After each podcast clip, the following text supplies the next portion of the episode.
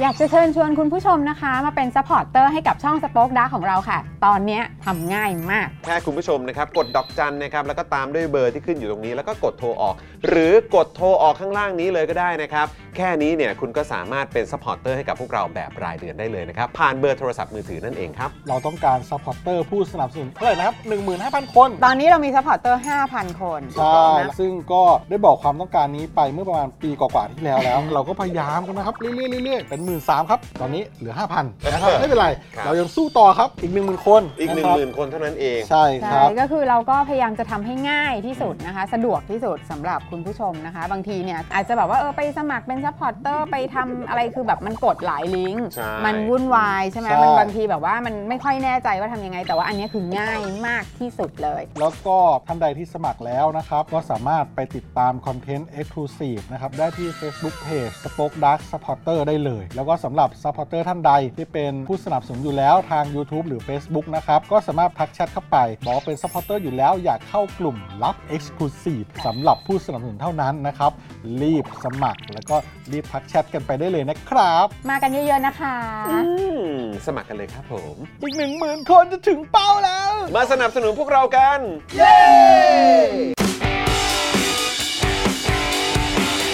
Daily t o p i c กกับจอห์นวินยู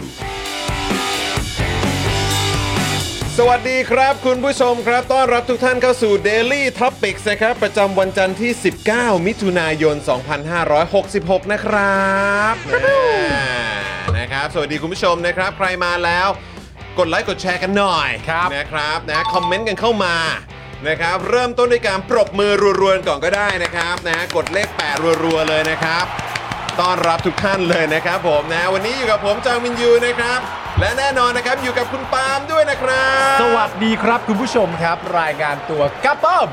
ขออภัยคุณ DK ด้วยนะครับ บอกว่าเกือบจะ 6 โมงแล้วนะคะ โอ้ เ ครับผม นะครับขออภัยครับขออภัยครับ เดี๋ยวนี้แถมเวลาให้แน่นอน ครับ นะเดี๋ยวแถมให้นะครับ ฮะ นะแล้วก็แน่นอนนะครับ ดูแลการไลฟ์แล้วก็ร่วมจัดรายการเรานะครับ พี่บิวมุกควายนะครับ สวัสดีครับ สวัสดีครับ สวัสดีครับ ส บิว วัส ค ดี รั นะ บ ครับนะฮะอ่ะแล้วก็วันนี้จริง ๆ พี่โรซี่ก็มา ฮะ นะครับพี่ออมก็มา ครับ นะครับนะแต่ว่าตอนนี้กำลังต้อนรับแขกของเราอยู่ ใช่แล้ว นะครับที่เดี๋ยวจะมาร่วมพูดคุยกันในรายการกันด้วยนะครับคุณผู้ชมครับ ครับผม เริ่มต้นรายการนะครับคุณผู้ชมอย่าลืมกดไลค์กดแชร์กันด้วยนะครับและใครที่อยากจะร่วมคอมเมนต์พูดคุยกับพวกเรานะครับแสดงความคิดเห็นนะครับรวมถึงทักทาย แล้วก็ร่วมพูดคุยกับแขกสุดพิเศษของเรานะครับในทุกๆวันนะครับหรือว่าในแต่ละสัปดาห์เนี่ยนะครับคุณผู้ชมก็มาเป็นเมมเบอร์กันทาง YouTube Membership ได้เลยนะครับคุณผู้ชมกดปุ่มจอยข้างปุ่ม subscribe ก็ได้นะครับหรือกดปุ่มสีน้ำเงินนะครับที่อยู่ข้างบนช่องคอมเมนต์ของพวกเราตอนนี้ก็ได้ด้วยเหมือนกันนะครับแล้วก็เข้าไปเลือกแพ็กเกจที่คุณผู้ชมสะดวกจะสนับสนุนพวกเรานะครับแล้วก็เลือกสนับสนุนพวกเรากันได้เลยนะครับ ครับ ส่วนใครนะครับที่อยากจะสนับสนุนพวกเราผ่านทาง Facebook นะครับก็มาเป็นซัพพอร์เตอร์กันได้นะครับนะสมัครเป็นแบบรายเดือนได้ด้วยเหมือนกันนะครับส่งดาวให้กับพวกเราก็ได้ด้วยนะครับหรือคุณผู้ชมนะครับอยากจะเป็นท่อนำเลี้ยงให้กับ Spoke Dark TV Daily Topics เจาะข่าวตื้นนะครับนี่เลย เลยครับผูกไว้กับค่าโทรศัพท์มือถือรายเดือนนะครับอยากจะให้พวกเรานะครับกวนทีนส์กันต่อไปแบบนี้นะครับนะฮะกับอำนาจเผด็จการนะครับแล้วก็พาคุณผู้ชมนะครับไปโลดแล่นในโลกการเมืองไทยเนี่ยนะครับนะฮะก็กดดอกจัน 4 8 9 9 1 2 4 1 1 แล้วก็โทรออกกันได้เลยนะครับคุณผู้ชม ครับผม ใครใช้ AS ใครใช้ d t แทก็สามารถสมัครได้แล้วก็ล่าสุดเนี่ยใครใช้ True เนี่ยนะครับก็สมัครได้เลยทันทีนะครับตอนนี้เลยนะครับตกวันละ 5 บาทเท่านั้นเองครับคุณผู้ชมครับ คุ้มมาก ๆ เลยกับการสนับสนุนพวกเราให้มีกำลังในการผลิต ให้คุณผู้ชมติดตามแบบนี้ทุก ๆ สัปดาห์ด้วยนะครับ ครับ แล้วก็นอกจากนี้ฝากไว้อีกนิดนึงนะครับเติมพลังให้กับพวกเราแบบรายวันได้ผ่านทางบัญชีกสิกรไทย 0698975539 หรือสแกนเคอร์โคดตรงนี้เลยก็ได้นะครับคุณผู้ชมครับนี่นะฮะ คุณผู้ชมก่อนเข้ารายการคุณผู้ชมคุยกับใครอยู่บ้างเหรอ เออเขาคุยกับใครอ่ะ เออ ไม่รู้เห็นคุณผู้ชมคุยอะไรกันเยอะแยะเลยคุณผู้ชมคุยกับใครกันบ้างอะครับ อ้าวเหรอฮะ ที่แบบเห็นคอมเมนต์คุยกันอะคุยคุยกับใครเห็นสนุกสนานกันใหญ่เลย เห็นว่ามีเอ่อมี FC FC ของบางพักการเมือง เขามาคุยด้วยเหรอ ก็เข้ามาเหรอครับ เป็นยังไงคุณผู้ชมคุยคุยกับ เอ FC เอ่อรวมไทยสร้างชาติ FC เป็นไงบ้างฮะ เป็นไงบ้างครับเนี่ย สนุกสนาน ครับ ดีไหม อยากจะเห็นเขาสมัครเป็นเมมเบอร์เหมือนกันนะ จะได้เข้ามาคอมเมนต์กัน ใช่ นะครับนะเออรวมไทยสร้างชาติ FC ครับ สมัครเข้ามาเลยครับนะฮะก็เอ่อมาสนับสนุนพื้นที่นะครับในการพูดคุยกันตรงนี้ได้นะครับอืมนะฮะ ผมก็ชอบมากเลยที่ ครั คุ บ ณผู้ชมสามารถแบบแบบ มีคนมาให้คุณผู้ชมเอนเตอร์เทนอ่ะ อ่าใช่ใช่ใช่ใช่ใช่ครับผมนะฮะ โอ้ย อ่าโอเค คุณผู้ชมนะครับ ครับ สวัสดีคุณชะนิชานะครับ คุณจิรพัฒน์คุณมิลกี้เวย์คุณ ครับ จูโทน คุณเอสคริส คุณพงพัก คุณฮิรุมิ คุณฮันเตอร์ คุณกั๊กคุณอินบ้า ฮะ คุณสิงห์ทอง คุณกมลพัฒน์คุณดูดี คุณธนนนท์ ครับ รู้สึกว่าเหมือนจะมีคุณ I love King Kong มาด้วยนะ ใช่ นะครับ แล้ว นะคุณเดอดาเลิฟนะครับ สวัสดีนะครับ เอ้ย คุณไนโรบิ คุณคริส คุณทีบิว คุณสีวะ คุณสไตรค์ออเออคุณสไตรค์ตรีหรือไตรผมไม่แน่ใจนะค ครั รับ บ คุณ I.O.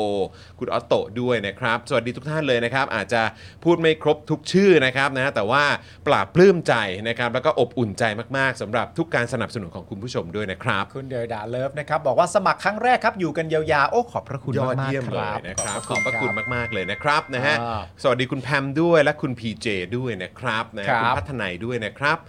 คุณนันพัฒน์ทักทายจากเนเธอร์แลนด์ โอ้สวัสดีครับ สวัสดีนะครับ คุณวิเชษฐ์ด้วย สวัสดีนะครับ คุณชาชา นะฮะอ่า ชาชา คุณอ่าคุณชาชาด้วย ครับผม นะครับ คุณสไนเปอร์ ฮะ คุณอีรินด้วยนะครับ นะฮะแล้วก็คุณบรอกโคลีบอยด้วย แบบว่า นะครับ โอ้มัวอ่านเมนต์นี่เองเลยมาช้า ไม่ใช่อย่างนั้น ไม่ใช่ ไม่ใช่อย่างนั้นแหมนะครับ จันแบงค์ด้วย สวัสดี อา นะค จารย์รับแบงค์สวัสดีครับ บ วันก่อนอาจารย์แบงค์เล่าให้ฟังว่าพาน้องเคียวนะครับมาทัวร์สตูดิโอของเราด้วย เอาเหรอ พอดีวันก่อนอาจารย์แบงค์ลืมกระเป๋าสตางค์ไว้ อ๋อครับ ก็เลย ผม พาลูกมาแต่ผมไม่ทันได้เจอนะครับนะฮะ ครับ เออนะครับน่าเสียดายเหมือนกัน ครับ นะครับวันหลังพามาอีกนะครับ จะได้เจอ ฮ น้องเคียวด้วย ครับสวัสดีคุณ Triple X ด้วยนะครับ มาเป็นเมมเบอร์ใหม่ของเราด้วย อุ้ยนี่คุณออโต้บอกว่าสวัสดีจากน่านครับ สปันดีวิว อ้าวสวัสดีครับผม สวัสดีครับ สวัสดีครับ สวัสดีครับ สวัสดีครับ โอ้ยเดี๋ยวนะเดี๋ยววันหลังต้องขอไปรบกวนหน่อยนะครับ เลิฟเลิฟครับ เลิฟเลิฟ เลิ ครับ บ เลิ ส ฟ ปัน ครั ดี บ วิว เลิ ค ฟ รับ เลิ ผ ฟ ม อย่างแท้จริงเลย ครับ นะครับอ่ะงั้นไหนๆก็ไหนๆครับ เรามาขอบคุณผู้สนับสนุนใจดีของเรากันเลยดีกว่าไหม ครับ นะ ผม ครับนะเพราะว่าเดี๋ยววันนี้นอกจากจะมีข่าวคราวมาให้คุณผู้ชมได้อัปเดตกันด้วยแล้วเนี่ยนะครับ เรายังจะมีการพูดคุยนะครับกับแขกที่พิเศษมากๆนะครับ ครับ ที่วันนี้จะมาร่วมพูดคุยกันด้วยนะครับ ครับ อื ผม นะฮะมาเริ่มต้นกันเลยครับ โอเคครับคุณผู้ชมครับวันนี้นะครับเราเริ่มต้นกันที่โกแก่ครับคุณผู้ชม โกแก่ช็อกโกบอลนะครับถั่วลิสงเม็ดใหญ่ตามแบบฉบับโกแก่ครับที่นำมาเคลือบด้วยชั้นแป้งเวเฟอร์กรอบๆและเคลือบทับอีกชั้นด้วยช็อกโกแลตหวานหอมลงตัวสุดๆครับ ใครที่ยังไม่เคยลองนะครับ รีบไปหามาลองกันได้เลยนะครับ โกแก่ช็อกโกบอล ถูกต้อง อร่อยมาก นะฮะขอเสียงปรบมือให้กับโกแก่หน่อยนะครับคุณผู้ชมนะฮะกดแปดรัวๆเข้ามาเลยนะครับ นี่คื ค อ รับ ผู้สนับสนุนใจดีของเรา ฮะ นะครับเปิดมาด้วยโกแก่กันเลยนะครับ ขอบพระคุณนะครับ ขอบคุณครับ นะฮะอ่ะมารัวมาวอร์มช่องคอมเมนต์กันนะครับด้วยการกดแปดรัวๆนะครับคุณผู้ชมครับ ครับ นะฮะแล้วก็แน่นอนนะครับวันนี้ต่อกันด้วย i w วิน180 นะครับช่างอลูมิเนียมงานอลูมิเนียมต้อง i w วิน180 โหลดแอป i w วิน180 นะครับหรือว่าแอดไลน์ไปก็ได้นะครับคุณผู้ชมที่นี่เลย แอด i w วิน180 นั่นเองนะครับ นึกถึงอลูมิเนียมยังไงยังไงก็ต้องนึกถึง i w วิน180 เป็นที่แรกเลยนะครับ ครับผมขอบคุณไอวิน180 ขอบคุณเฮียตงนะครับ ขอบคุณครับผม ขอบคุณเฮียตงด้วยนะครับ ต่อกันที่ศูนย์ศัลยแพทย์อ่าศัลยกรรมนะครับ ตกแต่งจินตรักษณ์นะครับ หมอเชษจินตรักษณ์ครับ มือหนึ่งเรื่องการแก้จมูกครับ สอบถามไปได้เลยนะครับ ที่ Facebook จินตรักษณ์คลินิกครับ ขอบพระคุณหมอเชษ ขอบคุณกันนะฮะเออ น่ารัก ะฮะ นี่ไหวสวย ไหวส ขอบ ว พ ย ระคุณครับ ขอบพระคุณครับหมอเชษฐ์ครับ ครับขอบพระคุณครับ เออนะครับนะฮะแล้วก็แน่นอนนะครับ ต่อเนื่องกันด้วยน้ำแร่วสันเบนซ์ทองหล่อนะครับ คุณผู้ชมครับ วันก่อนคุณมินซี่ใช่ไหม มิ้นซี่ นะครับนะฮะคว้าไปเลย 120 ขวดครับผมนะฮะสำหรับน้ำแร่คุณภาพสูงที่ผลิตด้วยโรงงานมาตรฐานสากลนะครับ ขวด ครับ เล็กขวดใหญ่ราคาเดียวกันแพ็คละ 60 บาทเท่านั้นนะครับ สั่ง 10 แพ็คนะครับ ส่งฟรีไปเลยในกรุงเทพและปริมณฑลนะครับ สนใจเนี่ยก็ติดต่อไปได้เลยที่เบอร์ 0909714888 หรือ แอดไลน์ไปก็ได้นะครับ ที่นี่เลยแอดวสันเบนส์นั่นเองนะครับ ขอบพระคุณมาก ๆ เลยนะครับ ขอบพระคุณครับ ครับผม ต่อกันที่ XP Pen ครับผม XP Pen เมาส์ปากการะดับโปรครับ ราคาเริ่มต้นไม่ถึงพัน ดูข้อมูลเพิ่มเติมได้เลยนะครับ ที่เพจ XP Pen Thailand ครับ ถูกต้องครับ ครั นะ บ ฮะอ่ะยังไงใครที่ชอบเรื่องของดิจิทัลอาร์ตนะครับ ครับ ห้ามพลาดเลยนะครับ XP Pen นี่ตอบโจทย์คุณมาก ๆ เลยนะครับ ครับ นะฮะอ่ะแล้วก็ต่อกันด้วยอีกหนึ่งผู้สนับสนุนใจเดียวของ ของเราครับแหมวันนี้ก็มาอีกแล้วนะครั ใช่ นะฮะแต่โอ้โหมาตอนช่วงก่อนเข้ารายการ เดี๋ยวหลังรายการ เดี๋ยว จอกัน หลังรายการเดี๋ยวต้องเจอกันครับคุณผู้ชมครับนะ ครั ฮะ บ สำหรับผู้สามสนุนใจดีของเรานะครับ โอ้โห Monster Beef นั่นเองครับ นี่นะฮะ ปิ้งย่างฟิวชั่นที่เสิร์ฟเนื้อวัวเกรดพรีเมียม คัดสรรจากญี่ปุ่นและออสเตรเลีย เสริมทับด้วยซีฟู้ดคุณภาพนะครับ ปิ้งบนเตาอินฟราเรดอุณหภูมิพอเหมาะครับทำให้ได้เนื้อที่สุกพอดีละลายในปากนะครับบุฟเฟ่ต์ราคาเริ่มต้นเพียง 399 บาทเท่านั้นนะครับหรือจะสั่งอาหารจานเดียวก็เริ่มต้นที่ 59 บาทครับ ครับ สั่งเลยนะครับ Monster Beef ซอยโยธินพัฒนา 3 เรียบด่วนรามอินทรานะครับ ใครสนใจนะครับ ติดต่อสอบถามได้เลยนะครับ ที่เบอร์ 0993694241 นะครับ คิดจะปิ้งย่างคิดถึง Monster Beef นะครับ โอ้โหนี่เราก็ยังแบบไม่ยังไม่ได้มันเป็นการรอเซอร์ไพรส์เพราะเราก็ยังไม่ได้ตั้งใจเปิดดูว่าเมนูที่อยู่ในบ้านคุณตอนเนี้ยมี อะไร น้ำลายไหลเมื่อกี้คุณผู้ชม คือเมื่อกี้มันยากลำบากมากนะครับ มันมันไม่ง่ายนะ กับการที่จะอ่านเอ่อเหมือนรายละเอียดเมื่อสักครู่นี้โดยที่แบบไม่กลืนน้ำลายไปพร้อมกันนะ ใช่ครับ เออครับผม ไม่แล้วคุณดูเนื้อย่าง ดูรูปสิครับ เนื้อ ดู ย่าง รูปสิครับ เดี๋ยวขอจิบจิบจิบน้ำหน่อยนะ อืม เวลาเวลาคุณกินแบบปิ้งย่างอย่างเงี้ย ครับ สมมติเป็นเนื้อที่เป็นเนื้อพรีเมียมเป็นเนื้อดีๆอ่ะ อ่าฮะ คุณจะจิ้มมันกับอะไรอะ ผมเหรอ เพราะของผมอะผมไม่ใช้น้ำจิ้ม เกลือเกลือไห เอ ม อผมใช้เกลือพริกไทย เกลือพริกไทย แล้วมันจะ ออ มันจะเป๊ะมาก แต่ เลยนะ ว่าถ้าเกิดว่าเนี่ยไปทานแบบเป็นสไตล์ประมาณเนี้ยคือผมจะเปิดด้วยเกลือกับพริกไทยก่อน อ่าฮะ แล้วหลังจากนั้นเนี่ยพอช่วงหลังๆ ถ้าทานกับข้าวหรือว่ากับเมนูอื่นๆเนี่ย เออ ผมก็จะจิ้มแหละ อ๋อโอเค นะเปิดด้วยการแบบเทส อ่า อินเอ่อเขาเรียกว่าอะไรว่าให้รสชาติของเนื้อมันนะ ใช่ เราสัมผัสแบบดื่มด่ำก่อน เปิดเปิดต่อมรับรส เออ คุณผู้ชม เฮ้ย โหวตเข้ามาคุณผู้ชมท่านใดเวลาไปปิ้ง เฮ้ย ย่างแบบกินเนื้อสายแบบเนื้อพรีเมียมพรีเมียมแบบเนื้อดีๆเนี่ยคุณผู้ชมท่านใดเป็นสายเกลือพริกไทย คุณผู้ชมท่านใดเป็นสายน้ำจิ้มลองส่งเข้ามาฮะ แชร์มาหน่อย แชร์มา หน่อย แชร์มาอ้าว อื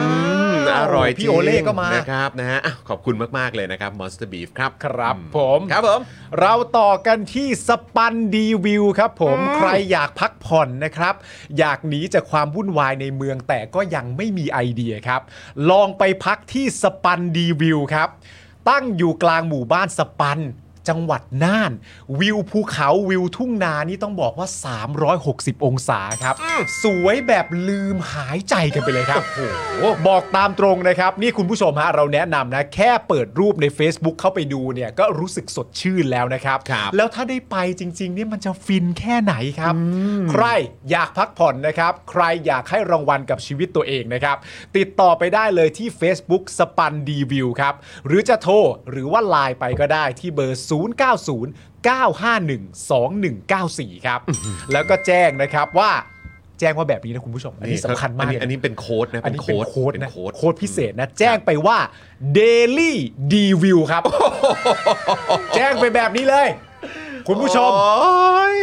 ที่จังหวัดน่าน ฮะ กลางหมู่บ้านสปัน ฮะ สปันดีวิวคุณผู้ชม อ่า ชมรายการเราไป ครับ จากรายการเราไปแจ้งโค้ดพิเศษว่า Daily d v i e w อ่า สุดยอด ได้ได้ส่วนลดไปเลยนะ ได้ส่วนลดไปเลย 10%นะครับ โอ้ คุณผู้ชมครับ โอ้ย อยากไปจังเลยอ่ะฮอ เออ อยากไปแล้วอะฮอผม ครับผม อืมนะฮะ โอ้โห ต้องไปช่วงไหนดีฮะเนี่ย เอ เอ อ อะ หน้าห ต้ นา อง ว ไปช่ง ไว้หน้าหนาว เอออยากไป ปลายปี เลยอะอยากไปอะครับผมอืมนะฮะ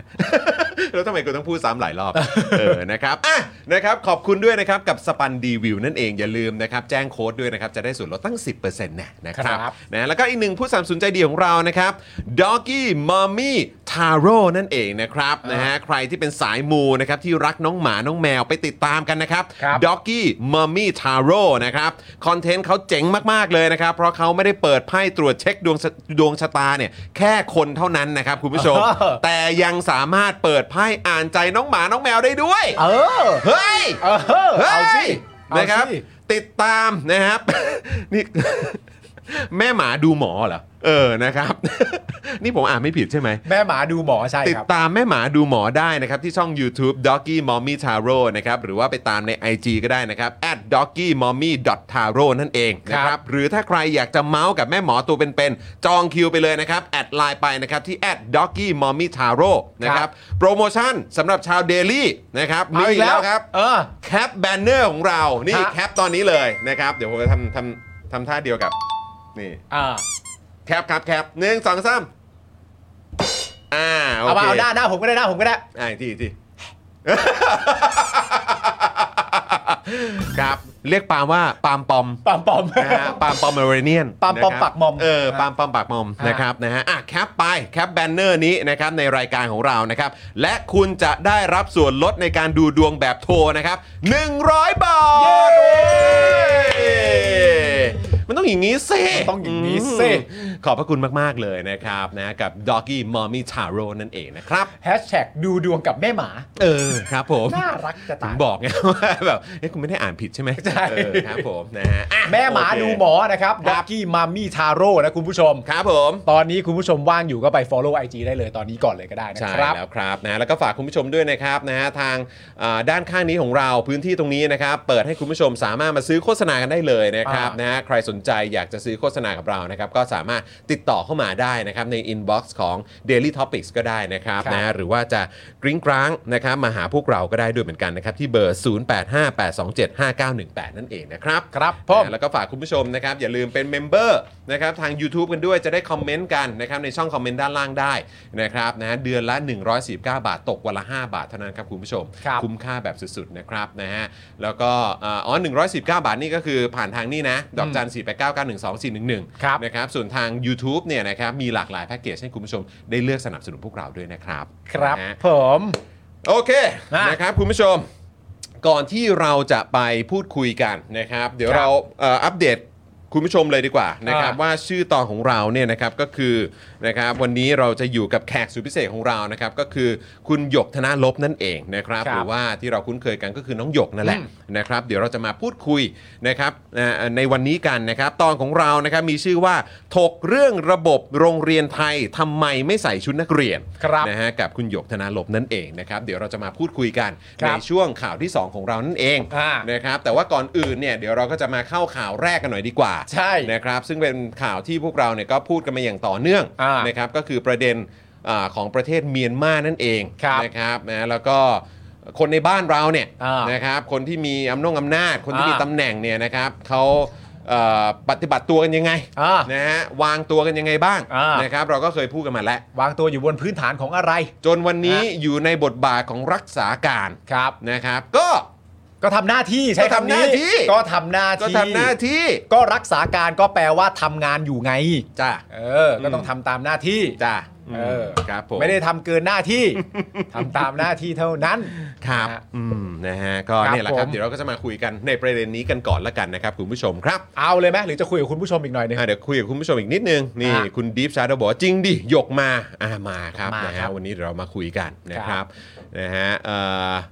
นะครับอาจารย์แบงค์บอกโอ้น้องมาใช่แล้วนะค ครั รับ บ คุณทีบิวบอกว่าตู่งอนเขาไม่มาอีกแล้วใช่ปะ เขานะใคร เออครับผม มันก็มีทั้งคนมาคนไม่มานะคุณผู้ชม แล้วอย่างวันก่อนนี่ผมควรจะงอนตู่ไหมครับ คือ นะฮะตู่ไม่มาแบบว่าไม่มาให้การในศาลหน่อยฮะ ใช่ เออมีคดีกับผมเนี่ยเออทำไมถึงไม่มาให้การในศาลหน่อย เออ เออ ไหนๆก็ไหนๆแล้วก็ควรจะได้เจอหน้าเจอตากันบ้าง ไรวะ เออ อืม ไม่เป็นไรไม่เป็นไรถ้าเกิดมึงเครียดนะกูมี ฮะ ละครแนะนำ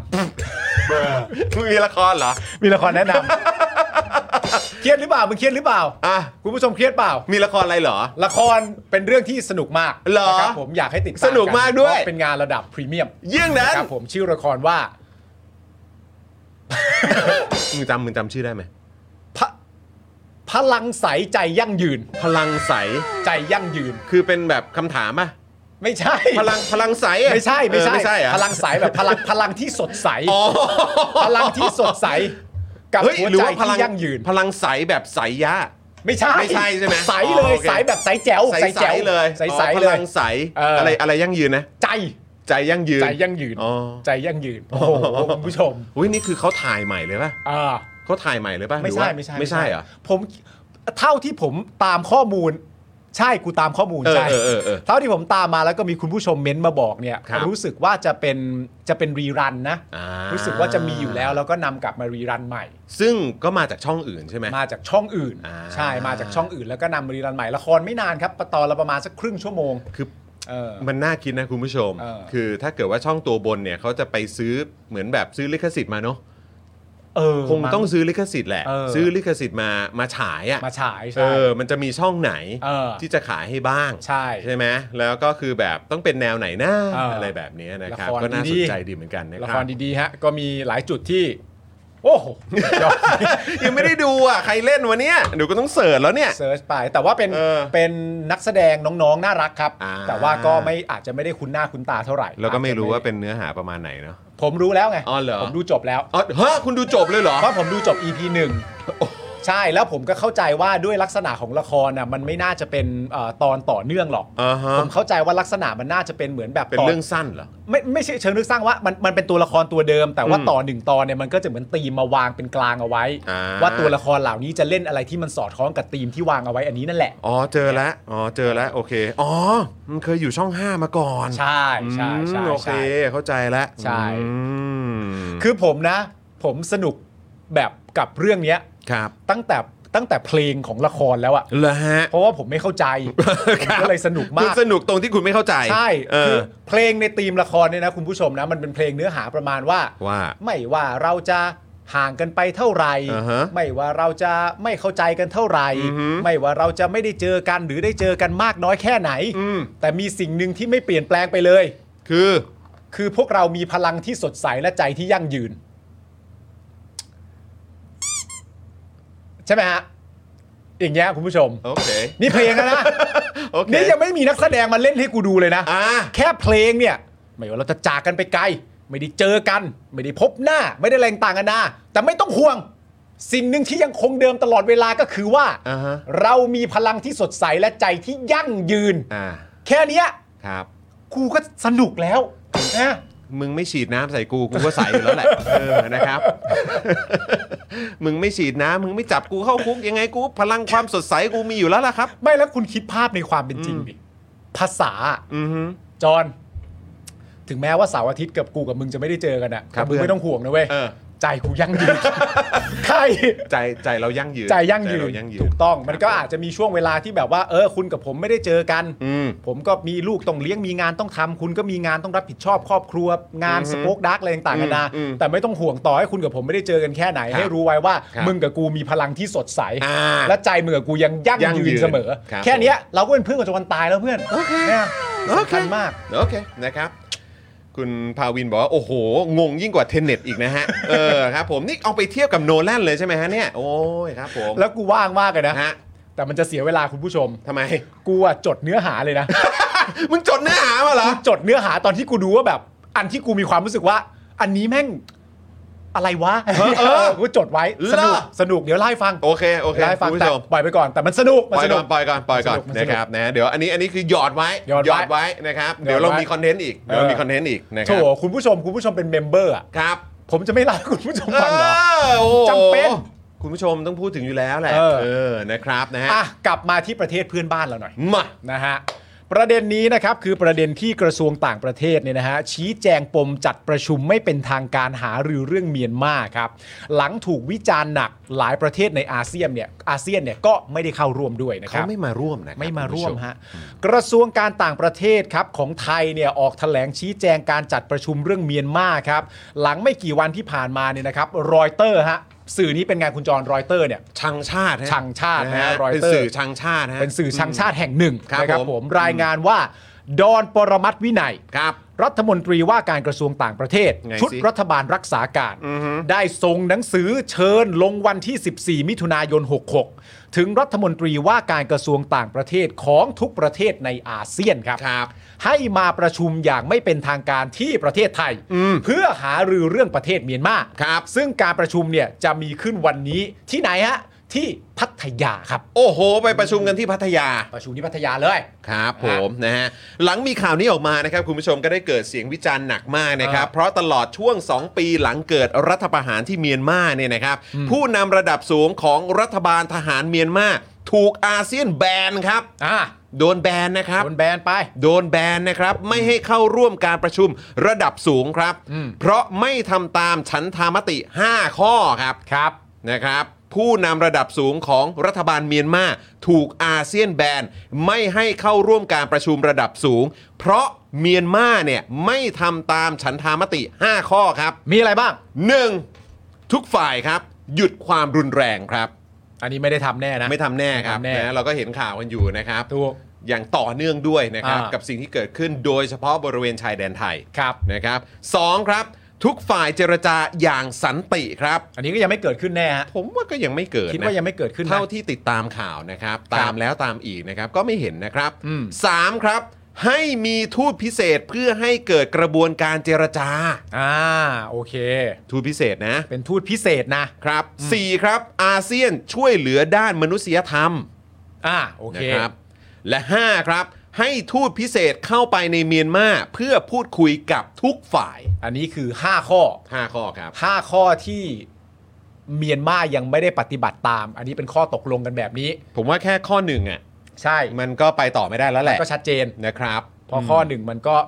ข้อหนึ่งว่าด้วยเรื่องหยุดยุติความรุนแรงอะนะครั อืม นะครับ ก็ ผม ไปต่อไม่ได้ เครื่องบิน นะ ยัง ผม บินอยู่เลยครับ ใช่ นี่ก็ นะฮะ จึงเป็นเหตุผลที่อาเซียนแบนแล้ว ครับ ก็ไม่ให้เข้าร่วมประชุมด้วย ครับ อีกประเด็นหนึ่งประเด็นของตัวคุณดอนโดยตรงนะตอนนี้ ครับ ก็มีกระแสวิพากษ์วิจารณ์ว่าตัวคุณดอนปรมัตถ์วินัยเนี่ยณตอนนี้ก็เป็นแค่รัฐมนตรีรักษาการ เฮ้ย ฮะ หลู่มากเลย ไม่ เป็นแค่ ไม่ใช่ เป็ เป็นน แค่ เป็นเป็นแค่รัฐมนตรีรักษาการ เออ เออ เป็นแค่รักษาการอ่ะ หรือจริง ๆ ไม่ต้องใช้คำว่าแค่วะเป็นรัฐมนตรีรักษาการ แหละอ่ะเป็นรัฐมนตรีรักษาการ ก็ควร เดี๋ยวเขางอน เดี๋ยวเขาน้อยใจ ครับ ก็ควรจะยุติบทบาทการทูตในช่วงนี้ อืม เพื่อรอให้รัฐบาลใหม่ที่มาจากการเลือกตั้งเนี่ยเข้ามาทำงาน โอ้ มันสำหรับผมอะผมเข้าใจได้ว่ามันจะได้เป็นงานเดียวอะ อ่าใช่ งานเดียว ใช่ จากบุคคลที่ถูกต้องอะ คือตอนเนี้ย อืม คุณเองเนี่ยเอ เอ อ อ ก็คือแบบเข้าใจป่ะคือแบบอยู่ในช่วงปลายอ่ะแค่รักษาการอ่ะ เก็บกระเป๋า เออแล้วก็รู้กันโดยทั่วกันทั้งโลกใบเนี้ยเขารู้กันหมดแล้ว ใช่ นะครับว่ามีพัก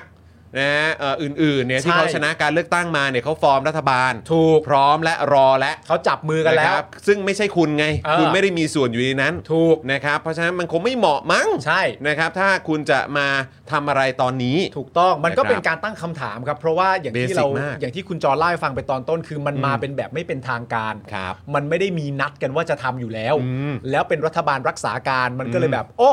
นี่รัฐบาลรักษาการออกอีเวนต์พิเศษ อืม แบบไม่เป็นทางการมา อืม ทำไม อืม และ ครับนะฮะหลังถูกวิจารณ์นะครับ ทางกระทรวงการต่างประเทศก็ได้ออกแถลงชี้แจงเรื่องนี้ครับ อ่า โดยสรุปนะมาเดี๋ยวอธิบายให้ฟัง ได้ได้ได้ โดยสรุปเนี่ยก็คือเขาบอกว่ากลุ่มที่เข้าร่วมครั้งนี้เนี่ย อืม เป็นกลุ่มประเทศที่ได้รับผลกระทบจากปัญหาความขัดแย้งในเมียนมา อ่า ซึ่งไม่ได้เป็นการประชุมในกรอบอาเซียน อ๋อไม่ใช่นะ ไม่ใช่นะ อ่า อืมโดยจะมีผู้แทนระดับสูงจากลาว กัมพูชา เมียนมา อินเดีย จีน บรูไน เวียดนามเข้าร่วมนะครับ ตอนแรกเนี่ยมีข่าวว่าเวียดนามจะไม่มาเข้าร่วมนะครับ แต่ใน อ่า แถลงการของกระทรวงการต่างประเทศของไทยเนี่ยบอกว่าเวียดนามจะเข้าร่วมการประชุมด้วยนะครับ ก็แปลว่าลาวกัมพูชาเมียนมาอินเดียจีนบรูไนเวียดนามเนี่ยแหละครับ มา ที่จะมาเข้าร่วมกันนะครับ มาฮะเหล่านี้คือได้รับผลกระทบ ใช่ จากเหตุการณ์ในเมียนมา ถูกต้อง อ๋อ มา ครับผม นะครับผม โดยบอกว่าที่ผ่านมาเนี่ยนะครับ ไทยประเทศไทยของเราเนี่ยนะครับ ครับ เคยจัดประชุมอย่างไม่เป็นทางการลักษณะเนี้ยเพื่อหารือประเด็นเรื่องเมียนมาเนี่ยมาแล้วถึง 2 ครั้ง ครับ ซึ่งครั้งนี้เนี่ยก็จะเป็นครั้งที่ 3 ทุกครั้งเนี่ยนะครับ จะไม่มีรายงานการประชุมออกมา ดอกจันเลยครับ ดอกจันตัวใหญ่ๆนะครับ ไอ้ไม่เป็นทางการที่ทำมาแล้ว 2 ครั้ง รวม ถึง ครั้งที่ 3 ที่กำลังจะเกิดขึ้นนี้ด้วยเนี่ยนะครับ ไม่มีรายงานการประชุมออกมา แต่เขาให้เหตุผลคุณจรคุณผู้ชมฮะ ครับ เขาให้เหตุผลว่าการที่ไม่มีรายงานการประชุมออกมาเนี่ย เพื่อสร้างความไว้เนื้อเชื่อใจระหว่างกัน อยากให้เชื่อใจกัน คุยเรื่องอะไร อย่ามีเอกสารเด็ถ้าคนเรามันจะเชื่อใจกันอะ เราต้องการความโปร่งใสในการพูดคุยอ่ะ เออ คุยกันเสร็จปุ๊บ มึงอย่ามีเอกสารสิวะ อย่ามีรายงานการประชุมนะ อย่ามี อย่ามีนะ อย่าไปมี เออเพื่อสร้างความไว้เนื้อเชื่อใจกันเนี่ย เอออ อย่ามีรายงานการประชุมออกมา ถู นะ กต้องสบายแล้ว โอ้โห นี่มันช่างเป็นแบบ ใช่ เราอยู่ในสังคมแบบโปร่งใสจริงๆเลย ถูก เนี่ย ต้อง เ ไม่ต้องห่วงครับ ยังไงทุกประเทศก็มีพลังที่สดใสและใจที่ยั่งยืนอยู่แล้ว ไม่ต้องห่วงฮะสบายมากฮะ ไอ้เหี้ยอะไรวันเนี้ยโอ้ยคุณผู้ชม คุณธนาโนนถามอะไรเข้า มา คุณต้องถามว่าแล้วจะประชุมทำหาอะไร ถามอย่างนี้ไม่ได้ เฮ้ย ถามมีได้ไงเนี่ย ถามอย่างนี้ไม่ได้ เออ เออ เขามีกรอบการประชุมนะ เขามีกรอบการประชุม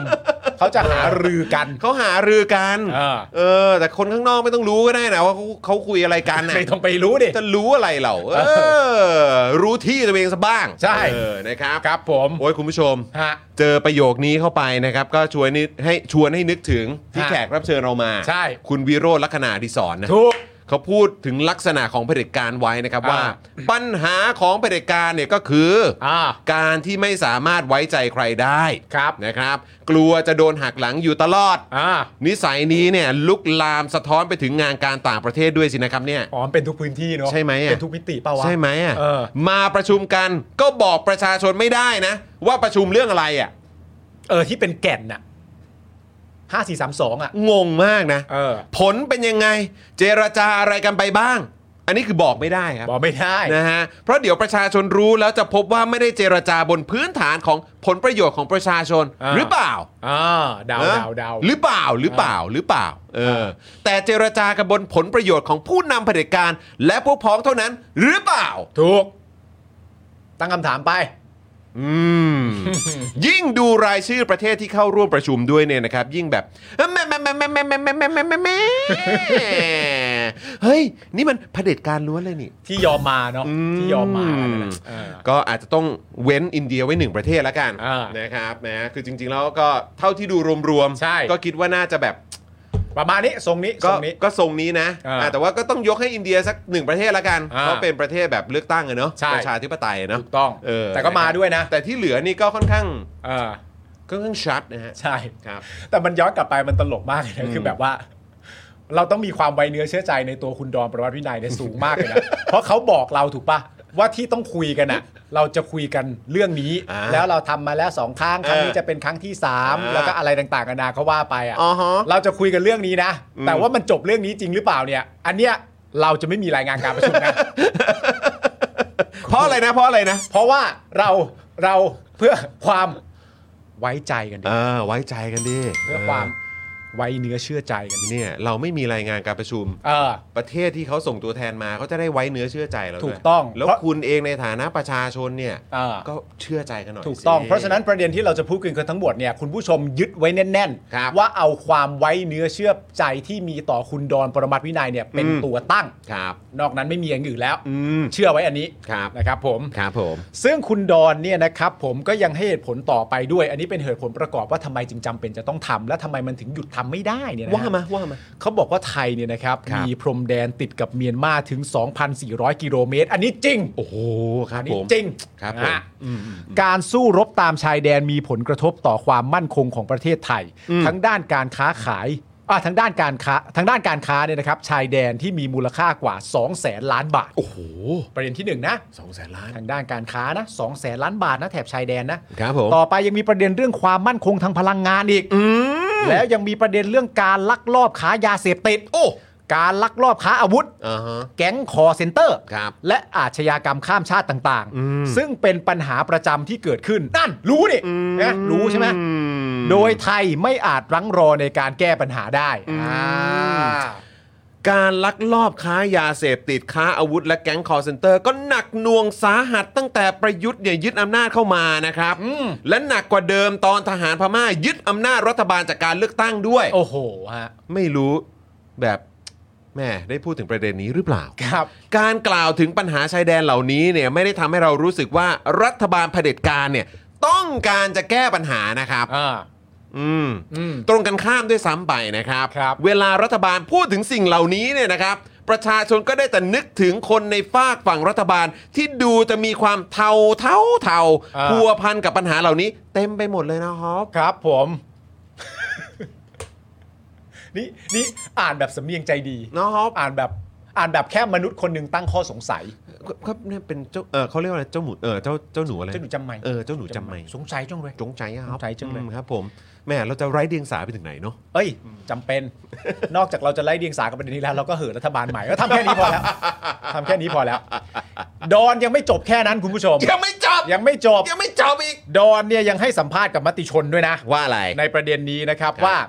ปกติการประชุมแบบนี้เนี่ยนะครับ เราได้เชิญผู้แทนระดับรัฐมนตรีของประเทศสมาชิกอาเซียนทั้งหมด อืม ถ้าใครไม่อยากมา ก็ไม่เป็นไร เอ๊ะเดี๋ยวกันนะ พอโทนพูดออกมาอย่าง นี้ กูจะตีความว่ายังไงวะเนี่ย ถ้าใครไม่อยากมาก็ไม่เป็นไรอะเหรอ ก็ไม่รู้ไง ถ้าใครไม่อยากมาไม่อ่าถ้าถ้า อยา ใคร กมาก็ไม่เป็นไร ถ้าใครไม่อยากมาก็ไม่เป็นไร อืม บางคนไม่สะดวกก็ส่งผู้แทนมารับฟัง อ่า อ่าเพราะเราดำเนินการอย่างโปร่งใส อ้ออ้าวโฮะเดี๋ยวโฮะคือไม่มีรายงานการประชุมนี่คือ โปร่งใสอะ โปร่งใสนะครับ อ่า แต่ไม่มีรายงานการประชุมให้ประชาชนทราบได้ เพื่อสร้างความไว้เนื้อเชื่อใจระหว่างกัน ถ้าคุณผู้ชมมีความรู้สึกว่าตรงไหนเห็นว่าโปร่งใสเอาปากกาวงเลยฮะ เอาปากกาวงเลยฮะ วงมาหน่อย วงมาเลย วงมาหน่อย ชอบทีเธอดูดีไรก่อนนะฮะเอาใจทุนตลอดเลยเอาว่า ออ วงมาเลย นะวงวงมาหน่อยครับ วงมาเลย มีไหมคุณผู้ชม ใช่ คอมเมนต์มาหน่อย ถ้า ใช่ มีมอม้า ถ้าไม่มีมอมอ อ่า ครับ มมมคือไม่ ไม่ มี มี ถ้ามอมาคือมี มี มี อืม มีโปร่งใส ครับผม มาวงไว้ เม้นต์ ะครับ มาสิอืม ขณะที่อีกประเด็นหนึ่งคุณผู้ชม คือประเด็นเรื่องเมียนมาเนี่ยเปลี่ยนรัฐมนตรีต่างประเทศคนใหม่อันนี้สำคัญ อ๋อเหรอฮะ คนใหม่ไม่ใช่คนเดิมนะครับ ผม เขาเปลี่ยนรัฐมนตรีคนใหม่ อ่า เราก็ควรต้องมารับฟังเขา อ๋อเหรอฮะ การประชุมที่ผ่านๆมาก็จัดในไทยเหมือนกัน เอ้า ไม่ใช่เรื่องแปล ก แต่เป็นการดำเนินการอย่างต่อเนื่องสำหรับผู้ที่สนใจจะฟังว่า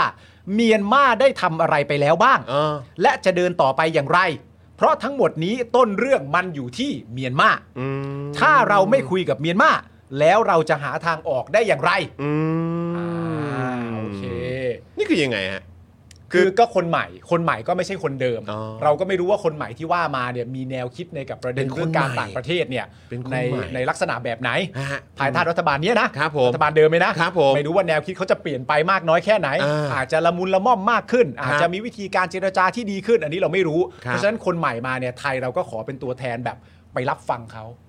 คือมันตลกมากนะคุณผู้ชม เออ นี่คือแบบว่าก็ยังคงเป็นรัฐบาลเผด็จการฐานพม่า อืม เผด็จการเมียนมา ใช่ เผด็จการฐานเมียนมา อืม ก็ยังคงเป็นรัฐบาลเดิมอ่ะที่ยึดอำนาจมาแหละ ใช่ เออครับผมไม่รู้มีกก็อันนี้อาจจะเรียกว่าเป็นการปรับคอรมอก็ได้มั้ง ใช่ นะครับ แต่มันก็ยังมันก็คือกลุ่มเดิมอะครับ อ่าก ลุ่มที่ปล้นอำนาจประชาชนเมียนมามาครับ ใช่ครับ อืม เปลี่ยนอะไร งงครับ เปลี่ยนอะไร เปลี่ยนอะไร เปลี่ยนอะไร เนะครับ จริง ฮะ ๆนะฮะหรือว่ายังไงฮะ เราไม่คุยกับรัฐบาลผิดผิดกฎหมายหรือเปล่า เออ ใช่ ใช่ไหมเรารอคุยกับรัฐบาลที่ถูกต้องตามกฎหมายไหม เออ เอ้ยแต่ว่าคือจะว่าไปไอ้รัฐบาลนี้ที่มันอยู่เนี่ย เออ จะว่าไปจริง ๆ มันก็ ถ้ามองภาพรวมนะ เออ มันก็ผิดกฎหมายอยู่ กู ดี ว่า ป่า ผิด วะ กูว่าผิดกูว่าผิดกูว่าไม่รู้นะในมุมกูว่าผิด ในในในในมุมมึง ในมุม ช่ไห กูนะ มึงก็รู้สึกใช่ไหม กู คุณผู้ชมรู้สึกไหม กูคิดว่ากูว่า เอ กู อ ว่าผิด เพราะมันเพราะมันต่อเนื่องมาจากหลังรัฐประหารเนอะ ใช่ดิ เนอะ ห้าเจ็ด แบบนั้นก็น่าจะถือว่าผิดใช่ไหม พี่กูว่าผิด ใช่ไหม เออ เออ กูว่าผิดแหละแต่ว่าคนอื่นจะว่าไงไม่รู้นะ ก็ไม่รู้ แต่กูว่าผิด เพราะฉะนั้นจะ เนอะ ไปประเด็นเรื่องแบบเฮ้ย อืม เราไม่คุยกับรัฐบาลผิดกฎหมาย เราจะรอคุยกับรัฐบาลถูกกฎหมายเท่านั้นแต่พอย้อนกลับมาตัวเราเองอะ อืม กูว่าเราก็ผิดนะ เราก็ผิดนะ กูว่าเรานะ หรือเราเราเราคิดกันไปเองวะ หรือเราคิดกันไปเอ ไม่รู้ งคนอื่นเขาไม่ได้คิดอย่างนี้วะ เดี๋ยวต้องรอฟังเดี๋ยวเดี๋ยวเราเข้าไปตามอ่านในคอมเมนต์แล้วกั ห น รือว่ารัฐประหารผิดมันคือ echo chamber วะ เออไม่รู้ว่ะ เออคิดว่าอาจคิดเพียงก็ได้ อืม โทษทีคุณผู้ชม ครับ ผมกระซิบ ขอโทษนะขอโทษนะ โทษ เออครับผมอันนี้คือคิดในใจ ครับผมคิดในใจ ครับ ผม ดอนยังไม่จบอีก ไม่จบมึงยังไม่จบอีก ฟังดอนกันเต็มเต็ม เอาว่ามา ๆดอนบอกว่า เดือดดอน เดอะดอนดอนบอกว่าเมื่อเดือนพฤษภาคมที่ผ่านมาเนี่ยนะครับ มีการประชุมอาเซียนนะ ไม่ใช่ดอนคอริโอเน่นะ ไม่ใช่ไม่ใช่ ว่าเป็น ไม่ใช่ ดอนคอนเน่เลยนะ ค อนเน่อร่อย กรอบมาก อร่อยทำ โอ้ยแต่ไม่ได้เสียคอนเน่หมด เสียคอนเน่ รับผมขอขอขออภัยฮะ ทำจากข้าวโพด ครับผม เมื่อเดือนพฤษภาคมที่ผ่านมาที่ผ่านมาเนี่ย เออ มีการประชุมอาเซียนครับ ครับ ผู้นำส่วนใหญ่เนี่ยบอกว่าควรจะมีปฏิสัมพันธ์กับเมียนมาแต่ก็ไม่มีคนทำนี่อ้างแบบนี้ด้วยนะ ครับ ว่าเดือนพฤษภาคมเนี่ยมีการประชุมอาเซียน อืม ผู้นำส่วนใหญ่เนี่ยก็บอกว่าควรจะมีปฏิสัมพันธ์กับประเทศเมียนมา อืม แต่ก็ไม่มีคนท ครับ ำไทยเห็นว่าเราเคยทำมาสองครั้งแล้วไอ้อันไม่เป็นทางการที่ว่าที่ไม่มีการจดบันทึกอะไรเนี่ยนะ ครับ นะครับ อีกทั้งสถานการณ์ในเมียนมา มันเปลี่ยนไปจากที่ผู้นำอาเซียนได้หารือกัน อืม เปลี่ยนไปตอนพฤษภาที่ผ่านมาเนี่ยนะ อืม ได้ได้อาเซียนได้หารือกัน และมีการออกฉันทามติ 5 ข้อเมื่อวันที่ 24 เมษายนไปอ่ามันคือมันคือเปลี่ยนเปลี่ยนไปเยอะมากอะ อืม เปลี่ยนไปเยอะมากจากวันที่ 24 เมษายน อ๋อเหรอฮะ 64 ตอนที่มีประเด็นเรื่องฉันทามติกันเขาบอกเปลี่ยนไปเยอะ เปลี่ยนไปเยอะฮะ มันก็ต้องประชุมกันหน่อย ดอนเนี่ยบอกว่าตอนนี้เนี่ยมีการสู้รบภายในเมียนมามากขึ้น ฮะ นะครับเพราะฉะนั้นมันก็ชัดเจนว่าฉันทามติข้อหนึ่ง ข้อหนึ่งไม่ได้ มันก็ ะ ไม่ได้แล้ว ข้อ ปะ หนึ่งไม่ได้ วันนี้คุณดอนก็พูดเองว่ามันมีการสู้รบภายในเมียนมามาก ากขึ้น ส่วนใหญ่เป็นพวกชนกลุ่มน้อย ไม่ใช่เฉพาะกลุ่ม ไม่ใช่เฉพาะกลุ่มนะ เออ ที่มีประเด็นเรื่องการเมืองเท่านั้น ครับ ซึ่งก็น่าจะหมายถึงกลุ่มที่ต่อต้านเผด็จการฐานเมียนมานะ อืม ซึ่งเมียนมาเองก็มีรถแมพเลือกตั้ง ครับ อ๋ออา สิ่งต่างๆ เหล่านี้เป็นเหตุให้เราเห็นถึงความจำเป็นที่จะต้องมีปฏิสัมพันธ์กับเมียนมาต่อไปครับ ซึ่งเออเดี๋ยวก่อนก็ได้ ต่อยหน่อยต่อยหน่อยเออ ดอนเนี่ยยังไม่จบนะค ยั รั ง บ ไม่จบครับคุณผู้ชม ดอนเนี่ยนะครับยังทิ้งท้ายว่า อืม เอาเหมือนเดิมอีกแล้ว ครับ เรามีพรมแดนติดกับเมียนมา2,400 กิโลเมตร เออ เราเป็นคนที่อยากให้ปัญหาเมียนมาเนี่ยจบเร็วที่สุด ครับ เราไม่อยากไปทะเลาะกับใคร ฮะ และไม่ได้แก้ปัญหาเมียนมาเพื่อที่จะไปทะเลาะกับใครเพิ่มเติม อื้อหือ ไม่ใช่เนื้อไม่ได้กินหนังไม่ได้รองนั่งยังเอากระดูกมาแขวนคอ โอ้โห ยิ่งปัญหาบานปลายก็จะยิ่งส่งผลกระทบ และ ฮะ จะยิ่งเป็นปัญหาต่อทั้งภูมิภาคด้วย โอ้โห นี่ ฮะ คือ นี่เขาชอบดิฟใช่ไหมเนี่ย จะเอาแน่นอนฮะ นี่มันดอมินิกโทเรโต โอ้นี่สุดยอดครับ โอ้โห โอ้โห เท่อย่างเท่ คุณผู้ชม อ่า คุณผู้ชม ใช่ เราควรจะทำยังไงดี อ่า เรื่องเอาดีเข้าตัวแบบมีตัวเองเสียอยู่คนเดียวเนี่ย อ่า เก่งมากเลย เก่ง ไม่อายด้วย เก่ง แบบนี้เราควรจะให้อะไรเขาดีครับเนี่ย ให้มอบความรักดีกว่าม อบอะไรให้เขาดี คุณผู้ชมมอบมามอบความรัก คุณ ให้ ผู้ชม เข้ามาม อบมอบความรักให้กับเขาหน่อย ครับผม นะฮะคอมเมนต์เข้ามา อ่า คอมเมนต์เข้ามาครับ ใช่ นะฮะเรื่องเอาดีเข้าตัวแบบมีตัวเองเชื่ออยู่คนเดียวเนี่ย อ่า เรื่องนี้เก่งครับ ครับผม เก่งมากเลยครับ รัฐมนตรีถามว่าเอ๊ะไอ้รถแมพนี่มีสวไหม เอาเมื่อกี้ทั้งหมดที่พูดมาเนี่ยเราพูดถึงประเทศที่เข้าร่วมไปแล้ว อ่ะใช่ นะครับผมเรามาดูประเทศที่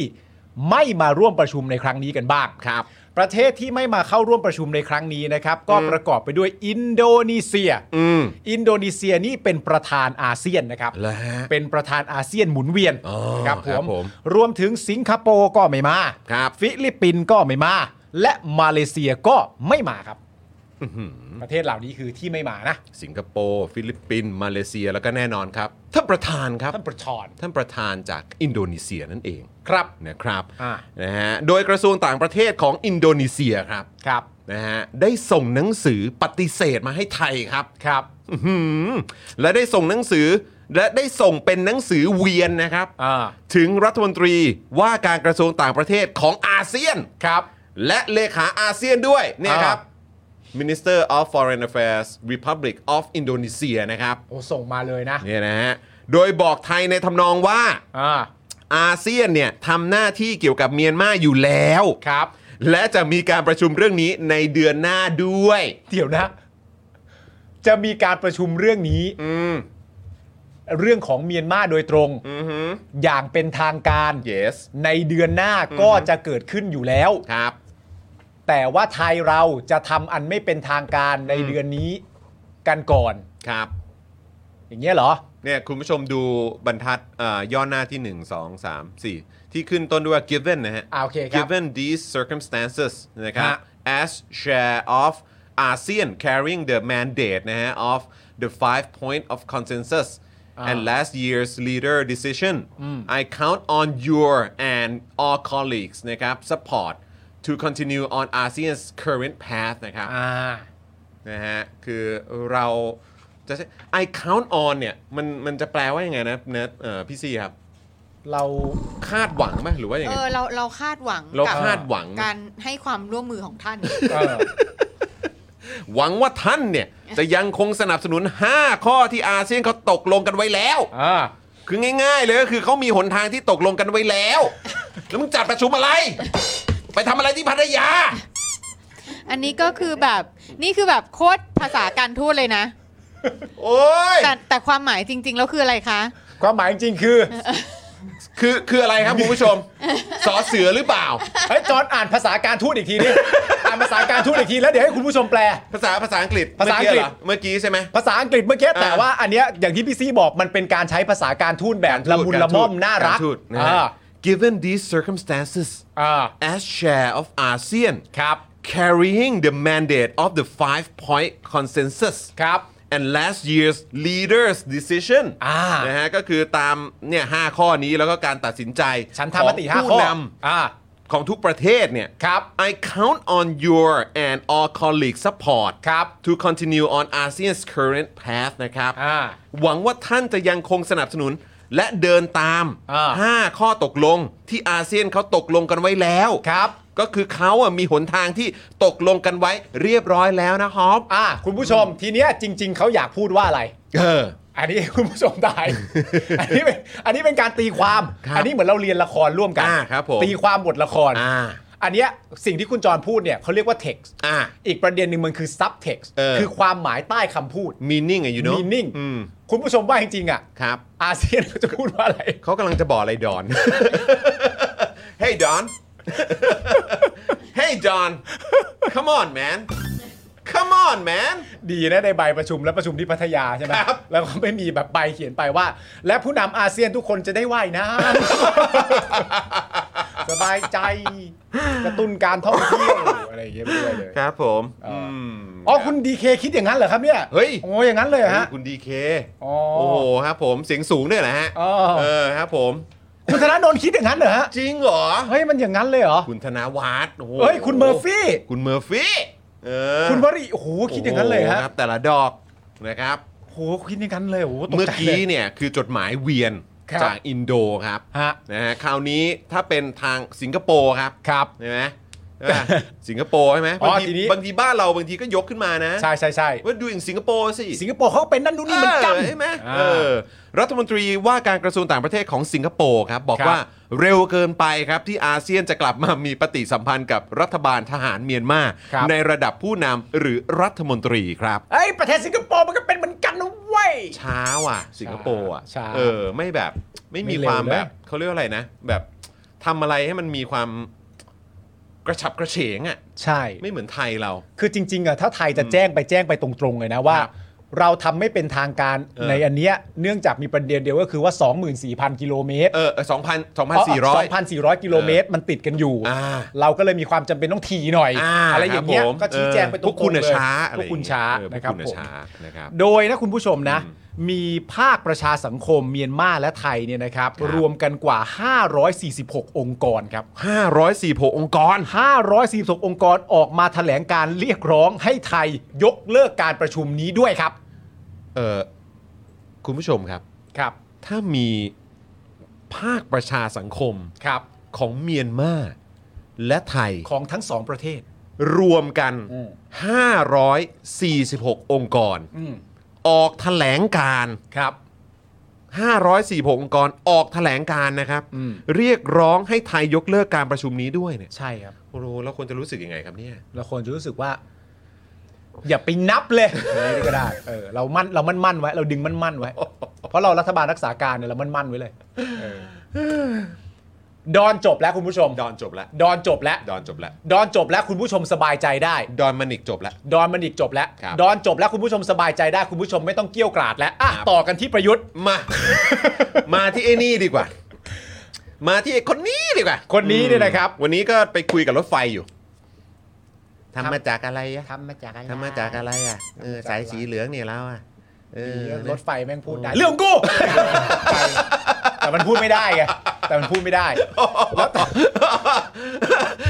มึงว่ารถไฟพูดงั้นเหรอ กูว่าพูดกันแหละ กูว่ารถไฟพูดพยางค์เดียวอะเชื่อกู อ๋อ เมื่อกี้เหมือนเมื่อกี้ อ๋อ ถ้ารถไฟพูดพยางค์เดียวใช่ไหม เออ รถไฟพูดว่าจ้ะ จ้าเออ ทำมาจากอะไร เออ เหลืองกูโตแล้ว โอ้ย ด้านประยุทธ์เนี่ยนะครับ ซึ่งคุยกับรถไฟได้เนี่ยนะครับผม จ้ะ วันนี้เนี่ยก็ได้สัมภาษณ์เรื่องนี้ ว่า โดยสรุปบอกว่า ใครไม่มาบ้างนะ ถ้าเขาไม่มาก็คือไม่มา เออ เรื่องนี้เป็นการแก้ปัญหาของอาเซียน อืม เราก็จำเป็นจะต้องพูดคุย การแก้ปัญหาของอาเซียนเดือนหน้าเขาจะคุยกันอย่างเป็นทางการนะครับ ครับ ประยุทธ์ครับ ครับ ซึ่งที่ผ่านมาเนี่ยเราทุกคนก็มองในแง่นั้นแง่นี้ อืม มองซ้ายมองขวากันอย่างเดียว อืม ซึ่งตนคิดว่าเราต้องอยู่ในจุดที่เหมาะสม อ๋อ ที่ผ่านมาเราก็ดำเนินการตามนโยบายของเรา เอ้า คือการปฏิบัติตามมติของอาเซียนอย่างครบถ้วนฮะ เดี๋ยว ฮะ เดี๋ยวนะ ฮะ ทำตามทำตามอย่างครบถ้วนเลยเหรอ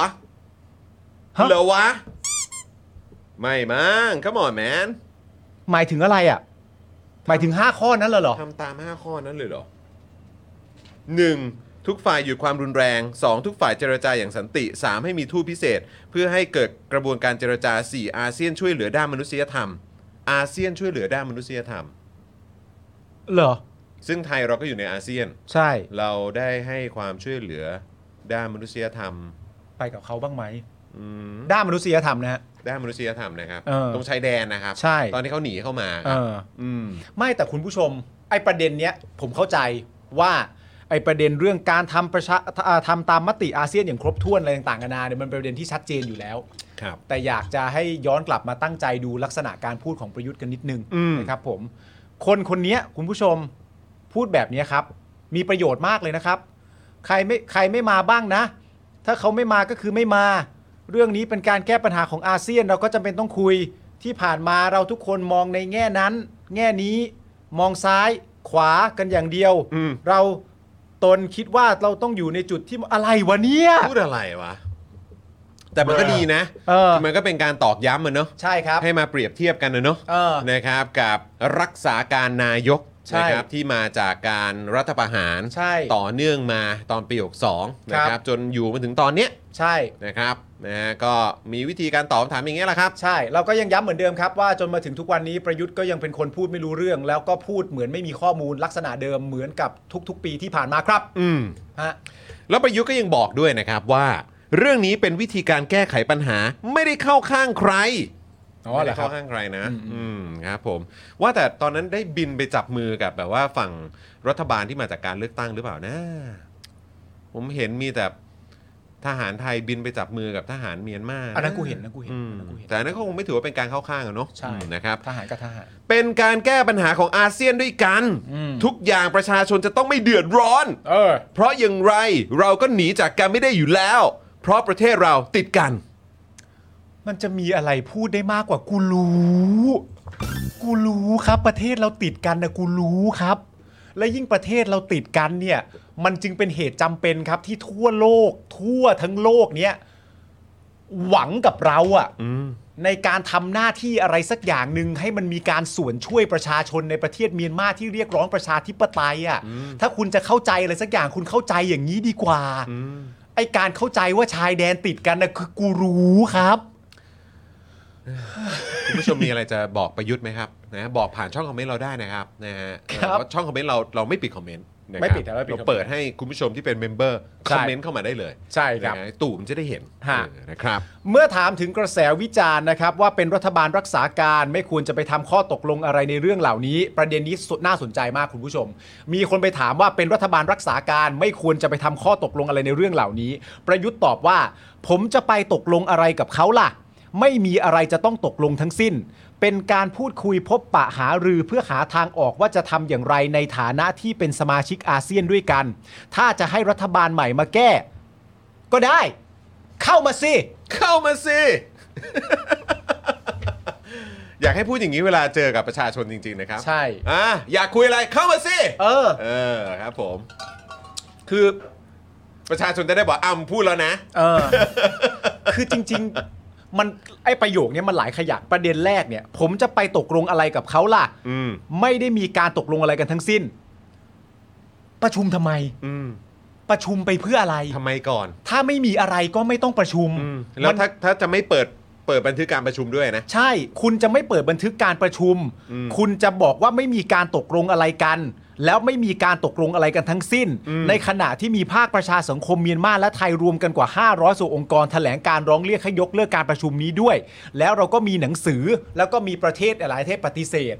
ถ้าหลักสำคัญมันคือไม่ได้ตกลงอะไรกันหรอกก็คือไม่ไม่ไม่ต้องมีมัน อืม ไม่มีดีกว่า แล้วคือมึงบอกว่ารัฐบาลใหม่ก็เข้ามาแก้ไขปัญหาสิ เข้ามาสิ เออ แล้วเมื่อไหร่มึงอ่ะจะออกไป เก็บซะ เก็บของยัง เก็บเร็ว มึงเก็บของครบยัง เก็บนี่ พีหมอกอ่ะพีหมอกอ่ะ เออ มึงทำคลิปแล้วก็ใส่ MV ไปยังตอนที่ตู่เก็บของใส่กล่องอ่ะ เออ ฮะประวิทย์เก็บของใส่กล่องอยู่อ่ะ ค ฮะ นเขาอยากดูวันนี้ เออ มึงยังคุยกับรถไฟอยู่เลย มึงต้องเก็บของก่ ะ อ ไร น มึงเนี่ย เก็บของไป ข้อมูลเพิ่มเติมนิดนึงนะครับ คุณผู้ชม ฮะ เมื่อวันที่ 22 ธันวาคม 65 ไทยเคยเป็นเจ้าภาพจัดการประชุมแบบนี้มาแล้วครั้งหนึ่ง ครับ โดยตอนนั้นเป็นเรื่องเนี่ยมันแดงขึ้นมา เพราะสื่อทางการของเมียนมาเนี่ยนะครับเป็นคนรายงานครับ อ่า ว่ารัฐมนตรีว่าการกระทรวงต่างประเทศของไทย ส่งหนังสือเชิญ ให้เจ้าหน้าที่ระดับสูงไปร่วมประชุมที่กรุงเทพครับ อู้ครับผม นะฮะ อ่า โดยตอนนั้นเนี่ยนะครับนิเคอีเอเชียรายงานว่าประเทศที่เข้าร่วมก็มีเมียนมา กัมพูชา เวียดนาม และลาวครับ ครับ ส่วนประเทศที่ได้รับคำเชิญแต่ไม่มาเนี่ยนะครับก็มีมาเลเซีย ฟิลิปปินส์อินโดนีเซีย และสิงคโปร์ครับ อ๋อ ครับผม ชัดเจนครับผม ครับผม ทั้งนี้นะครับไม่พบข้อมูลว่าการประชุมอย่างไม่เป็นทางการเรื่องเมียนมาที่ในแถลงการของกระทรวงการต่างประเทศบอกว่าไทยจัดมาแล้ว 2 รอบเนี่ยไออีกรอบเนี่ยไปจัดตอนไหนอ่ะ ครับ อันนี้ยังไม่รู้ข้อมูลนะค ครั รับบ ผม อืม เพราะว่าเจอข้อมูลแค่รอบที่สื่อเมียนมาเนี่ยรายงานครับ อืม อ่ะ ครับผม แต่ก็อย่างว่าใครมันจะไปรู้นะ เนาะ ก็มันก็ไม่ได้มีรายงาน รายงานการประชุมอะเนาะ นะฮะ นะครับอืม อ่ะคุณผู้ชมครับ นี่ก็เป็นการทำหน้าที่ของฐบาลรักษาการ ครับ นะฮะ อืม คุณผู้ชมรู้สึกอย่างไรก็ส่งเข้ามาแล้วกัน มาคอมเมนต์เข้ามาคอมเมนต์เข้ามา คอมเมนต์ นะครับรู้สึกว่ารัฐบาลรักษาการนี้จะสามารถแก้ปัญหาได้ไหม ใช่ กับความมุ่งมั่นในการแก้ปัญหาของเขาเหลือเกิน แต่คุณผู้ชมไม่ต้องรอนานครับ เพราะว่าล่าสุดกกตเพื่อน เอ้ย รับรองไป รับรองเรียบร้อยแล้ว เรียบร้อย เขาว่าเดี๋ยวค่อยสอยทีหลัง 60 วันไม่น่าทันเดี๋ย 60 วันแบบว่า ตรวจเรื่องเรียกร้องไม่ทัน เออ รับรองไปก่อน ไม่เป็นไร เออถ้ามีอะไรค่อยสอยทีหลัง เดี๋ยวซอยทีหลั งได้ กูเห็นสอสอเป็นมะม่วงอยู่แล้ว เออสะดวกดีเว้ย สะดวกดี ครับ ง่ายดี นะฮะ นะครับ อ่ะเดี๋ยวก็ต้องดูกันนะครับว่ารายละเอียดจะเป็นอย่างไรนะครับ แต่เท่าที่ทราบเนี่ยก็เหมือนว่ามันก็มีการเร่งมาแล้วนะครับ ครับ นะฮะก็รับรองเรียบร้อยแล้ว มันก็จะต้องมีสเต็ปต่อไปมาแล้วแหละ อืม นะครับ ก็เดี๋ยวต้องมาดูกันว่าจะเกิดอะไรขึ้นต่อนะครับ ครับ นะฮะเอ่อนี่ไงกกตประกาศรับรอง 500สสแล้วนะครับแสวงบุญมีเลยค่ะกกตเผยกกตรับรองสสทั้ง 500 คนเรียบร้อย เพราะไม่สามารถตรวจสอบเรื่องร้องเรียนได้ทันภายใน 60 วันนะครับจึงรับรองไปก่อน ครับ และจะมีระยะเวลาพิจารณาสอยได้ภายใน 1 ปีครับ ครับ โอ้โห ครับผมนะฮะอ่ะแล้วก็เพิ่มเติมนิดนึงนะครับไหนๆพอดีเลื่อนมาเจอพอดีก็คุณเป๋ายิ่งชีพนะครับ ครับ นะฮะเขาก็ยังไม่นิ่งนะฮะนะฮะก็คือไปกันต่อครับ ตอนนี้รวบรวมเอกสารยื่นฟ้องรัฐบาลใช้เพก a ซัสสอดแนมประชาชนแล้วนะครับ ครับผม น่าติดตามนะครับว่าจะเป็นอย่างไร อืม ตอนนี้ผมก็จริงๆเราก็เป็นเป็นโจทย์ร่วมกับทางเอ่อทางพี่ยุ้ย ใช่ คุณเป๋าด้วยนะครับในประเด็นของเออการใช้ I.O. ถูกต้อง นะฮะกับกองทัพนั่นเองนะครับ ก็เดี๋ยวก็ต้องติดตามครับ มีประเด็นเรื่องของ I.O. อันนี้ก็เรื่องหนึ่ง อืม นะครับคราวนี้ก็มีประเด็นของ Pegasus ด้วย ครับ น่าติดตามนะครับ ใช่ครับ นะฮะ อ่ะโอเคครับคุณผู้ชมนะครับ อันนี้ก็คือประเด็นข่าวแรกของเรานะครับ อ่า ที่หยิบยกขึ้นมาพูดคุยกับคุณผู้ชม ครับ กันก่อนนะครับก็คือประเด็นของไทยแล้วก็เมียนมา ครับ นะครับนะแล้วก็เหตุการณ์ที่มันเกิดขึ้นอยู่ข้างบ้านเราเนี่ยแหละครับ อืม นะฮะว่ารัฐบาลรักษาการของเราเนี่ยมีท่าทีอย่างไร ครับ คราวนี้เราก็จะต่อเนื่องกันอีกหนึ่งข่าว ใช่แล้วครับ นะครับซึ่งจริงๆ เราก็มีการนำเสนอกันไปในช่วงที่ผ่านมานะครับ แต่ว่าวันนี้เดี๋ยวเราจะมีโอกาสได้พูดคุย ใช่ นะครับกับบุคคลในข่าวด้วย อืม นะครับก็คือคุณหยกนั่นเอง ครับ นะครับ ซึ่งวันก่อนเราก็มีการพูดคุยกันถึงไทม์ไลน์เนาะ ใช่ นะครับคุยไทม์ไลน์กันไปนะครับแต่ตอนนี้จริง ๆ แล้วมันก็มีอัปเดตเพิ่มเติมขึ้นมา ใช่ใช่ใช่ ก่อน ใช่ ที่เราจะคุยกับคุณหยกน้องหยกเนี่ยนะครับนะเราควรจะอัปเดตไทม์ไลน์กันอีกสักหน่อยไหม เอาตั้งแต่ จริง ๆ น่าจะเข้าตั้งแต่ 17 เลยไหมครับ 17 มิถุนายน มิถุนายนเนาะ ใช่ไหมอ่ะ นะ โอ ค เครับ นะฮะเดี๋ยวเราเข้าตรงรายละเอียดตรงนี้ก่อนนะครับพี่ซี่เนาะนะครับ แล้วก็เดี๋ยวเราอ่าอีกสักครู่ก็จะเชิญอ่าคุณหยกน้องหยกนะครับมาร่วมพูดคุยกับเรา ครับ ใน ผ ราย ม การด้วยนะครับ โอเค งั้นเราเข้าเริ่มต้นกันสำหรับวันที่ 17 มิถุนายนนะครับ ไทม์ไทม์ไลน์ต่อเนื่องนะ ไทม์ไลน์ต่อเนื่อง หลังจากที่ นะคุ เรา ณผู้ชม เคยอัปเดตกันมาแล้วนะครับ ใช่เพราะเราพูดคุยกันไปแล้วนะครับผม วันที่ 17 มิถุนายนครับ โรงเรียนเตรียมอุดมศึกษาพัฒนาการครับ ได้ออกแถลงการเกี่ยวกับหยกเนี่ยนะครับ เป็นครั้งที่ 2 ครับ ระบุว่าหยกไม่มีสภาพการเป็นนักเรียนแล้ว เนื่องจากการมอบตัวไม่เป็นไปตามเงื่อนไข และบอกว่าสิทธิ์ในการศึกษาต่อของหยกนะครับ ยังมีหน่วยงานทางการศึกษาอื่น ที่สามารถดูแลการเรียนต่อให้เหมาะสมตามความต้องการได้นะครับ โดยในแถลงการของของโรงเรียนเนี่ยนะครับยังระบุนะครับว่าจากเหตุการณ์ที่เกิดขึ้น ส่งผลต่อความไม่ปลอดภัยในการดำเนินชีวิตของนักเรียน ครู บุคลากร และผู้ปกครองครับ ครับ รวมทั้งอาคารสถานที่และทรัพย์สินอื่น ๆ ของโรงเรียนครับ ครับ จึงจำเป็นต้องดำเนินการตามมาตรการรักษาความปลอดภัยอย่างเคร่งครัดนะครับ ใช่ครับ อันนี้ที่โรงเรียนแถลงไว้นะครับ ในวันเดียวกันนี้นะครับหยกได้โพสต์ชี้แจงโดยสรุปว่าตนไม่ได้เข้าเรียนตามเวลาที่ใจปรารถนา แต่ที่เข้าเรียนสายเพราะถูกกีดกันไม่ให้เข้าโรงเรียน และบอกว่าไม่ได้ต่อต้านทุกกิจกรรมของโรงเรียนเหมือนกับในคุกบ้านปราณีเช่นกัน หนูไม่ท่องอาขยานก่อนกินข้าว แต่ถ้าต้องทำความสะอาดตรงกลาง หนูก็ทำนะครับผม หยกบอกว่าการกระทำนี้นะครับไม่ใช่หนูดื้อแพ่งโง่โง่ๆแต่หนูคิดว่าสิ่งที่ทำอยู่ในโรงเรียน ในประเทศคือเรื่องไม่ปกติ อืม สังคมต้องเปลี่ยนตอนนี้ ถ้าไม่ใช่ตอนนี้แล้วจะเป็นตอนไหน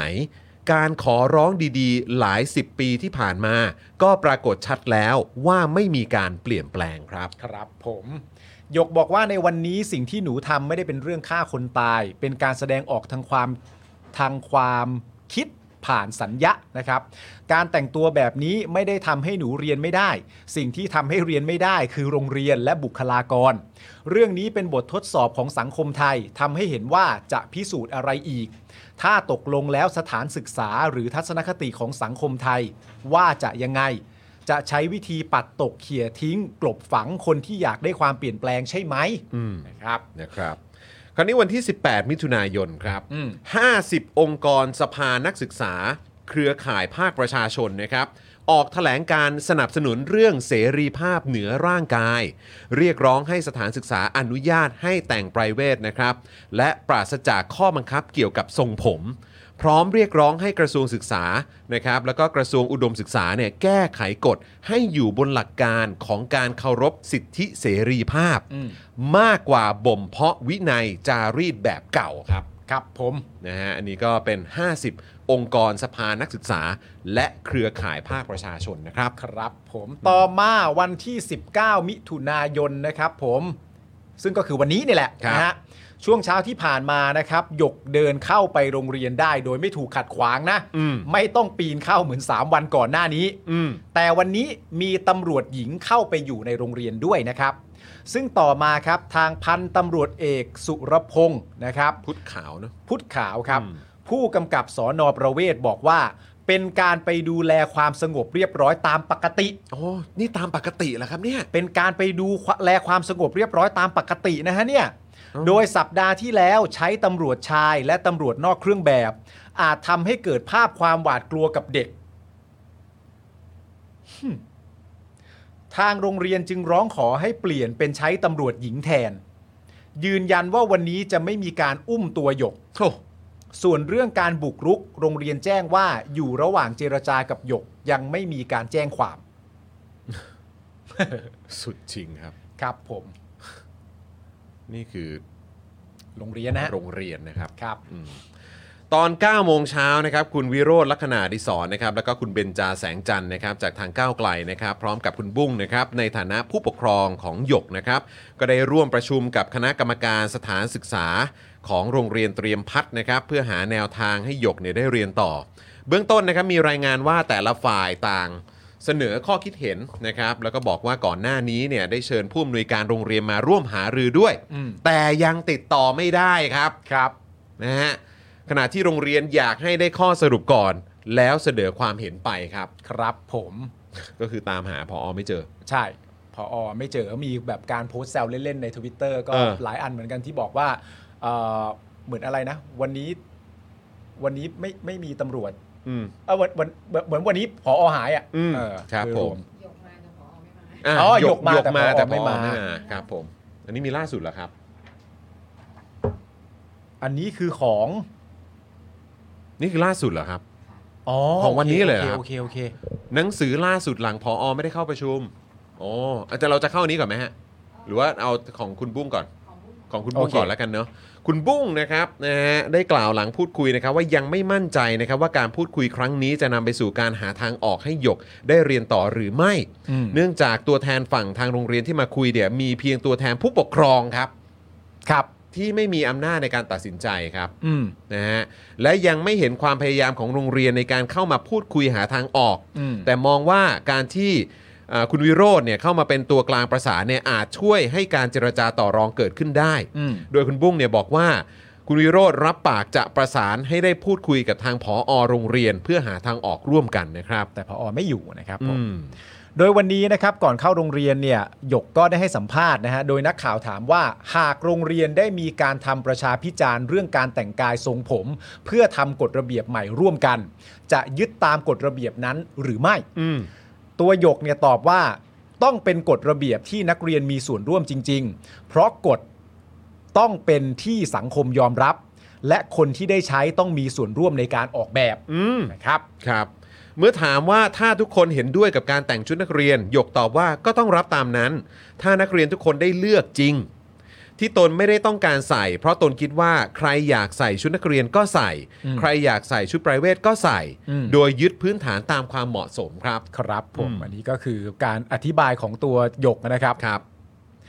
ต่อมาในวันนี้วันเดียวกันเนี่ยนะครับ ก็ ครับ มีป้ายผ้าครับ ที่เขียนว่าเสรีภาพเครื่องแต่งกาย ก็ถูกแขวนในโรงเรียนเตรียมพัฒน์เนี่ยนะครับ แต่แขวนได้ไม่นานครับ ก็ถูกอาจารย์ยึดไป อืม นะฮะ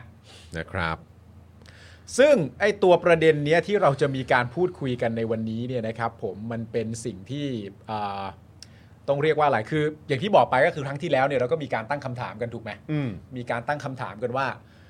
ตกลงแล้วเนี่ย ประเด็นในการเริ่มต้นที่เราจะพูดคุยกันประเด็นนี้เนี่ย อืม มันเพราะว่าโดยมากสังคมโดยกว้างเราพูดคุยไปแล้วนะคุณผู้ชม โดยมากสังคมในกว้างนะตอนเนี้ย อืม เรากำลังพูดถึงในประเด็นเรื่องทรงผมของหยก อ่า และการแต่งชุดไพรเวทไปโรงเรียน อืม เราพูดเรื่องเนี้ย เยอะมากเลย อืม เยอะมากเลย เรื่องนี้มันเหมือนจะกลายเป็นประเด็นหลัก เรื่องนี้มันเหมือนกลายเป็นประเด็นชูโรง เออ สำหรับประเด็นสิทธิ์ในการเข้ารับการศึกษาของหยก อืม สิ่งที่เราอยากรู้ก็คือว่า เหรอ อืม ประเด็นทรงผมกับประเด็นเครื่องแต่งกายของหยก มีความเกี่ยวข้องกับเรื่องการไม่ได้เข้าเรียนของหยกเนี่ย หรือสิทธิ์ในการเข้าเรียนของหยกเนี่ย มากน้อยแค่ไหน อืม ซึ่ง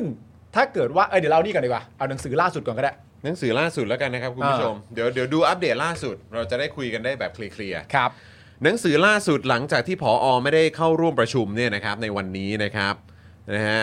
ประอ่าเขาเขียนว่าเรื่องรายงานความก้าวหน้ากรณีนางสาว ธนลบนะครับพระลันชัย หรือว่าหยกนะครับ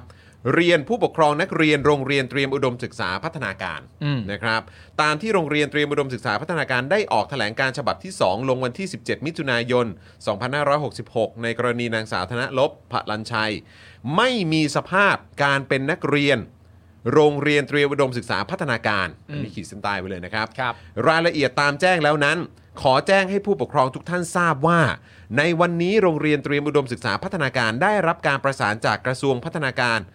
เอ่อกระทรวงการพัฒนาสังคมและความมั่นคงของมนุษย์ เป็นศูนย์กลางเพื่อร่วมปรึกษาหาแนวทางการแก้ปัญหาดังกล่าว โดยประชุมร่วมกันในวันอังคารที่ 20 มิถุนายน 2566 เวลา 12นาฬิกา30 นาทีครับ ก็แปลว่าพรุ่งนี้อะสิ ใช่ เออ นะครับ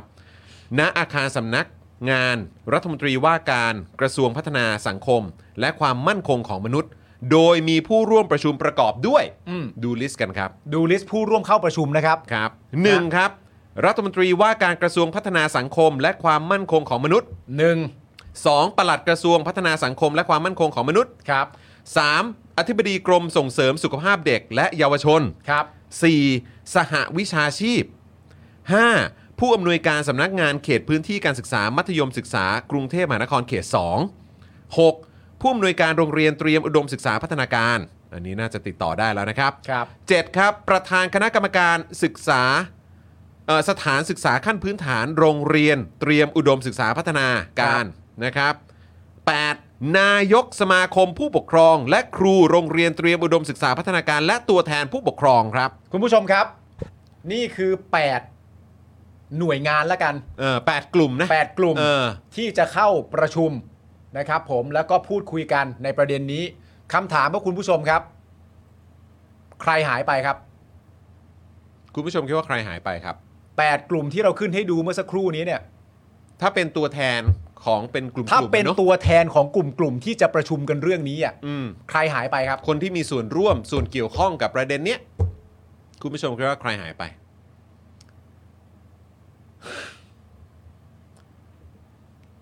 ผ นักเรียนน่ะหายไปไหน นักเรียนหายครับ หรือตัวแทนนักเรียนนะครับ ตัวแทนนักเรียนน่ะหาย ไปไหน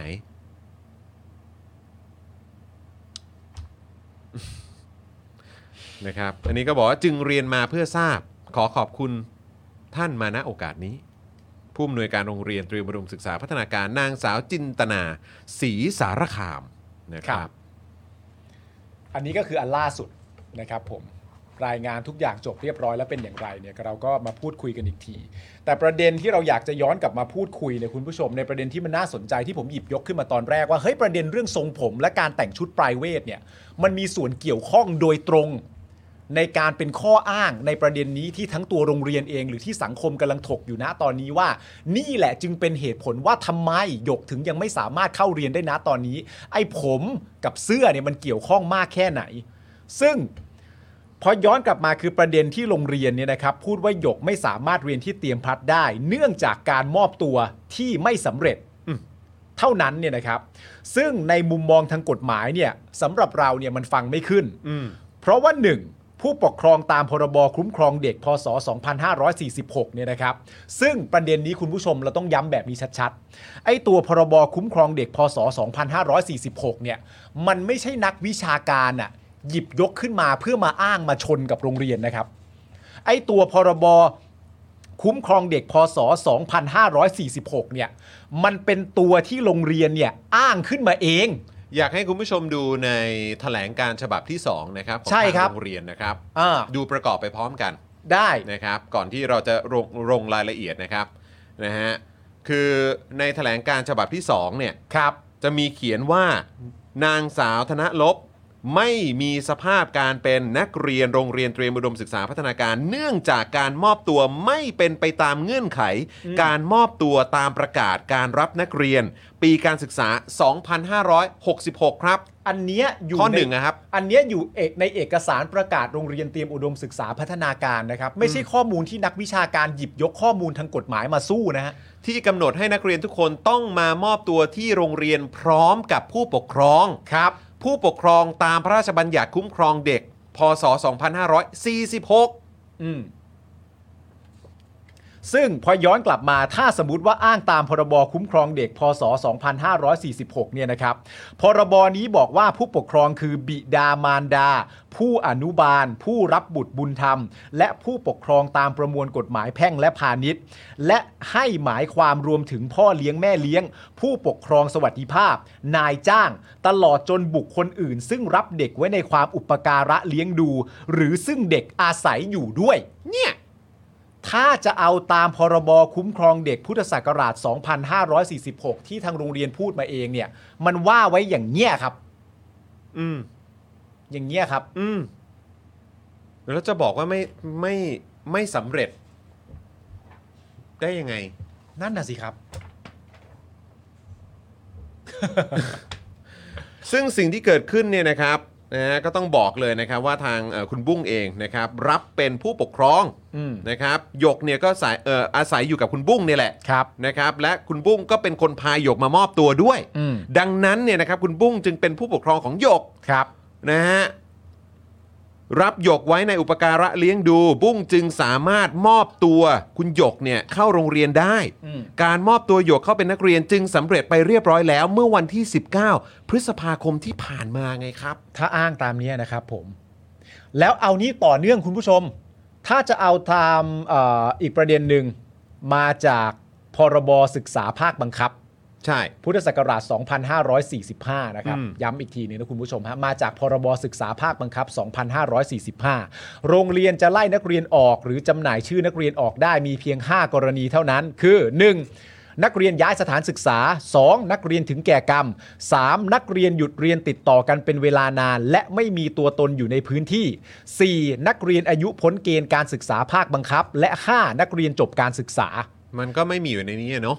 ไม่มีครับ ไม่มีเนาะ ไม่มีครับ ดังนั้นนะครับถ้าเกิดว่ากันตามหลักเกณฑ์ กฎหมายทั้งหมดนะครับ คุณหยกเนี่ยน้องหยกมีสิทธิ์ที่จะเรียนที่โรงเรียนแห่งนี้ต่อไป ครับ เพราะหยกเนี่ยสอบเข้าได้แล้วก็มอบตัวเรียบร้อยแล้วนะครับ ใช่ครับ นั่นแหละครับ ก็ว่ากันตามนี้ไง ว่ากันตามนี้ เพราะฉะนั้นประเด็นก่อนที่เราจะไปพูดคุยกับหยกนะครับ ครับ ผมเราเคลียร์ประเด็นพวกนี้ ให้เสร็จเรียบร้อยก่อน ครับ นะครับผมแล้วเดี๋ยวพอยกมาเราก็จะได้พูดคุยประเด็นกันต่อเนื่องกันไป เราเราจะได้ฟังความเห็น ใช่ นะครับ แล้วก็มุมมองของหยกด้วย เพราะว่าสิ่งที่เราอยากตั้งคำถามเนี่ยนะครับผมว่าเอ่อถ้าเกิดว่าสิ่งที่นักเรียนกระทำนั้นเนี่ยไม่ได้เป็นเหตุผลที่จะให้โรงเรียนไล่นักเรียนออกเนี่ยแล้วโรงเรียนจะพยายามแสดงท่าทีกดดันนักเรียนให้ไม่มาโรงเรียนหรือลาออกไปเองเนี่ยมันเพื่ออะไรอะ อืมไม่ว่าจะเป็นปิดประตูไม่ให้เข้า เออ ให้ตำรวจเข้ามาอยู่ในโรงเรียน เออ ซึ่งอันนี้ก็รู้อยู่แล้วนะ เออ ว่าน้องเนี่ยหรือว่าเด็กเนี่ยเขามีทรมาจากการกระทำของตำรวจ อืม ใช่ไหม ใช่ เราก็ได้เห็นกันอยู่ เราได้ติดตามข่าวกันอยู่ เราเคยนำเสนอข่าวเรื่องนี้กันไปแล้วนะครับ อืม เรื่องนี้ไม่ใช่เรื่องเล็กนะครับ ครับ อืมหรือว่ามีกองร้อยตำรวจหญิงเข้ามาประจำในโรงเรียน พร้อมรถขนผู้ต้องหา เออ ออกหนังสืออ้างถึงทั้งสมาคมผู้ปกครองและครู ชมรม ครูเก่า อืม สมาคมสิทธิ์เก่า สภานักเรียน นี่คืออะไรครับ นี่คือเอาว่าแบบพวกเราทุกคนตรงนี้ เออ จะเป็นครูเก่าสิทธิ์เก่า สมาคมผู้ปกครองหรืออะไรก็ตาม อืม เราว่าอย่างเงี้ย ใช่ แต่นี่ไงกฎกติกากฎหมายมันมีคุ้มครองอยู่ ใช่ แต่นี่พวกคุณทำอะไรกันอยู่ เออ ไม่นะฮะ แล้วคือประเด็นเนี้ยที่เราอยากจะพูดคุยกันต่อว่ามันเป็นประเด็นการนำสังคมจริงๆนะฮะเหมือนเรากำลังนำสังคมด้วยประเด็นการแบบหยิบยกขึ้นมาว่า ความก้าวร้าวของเด็ก อืม ใช่ไหมฮะ แล้วก็อีกประเด็นหนึ่งที่พูดคุยกัน แล้วก็จริง ๆ ก็ต้องพูดคุยกับคุณผู้ชมก็ได้ เพราะว่าจริง ๆ แล้วเนี่ยก็ต้องคุณผู้ชมก็รู้ดีว่าคลิปสั้นล่าสุดของเราเนี่ย อืม สนุกสนานมาก โอ้คลิปสั้น โอ้โห คลิปสั้นโดยโดยเฉพาะประเด็นของปาล์มจิ๊บนะ เออ ปาล์มจิ๊บเนี่ยสอง อ่า ล้านนะครับอันนั้นสนุกสนานมาก ทิกตอกนะคุณผู้ชม คุณผู้ชมไป Follow ทิกตอกเราได้นะค ใช่ รันะฮะเดี๋ยวเอาเอาคิวอาร์โค้ดขึ้นให้นะ อันนั้น คุณผู้ชม อันนั้นสนุกสนานมา นี่ ก ไปตามทิกตอก ไปตามทิกตอกกันได้ อันที่ 2 ล้านอัพอ่ะ เออ ตอนเนี้ยเออไปตามอันนั้นเลยโอ้ย และอันนั้นนี่แม่งแบบสนุกมาก คนก็เข้ามาด่า คนก็เข้ามาอะไรต่างๆกันานาซึ่งทุกคำด่าเป็นความสุขของผมอยู่แล้วนะฮะ ครับ ที่ผมไม่ได้ติดใจอะไรมันมัน อืม มันสบายมากอยู่แล้ว แต่ประเด็นก็คือว่า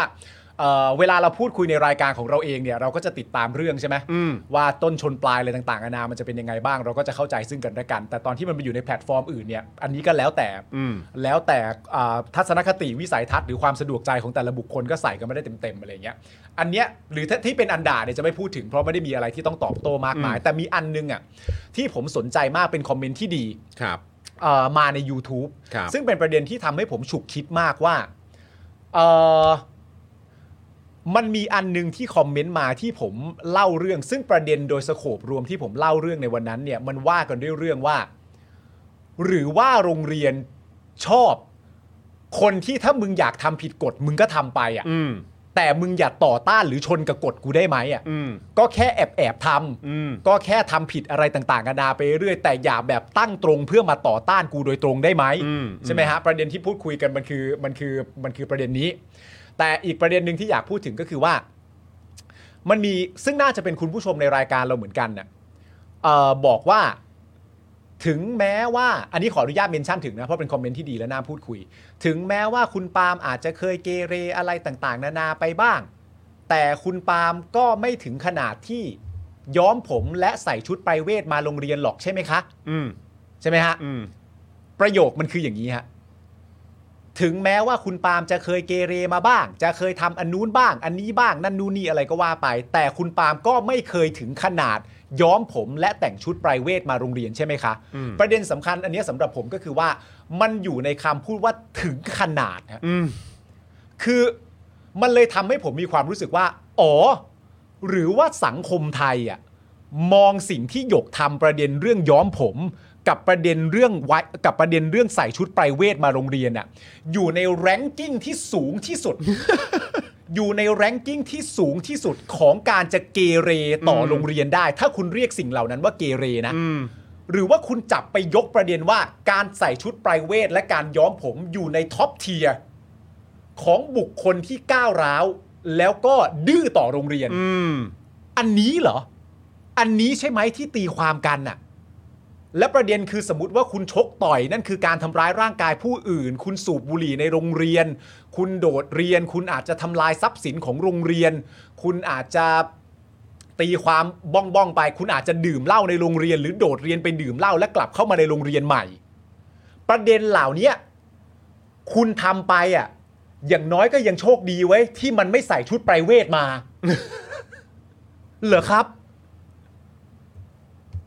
ผมก็ว่ามันก็ไม่ใช่อะฮะไม่รู้สินะ อืม เออ ไม่ไม่รู้สินะก็ คุณผู้ชมมีความเห็นว่ายังไงล่ะ เออ ก็แล้วแต่ เออ ก็นั่นเนี่ยฮะ ก็แล้วแต่ตีความกันไป แต่ว่า ผมแค่ฟังแล้วมันรู้สึกแปลก แต่ขอบคุณที่คอมเมนต์เข้ามานะ มันทำให้ผมฉุกคิดอะไรเยอะว่า เออ หรือว่าแรงกิ้งของเด็กที่ก้าวร้าวถูกเอาไปพิงไว้กับการย้อมผม แล้วการใส่ชุดไพรเวท แล้วก็กล้าที่จะพูดคุยกับโรงเรียนตรงๆ ว่านี่คือสิ่งที่ฉันจะทำไม่รู้สิเนอะ อืม แปลกดีเหมือนกัน แต่ผมว่ามันแปลก แล้วก็มีมีความมีเราเราจับทางจับมวลจับอะไรต่างๆได้นะครับ ในลักษณะที่พูดถึงแบบประเด็นใช้คำว่าความก้าวร้าวอะนะฮะ อืม เออเหมือนประเด็นว่าเป็นความก้าวร้าวของเด็กเนี่ยแหละ เหมือนเป็นเหมือนเป็นเรื่องนำเลยอะ อืม เหมือนมันนำประเด็นเนี้ย ใช่ แล้วมันแล้วมันเริ่มไปกันไกลแล้วอะครับ อืม มันเริ่มไปกันไกลแล้วอะครับ จริง อืๆมคุณผู้ชมรู้สึกอย่างนั้นไหมเออ แล้วคือคำถามที่อยากจะถามคุณผู้ชมก่อนจะไปเจอกับหยกนะครับ อืม ก็คือพอยต์ของโรงเรียนคืออะไรครับ ครับ พอยต์ของโรงเรียนคืออะไรครับ อืม พอยต์ของการมีโรงเรียนเนี่ยมันคืออะไรครับ ใช่ครับ อันนี้ย้ำเลยฮะ อันนี้ผมก็ว่ามีเป็นเป็นเป็นที่สำคัญเหมือน เหมือนเราลืมเรือนลืมเรือนพอยต์ของโรงเรียนไปอะ อืม มันเหมือน มันมันเหมือนว่า โรงเรียนเป็นสถานที่ที่ตั้งอยู่ แล้วพอโรงเรียนเจอกับเจอแล้ว อีกนิดหนึ่งเดี๋ยวเดี๋ยวไปถึงหยกแล้ว อีกนิดเดียวนะอีกนิดเดียวนะ เดี๋ยว เออ เดี๋ยวเตรียคมรับ หูฟังให้น้องด้วยนะครับ าครับ ผมอืม มันเหมือนว่าในสภาพสังคมของเรา มันเหมือนสโคบมันเหมือนประมาณว่าเราตั้งโรงเรียนขึ้นมาโรงเรียนหนึ่งอะ อืม แล้วเมื่อโรงเรียนมีความรู้สึกว่า เจอเด็กที่ทางโรงเรียนคิดว่าเด็กคนเนี้ยเป็นเด็กที่ก้าวร้าว อืม เป็นเด็กที่เกเรอ่ะมันเหมือนเราลืมเลือนไปว่าอ๋อถ้าเจอเด็กลักษณะแบบนี้ก็คือโรงเรียนจบเลย อืม แก้ปัญหาไม่ได้ แล้ว เออเออ แย่ชิบหายละเจ๊ง ใช่ ทุกอย่างเจ๊ง พังแล้ว ทุกอย่างเจ๊ง พังแล้ว เจอเข้าไปทีนึงปุ๊บคือ เออ โรงเรียนมันไม่ได้ทำหน้าที่กันแบบนั้นเปล่าวะ อืม มันโรงเรียน ก่อ นะ ตั้งมาตั้งนานเนี่ยจะ พังทลายเพ มัน ราะ คือสถาบันศึกษาที่ให้เด็กเข้าไปเล่าเรียนวิชา อืม แล้วเวลาคุณเจอเด็กที่มีความรู้สึกอย่างนี้สำหรับคุณก็คือว่าอ่าจบแล้วและคำถามที่ตั้งกันมากมายนะ ตอนนี้คือคำถามว่าอ้าวแล้วเกิดเหตุการณ์แบบที่หยกทำแบบนี้ แล้วจะให้โรงเรียนทำยังไงวะ อืม คือโรงเรียนทำอะไรไม่ได้แล้วอย่างนี้เหรอ อืม มันแปลกไปนะฮะ แปลกจริงครับ บริบทตอนนี้อ่ะโอเค คุณผู้ชมฮะ อ่ะ เรามาต้อนรับแขกของเราวันนี้ดีกว่านะครับคุณผู้ชม ปรบมือต้อนรับกันเลยดีกว่า ครับผม นะครับ หลังจากที่เมื่อกี้เราพาคุณผู้ชมนะครับไปย้อนไทม์ไลน์กันนิดนึง ครับ นะฮะ ตอนนี้เราจะอยู่ใกล้ชิดกับแขกของเราแล้วนะครับ ต้อนรับคุณหยกหรือว่าน้องหยกกันเลยดีกว่านะครับ สวัสดีครับ สวัสดีครับหยก สวัสดีครับ สวัสดีนะครับ สวัสดีครับ สวัสดีครับหยกหยกคือกล้องนี้นะ อันนี้เป็นกล้องหยกหยกนะ อ่า โอเค ทัก ไม่เป็ ทาย ไร คนทางบ้านด้วยนะหยก แต่ว่าเราพูดคุยกัน เออ ได้นะครับ ใช่แล้วครับ ผมนะฮะ หยกถ้าเกิดว่ามีคนเขียนเลข 8 เข้ามาอันนั้นเขาหมายความว่าเหมือนเป็นเสียงปรบมือ ปรบ นะ มือนะ ไม่ต้อง แปะแปะแปะ ปรบมื แปะ อ เออครับ เดี๋ยวจะงงว่าส่งเข้ามาทำไม เอ นะฮะ อ เดี๋ยวจะงงว่า ใช่ ส่ง แล้ว เข้ามา ครับ ทำไม นะฮะ โยกครับ เราเริ่มต้นจากคำถามแบบนี้ดีกว่า อืม เอ่อวันนี้ไปเรียนเป็นไงบ้างครับ วัน วันนี้ นี้ก็ อืม ไปช่วงเช้าอยู่ ครับ อืม ผม ก็ไปถึงประมาณ7จ็ดโมงยี่สิบเจ็ดโมงสามสิบอะไรประมาณนี้ ครับ ค ค่ะ รับอืม วันนี้เขาก็ไม่ปิดไม่ปิดประตูใส่ อ่าฮะ ก็เลยเข้าไปเรียนได้ปกติ ครับผม อ่าโอเคก็คือสามารถเดินเข้าไปเรียนได้ปกติ ไม่ต้องปีนเข้าแล้วนะ อ่า ใช่ ครั ค่ะ บ วันนี้ ผม ไม่ได้ปีนเข้าค่ะ วันนี้ไม่ได้ปีนเข้าวปีนเข้าวมาสามวันแล้ว ใช่ บรรยากาศในโรงเรียนว่าด้วยเรื่องประตูเป็นที่ตั้ง อืม การการปีนเข้าโรงเรียนกับการเดินเข้าโรงเรียนไปปกติวันนี้ พอเจอบรรยากาศภายในโรงเรียนเหมือนหรือแตกต่างไหมฮะวันนี้ที่เดินเข้าเรียนสบายๆบรรยากาศโรงเรียนมันผ่อนคลายขึ้นไหม ก็โอเคค่ะ แล้วก็แบบก็มีคมีผู้ใหญ่คนหนึงเดินตามมาแล้วบอกว่าทำไมหนูทำอย่างนี้ละหยกอืม ตั้งแต่เช้าเลยเหรอ ใช่ค่ะ ตั้ ตอง น แต่เช้า เช้าตั้งแต่เดินเข้าไปค่ะ ตั้งแต่7จ็ดโมงครึ่ง ตั้งแต่ที่เดินเข้าไปเลยอะค่ะ โอ้โหเดินก้าวก้าวเท้าเข้าโรงเรียนก็เจอคำถามนี้เลย ใช่ เป็นผู้ใหญ่ ครับ ไม่ต้องบอกว่าเป็นใครก็ได้นะครับผม อืม แต่เป็นผู้ใหญ่แล้วกันนะครับผมอ่ะตอนนี้ก็มีคนส่งเข้ามา อืม พูดคุยกับหยกเยอะแล้วนะครับ คุณดีเคถามว่าน้องหยกเสียงดูเหนื่อยเหนื่อยนะเนี่ยต่อสู้เยอะเลยใช่ไหมเป็นไงเหนื่อยไหมช่วง ก็ นี้อืม ก็เหนื่อยอยู่แต่ว่าโอเคสนุกดีค่ะ เอออ่ะนี่เออหัวเราะได้ก็ถือว่าโอเค หัวเราะได้ นะครับ ก็ถือว่าโอณจินนิสเคบกหยกพี่เป็นกำลังใจให้นะ เออนะครับ ครับ นะฮะ ผมอ่ะก็ให้กำลังใจ ส่ เข้ามา ได้ลยนะครับนะฮะ ซึ่งประเด็นที่เราอยากจะพูดคุยกับหยกนะครับ อืม ก็เหมือนที่เราย้ำกับคุณผู้ชมไป คือเราอยากรู้จริง ๆ นะครับ ผมว่าเอ๊ะไอประเด็นเรื่องสีผมของหยก หรือการแต่งชุดไพรเวทของหยกเนี่ย อืม กับ ประเด็นเรื่องการที่หยกยังไม่ได้เรียนนะตอนนี้ หรือไม่ได้รับการรับรองเป็นนักเรียนนะตอนนี้เนี่ยมันมีส่วนเกี่ยวข้องกันมากขนาดไหน เพราะว่าถ้าเราดูตามเอกสารเนี่ยเอกสารฉบับแรกนะคุณผู้ชม อืมแถลงการฉบับแรก แถลงการฉบับแร ใช่ไหม กเนี่ยว่าด้วยเรื่องประเด็นด้วยว่าหยกเนี่ยไม่ได้ทำตามกฎ อืม ในแง่ของเรื่องการเข้าเรียน อืม ในแง่ของเรื่องการแต่งตัว อืม และก็ในแง่ของเรื่องสีผม อ่ะ ซึ่งเราก็เข้าใจว่าอ๋อประเด็นนี้ใช่ไหม เออ มันเป็นเพราะประเด็นนี้หรือเปล่า หรือเปล่า อืม ในขณะเดียวกันพอแถลงการฉบับที่ 2 ออกมา อืม แถลงการฉบับที่ 2 ว่าไว้ด้วยเรื่องว่าหยกไม่ได้ถูกรับรองเป็นนักเรียนตั้งแต่แรก อืม แล้วในความรู้สึกคนที่แบบคิดและวิเคราะห์ก็คือว่าอ้าวก็ถ้าหยกไม่ได้เป็นรับรองเป็นนักเรียนตั้งแต่แรก ประเด็นเรื่องสีผมของหยกและการแต่งชุดไพรเวทมันจะเกี่ยวข้องอะไรกับประเด็นนี้ทั้งหมด อันนี้ก็เป็นเรื่องที่เขาตีความสงสัยกัน เพราะฉะนั้นอันที่อยากถามหยกก็คือว่า เอาเข้าจริง ๆ แล้วที่หยกได้สื่อสารกับโรงเรียนน่ะประเด็นเรื่องสีผมของหยก หรือการแต่งชุดไพรเวทกับการไม่ได้เข้าเรียนเนี่ยมันเกี่ยวกันมากขนาดไหน อืม ในในประเด็นนี้ หนูว่ามันก็คงต้องเกี่ยวกันระดับหนึ่งแหละ เพราะแบบเขาโรงเรียนเป็นอะไรที่แบบไม่ชัดเจนเลย พยายามพูดอ้อมอ้อมๆอ้อมมากเลย อืม ฮะอ้อมๆในในแง่ของการที่ว่า เกี่ยวกับเรื่องทรงผมหรือว่าเกี่ยวกับเรื่องกฎระเบียบอะไรอย่างเงี้ยเหรอครับ ทุกเรื่องเลยเขาพยายามอ้อมหมดเลยแบบเหมือนแบบจะให้ไม่อยากให้เราอยู่ก็พูดอ้อมอ้อมๆอะค่ะ อ๋อ ไม่ตรงไปตรงมาว่างั้น ไปตรงมา อ่าใช่ไม่ตรงไปตรงมา อ่าฮะ คือพยายามเหมือนให้เหตุผลเยอะแยะมากมาย ใช่ แต่ว่าไม่ได้บอกกันแบบตรงไปตรงมา ใช่ อืม ก็เลยไม่แน่ใจด้วยแบบสรุปคุณจะให้เราออกด้วยหัวหัวข้อไหนอะชัดเจนกันแน่ เพราะแบบคุณอ้อมไปหลายหัวข้อหลายประเด็นเลย โอเค เหมือนเอามาแบบผสมผสมกันนะคะ คือในความรู้สึกหยกนะตอนเนี้ยก็คือที่เราคุยกันตอนแบบก่อนเข้าราย การคือ อืม สิ่งที่มันชัดเจนมาก ๆ ซึ่งอันเนี้ยมัน undeniable ไม่สามารถเถียงได้เลยก็คือว่า อืม หยกอะอยากเรียน อืม อันเนี้ยมันชัดมาก อืม ซึ่งความพยายามของโรงเรียนนะตอนนี้สำหรับตัวหยกก็คือว่ายังไม่เข้าใจจริง ๆ ว่ามันเป็นเหตุผลอะไรที่ตรงประเด็นกันแน่ที่ยังยังไม่ให้หยกได้เรียนนะตอนนี้ถูกไหม ใช่ โอ ค่ะ เค เพราะฉะนั้นคือตอนนี้ก็ยังไม่เคลียร์ว่า อ่า เป็นเพราะเพราะอย่างใบแรกบอกว่ามันมีเกี่ยวเรื่องทรงผม อ่า และการแต่งกายเข้ามา อันนี้ใบแรก ครับ ค่ะ พอใบที่ 2 พูดถึงเรื่องของผู้ปกครอง อ่า ที่พามามอบตัว ครับ อ่าใช่ ใช่ไหมครับ มันก็มีเรื่องนี้ด้วย อืม ก็เลยแล้วพอถามไป แล้วพอพยายามจะติดตามว่ามันเป็นเพราะเหตุอะไร อืม หยกก็บอกว่าเท่าที่คุยมาเนี่ย อ่า ไม่เคลียร์เลย อ้อมไปอ้อมมา พูดแบบทุกอย่างมันผสมปนเปกันไปหมดเลย อ่า ไม่มีความชัดเจนว่าที่จะไม่ที่ไม่อยากให้อยู่เนี่ย หรือว่าที่จะให้ที่ที่ไม่ได้ให้เข้าเรียนเนี่ยเพ ครั ราะ บ อะไร ใช่ โอเค งั้นประเด็นนี้เราย้ำกันตรงๆตรงนี้ ต้องย้ำ เพราะตว่ารงนี้ เป็น ครับคำถามที่เราก็ตั้งคำถามกันมาตั้งนานแล้ว ก็คือสรุปเจ้าตัวก็คือน้องหยกเองเนี่ย ก็ยังไม่ทราบอย่างแน่ชัดจากการสื่อสารโดยตรง อืม ใช่ค่ะ ว่าประเด็นที่ถูกต้องที่ตรงประเด็นจริง ๆ มันเรื่องอะไรกันแน่ ใช่ค่ะ แล้วก็ตั้งแต่วันวันที่วันพุธอะ ครับ ที่ไปกันผู้พี่ปกครองก็ไปด้วยหลังจากที่หนูไม่ได้เข้าเรียนอะ ครับ เขารอพอบอกว่าให้เราผู้บริหารมาคุยหนูก็นั่งรอ ครับ รอจนแบบหนูทนไม่ไหวแล้วหนูก็เลยไปร้านกาแฟ ครับ เพื่อที่หาอะไรทาน แล้วทีเนี้ยพอพี่ปกครองมาอยู่ตั้งแต่เช้ายันเย็นผู้บริหารก็ไม่มาคุยเลยสักคน อ้าว ก็สรุปจบวันนั้นไม่มีการคุยกับผู้บริหารแต่อย่างใด ใช่ค่ะรอจนถึง4ี่โมงเย็น อื้อหือ อ๋อเหรอฮะ เออคือหนูไปถึงช่วง8ปดโมงสิบ ครับ แล้วพี่ปกครองมาช่วง 10บโมงกว่า อืม แล้วก็อยู่จนแบบสี่โมงอะแต่ไม่มีใครมาร อตั้งแต่ คุยเลย 10โมง อ่า ใช่ มจน4โมงก็ยังไม่มีผู้บริหาร ฮะ หรือว่าเจ้าหน้าที่เนี่ยมาคุยตามที่แจ้งไว้ ใช่ค่ะ แล้วก็ไปเรื่อยๆ จนถึงวันศุกร์ที่ ครับ เป็นสุดสัปดาห์ก็ไม่มีใครมาคุยเหมือนกันค่ะ โอเค ไปทุกวันไม่มีใครมาไม่มีผู้บริหารลงมาคุยเลย เออ ครูก็พูดแต่ว่าแบบผมทำตามหน้าที่ผมทำตามหน้าที่เหมือนเป็นหุ่นยนต์นะคะ เออ ผมทำตามหน้าที่ ใช่ แต่ว่าตัวหยกเองก็ไม่รู้ว่า หน้าที่ที่ว่าเนี่ย อืม มันทำอะไรบ้าง อืม วันนั้นที่ไม่มีการคนมาคุยจนถึง4ี่โมงเย็นรุ่นพี่ที่เป็นผู้ปกครองกินกาแฟไปกี่แก้วคะ หมดหมดไปกี่แก้วครับ เห็นว่าไปร้านกาแฟไง ต้องหันไปถามว่าเป็นกี่แกลลอนดีกว่า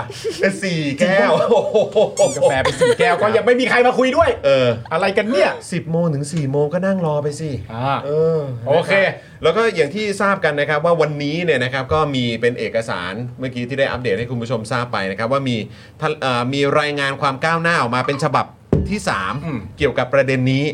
นะครับแต่ก็ยังไม่เคลียร์ไม่ชัดเจนอยู่ดีครับเพ ใช่ ราะเหมือนว่าจะต้องรอให้เขาคุยกันในวันพรุ่งนี้ตอนเที่ยง ใช่เขาจะประชุมกันในตอนเที่ยงนะ เที่ยงครึ่ง พรุ่งนี้คือวัน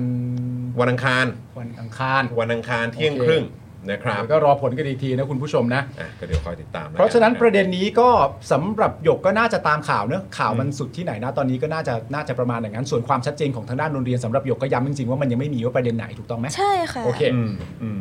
งั้นเรามาคุยกันง่าย ๆ แบบนี้ดีกว่า ครับ นะครับ อืม ผมจะได้คุยกันสบายๆนะครับผม อืม ประเด็นแรก ซึ่งเราเชื่อว่าคนสงสัยอยากจะถามหยกมาก ใช่แล้วก็ดีเลยเอ่อ เออ เนี่ยตรงนี้จะได้เป็นพื้นที่ อ่า ที่ได้คุยได้สื่อสารกัน ถูกต้องแล้วมันก็ไม่มีใครตอบเรื่องนี้ได้ดีกว่าหยกอีกแล้ว ในประเด็น ใช่ นะตอนนี้หยกครับคำถามแรกง่ายที่สุดง่ายที่สุดในโลกเลยฮะ อืม หยกครับทำไมใส่ชุดนักเรียนไม่ได้ครับ อืมเออ ถาม นี่ ง่ายๆ ต แบ รงบนี้ นี้ เลยตรงนี้เลย ยกครับทำไมใส่ชุดนักเรียนไม่ได้ครับ อืม เออ ก็ชุดนักเรียนมันก็การบังคับให้ใส่อะมันก็เป็นอำนาจนิยม ครับ ด้วย แล้วก็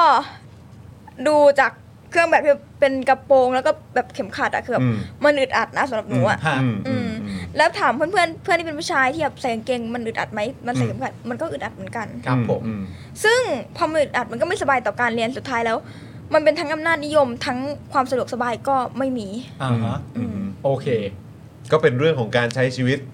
ด้วยแหละ อืม แล้วก็แต่ดูท่าทางประเด็นที่เราให้ความสำคัญมากๆ ก็คือเรื่องของอำนาจนิยมใช่ไหมครับ อ่าใช่ค่ะ แล้วก็ อืม ขอเสริมนิดหน่อยคือ ครับ ชุดนักเรียนเนี่ยมันก็ค่อนข้างมีราคาแพง อืม อ่า แล้วรัฐสวัสดิการให้นักเรียนสำหรับชุดเนี่ย อืม มันก็แบบไม่ค่อยดีไม่ดีเลยแหละ อืม อ่าฮะ เพราะว่าเงินที่สนับสนุนค่าอุปกรณ์การเรียนอะได้มาแค่ อืม 700 แต่ชุดนักเรียนอะเป็นพันนะคะ อืม อ่า ชุดหนึ่งก็เป็นพันแล้วอะ ราคามัน แปลว่ามัน สูงก มันทะลุไอ้ราคาที่ให้ไปเป็นที่เรียบร้อยแล้ว อืม ใช่ อืม แต่ว่าอย่างไรก็ดีหยกก็ได้พูดไว้ด้วยในประเด็นที่มีการสัมภาษณ์เมื่อเช้านี้ว่า ถ้าสมมติว่ามันมีการทำประชาพิจารณ์ ค่ะ แล้ว อืม นักเรียนในโรงเรียนตกลงร่วมกันเป็นประเด็นว่าทุกคนยังคงรักและอยากจะใส่ในยูนิฟอร์มอยู่ อืม ค่ะ ซึ่งถ้ามีการตกลงกันแบบนี้ อันนี้หยกจะ ก็โอเค ก็โอเคค่ะ เพราะ โอเค ว่ามันเป็นประชาวิจารณ์ที่ทำโดยนักเรียนแบ อื บ ม นักเรียนโหวตกันเอง อ่า อืมถ้าเป็นนักเรียนทำกันเองแบบเป็นนักเรียนออกเสียงออกสิทธิ์กันเองอันเนี้ยหนูโอเคค่ะ ม โอเค ก็คือหมายความว่าถ้าเกิดนักเรียนเนี่ยได้มีส่วนร่วมในการตัดสินใจ อืม ใช่ไหมครับ มีส่วนร่วมในการโหวตเนี่ย ครับ อันนี้ก็คือถือว่าโอเค ค่ะ อืม เออ แล้วก็ในมุมของชุดนักเรียนของหนูนะคือแบบเด็กอะเอาเวลาที่ไปรีดชุดนักเรียน ไปซักชุดนักเรียนอะไปทำอย่างอื่นที่มีประโยชน์ไปหาความชอบตัวเอง ไปหางานอดิเรกทำดีกว่า เพราะชุดนักเรียนเนี่ยเวลาซักอะมันก็เป็นเสื้อขาว อ่าครับ ก็ต้องไปซักแยก อืม แล้วก็เข้าเครื่องก็เสี่ยงต่อการที่จะเสียทรงอีกกระโปรงนักเรียนเลยอะไรเอ่ยแล้วก็ยังต้องรีดอีกเพราะมันยับง่ายมาก อืมอืมอืม โอเค ใช้ชีวิตแบบปกติสบายๆก็คงดีกว่าใช่ไหม อ่า เอ ใช่ อ เอาเวลาที่แบบไปทำจัดการดูแลชุดนักเรียนอะไปทำงานอดิเรกไปหาตัวตนที่ชอบที่ใช่ดีกว่าค่ะ ม โอเค ม เข้าใจ อันนี้ก็คือในพาร์ทของชุดนักเรียน อืม ใช่ไหมครับ ไม่ว่าจะเป็นอำนาจนิยม ใช่ นะครับ แล้วก็การใช้แล้วก็เรื่องของสภาพทางเศรษฐกิจของแต่ละบ้านที่ไม่เหมือนกันด้วย ครับ เออ ผม เออ แล้วอย่างทรงผมล่ะ เออ ทรงผมล่ะ หรือว่าสีผมล่ะ เออ เออ อันนี้หยกมีความคิดเห็นยังไงเกี่ยวกับเรื่องนี้ ก็หนูคิดว่าสีผมอะมันก็เป็นสี มันก็แบบที่เราอยากทำแล้วก็ อืม แบบทรงผมเราก็อยากทำอะไรก็ได้ที่แบบมันไม่บังเพื่อนหรือแบบให้มันแบบเกะกะอะไรนั่นแหละซึ่งแบบใครจะบ้าไปเซ็ตผมไปเรียนโดยที่แบบมันบังเพื่อนทุกเช้าวะคือแบบแค่ตื่นเช้าไปโรงเรียนนี่ก็แบบใส่ชุดไปเว้ยคือแบบหยิบอะไรได้ก็ใส่อันนั้นอะ โอเค เออแค่นั้นก็ไปเรียนได้ขอให้ใส่ได้แล้วก็ไปได้แค่นั้นก็พอแล้วอะ พี่เข้าใจแล้วคือจุดประสงค์ของหยกเนี่ยหยกจะไม่มีทางทำผมให้เพื่อนแถวหลังลำบากแน่ๆโอเคพี่เข้าใจ ไม่ต้องกังวลหรอก โอ้มันเรื่อง ใช่ไหม ใหญ่นะเรื่องใหญ่เรื่องใหญ่จริ อ๋อง ใช่ใช่ใช่ใช่เพราะว่ามีคนแชร์นี่มีเขาแชร์กันว่าจะทำทรงผมเป็นแบบ โอ้โหแบบอลังการงานสร้างไปบางคนอื่นเขาหรือเปล่า อ๋อไม่ถ้ามึงทำอย่างนั้นเพื่อนก็เคลียร์กับมึงเองไม่ใช่เรื่องใหญ่หรอกไม่ใช่เรื่องใหญ่อะไรมาก คงไม่ มาย ต้อง หรอ ไป ก ถึงครูหรอกนะ อ่า เออครับผม แล้วก็ประเด็นอ่ะอีกประเด็นหนึ่งนะตอนนี้ก็มีคนหยิบยกขึ้นมาว่ากันในเรื่องประเด็นเรื่องเอ่อการแต่งตัวแหละมีคนหยิบยกประเด็นมาว่าเฮ้ยถ้าเกิดว่าใครแต่งตัวยังไงก็ได้เนี่ยเกิดมีคนอยากใส่ชุดบิกินี่มาเรียนอย่างนี้จะทำยังไงอ่ะยกว่าไปฮะ ก็มันก็ต้องอยู่ภายใต้ความเหมาะสม ครับ ซึ่งอันเนี้ยก็โอเคนะ ถ้าลุงเรียนจะออกกฎเกณฑ์ว่าเหมาะสมว่ากางเกงต้องขายาวเท่าไหร่ โอเค เสื้อต้องแบบไม่ได้เป็นสายเดี่ยวหรืออะไรก็ได้ ขอให้คุณออกกฎมาแล้วก็ขอให้มันง่ายต่อการใส่ เออ ไม่ใช่แบบชุดนักเรียนที่แบบต้องมานั่งรีดต้องมานั่งแยกซักอะไรแบบเนี้ย อืม คือแบบให้แบบอาบน้ำเสร็จแล้วก็หาหาแล้วก็ใส่ใส่ไปแค่นั้นอะ อืม สบายกว่าเยอะไม่ใช่แบบมานั่งหาเข็มกัดหาเข็มพะเกี้ยวอะไรแบบเนี้ยค่ะ โอเคโอเคโอเค อืม เข้าใจเข้าใจ เฮ้ย เข้าใจ แต่ว่าคือชุดนักเรียนเนี่ยเอออ ม เมื่อกี้พอบอกมา อ่า คือมันก็ไม่ใช่แค่เรื่องเข็มขัด ไม่ใช่แค่ อะไรเท่านั้นนะ เออ คือเนี่ยเข็มเขิมอะไรด้วยเอ่อ ใช่ อะไรที่จะต้องแบบใส่ให้ครบถ้วนทุกอย่าง เออ อะ่ะก็มีด้วยเหมือนกันเนาะ อ๋อไม่กูไม่ติดเพราะกูไม่เคยตามหาสิ่งนั้นเลย เออใช่เออวันก่อนมันก็พูดไปอยู่ ใช่ เอ ใช่ อ ใช่ ครับ ใช่ ผม พูดให้มีประเด็นเข้าไว้อะ พูดแล้วก็มีประเด็นครับผม เอ อ่า อนะฮะ กลับมาคำถามที่ 2คำถามง่ายๆเราจะไปคำถามแบบเบสิกเรื่ เบ อยๆเล สิก ยนะ เบสิก โอค เอ อ อย่างไม่ แร อก ยาก เป็น ฟังค คำ วาม ถาม เห็น ว่า อืม หยกหยกใส่ชุดนักเรียนไม่ได้ใช่ไหม เออ คำถามที่หนึ่งอะ อ่า นะครับ ผม คำถามที่สองหยกครับหยกอยากเรียนหนังสือใช่ไหมครับ ใช่ค่ะอยากเรียนค่ะทำไมจะไม่อยากล่ะหนูออกมาเพื่อหนูจะได้เรียนอะอยู่สถานพินิจหนูก็ขอให้พี่เขาอะส่งหนังสือเรียนขอส่งหนังสือไป อ๋อเหรอ ให้อ่าน อ๋อเหรอ ใช่ค่ะ ซึ่งมันมันทำได้หนังสือเรียนถูกส่งเข้าไปได้ ใช่ค่ะถูกส่งเข้าไปได้ค่ะ ซึ่งทำไมหยกถึงมีความรู้สึกว่ามันสำคัญมากถึงขนาดที่แม้กระทั่งอยู่ในนั้น ก็ยังขออ่านหนังสือเรียน เออ ควบคู่ไปด้วยทำไมมันถึงสำคัญขนาดนั้น ก็หนูอยากเรียนต่ออยู่แล้วอะ อืม ก็คือที่หนูสอบขอไปเลื่อนเป็นวันที่ 9 เมษายนที่เขาออกหมายมา ฮะ หนูขอเลื่อนเพื่อที่จะให้หนูไปจัดการเรื่องเรียนต่อในวันที่ 2 เมษายนเสร็จ อ่าฮะ อืม ก็คือหนูอะใส่ใจกับการเรียนมากๆหนูอยากเรียนมากๆหนูส่งทุกอย่างไว้ให้เขาดูแบบกำหนดการมอบตัวกำหนดการสอบปลายภาค หนูส่งไปให้เขาหมดเลย อืม อืม โอเค คือจริง ๆ แปลว่าเราเนี่ยก็ให้ความสำคัญกับเรื่องของการเรียนอยู่แล้วใช่ไหมครับ ค่ะ อืมแล้วอันนี้คือแบบว่าคือเราอยากเข้าไปอยู่ในแล้วมันมีเรื่องของเพื่อนด้วยไหมเออที่เราอยากจะเข้าไปเรียนในคลาสกับเพื่อนๆอยากจะแบบการเรียนอะไรต่างๆ ก็อยากจะอยู่กับเพื่อนๆด้วยเหมือนกันน่ะ อืม อืม เพื่อนก็ยอมรับว่าก็มีส่วนอืค่ะม ครับ แต่สุดท้ายการเรียนมันคืออนาคตเราอะ อื ค่ะ มอืม สุดท้ายมันก็คือจบที่อนาคตเป็นจุดสูงสุดของการที่เราอยากไปเรียนนะคะ อืมคือพอยของการไปโรงเรียนก็คือการได้รับความรู้แล้วก็มองไปถึงอนาคตของเรา ใช่ค่ะ เออมันก็เบสิกแค่นั้นนะนะ มันก็ เมื่อกี้คำถามที่เราถามคุณผู้ชมอ่ะพอย เออ ของการมีโรงเรียนอยู่มันคืออะไรครับ ใช่ ผมว่าที่หยกตอบเมื่อกี้นี่มันเคลียร์มากเลยนะ เออ เออ มีคุณผู้ชมส่งเข้ามาถามว่าหยกเป็นอะไรครับเนี่ยตอนพี่เรียนพี่ไม่เห็นอยากเรียนเลยอะไรวะ มันก็ไม่เกี่ยวกับคุณดิมันก็เกี่ยวกับชีวิตน้องอะเออมันแล้วแต่คุณดิคุณไม่เรียนก็ไม่เรื่องของคุณ คุณไม่เรียนคุณก็มาหาผม แค่นั้นเอง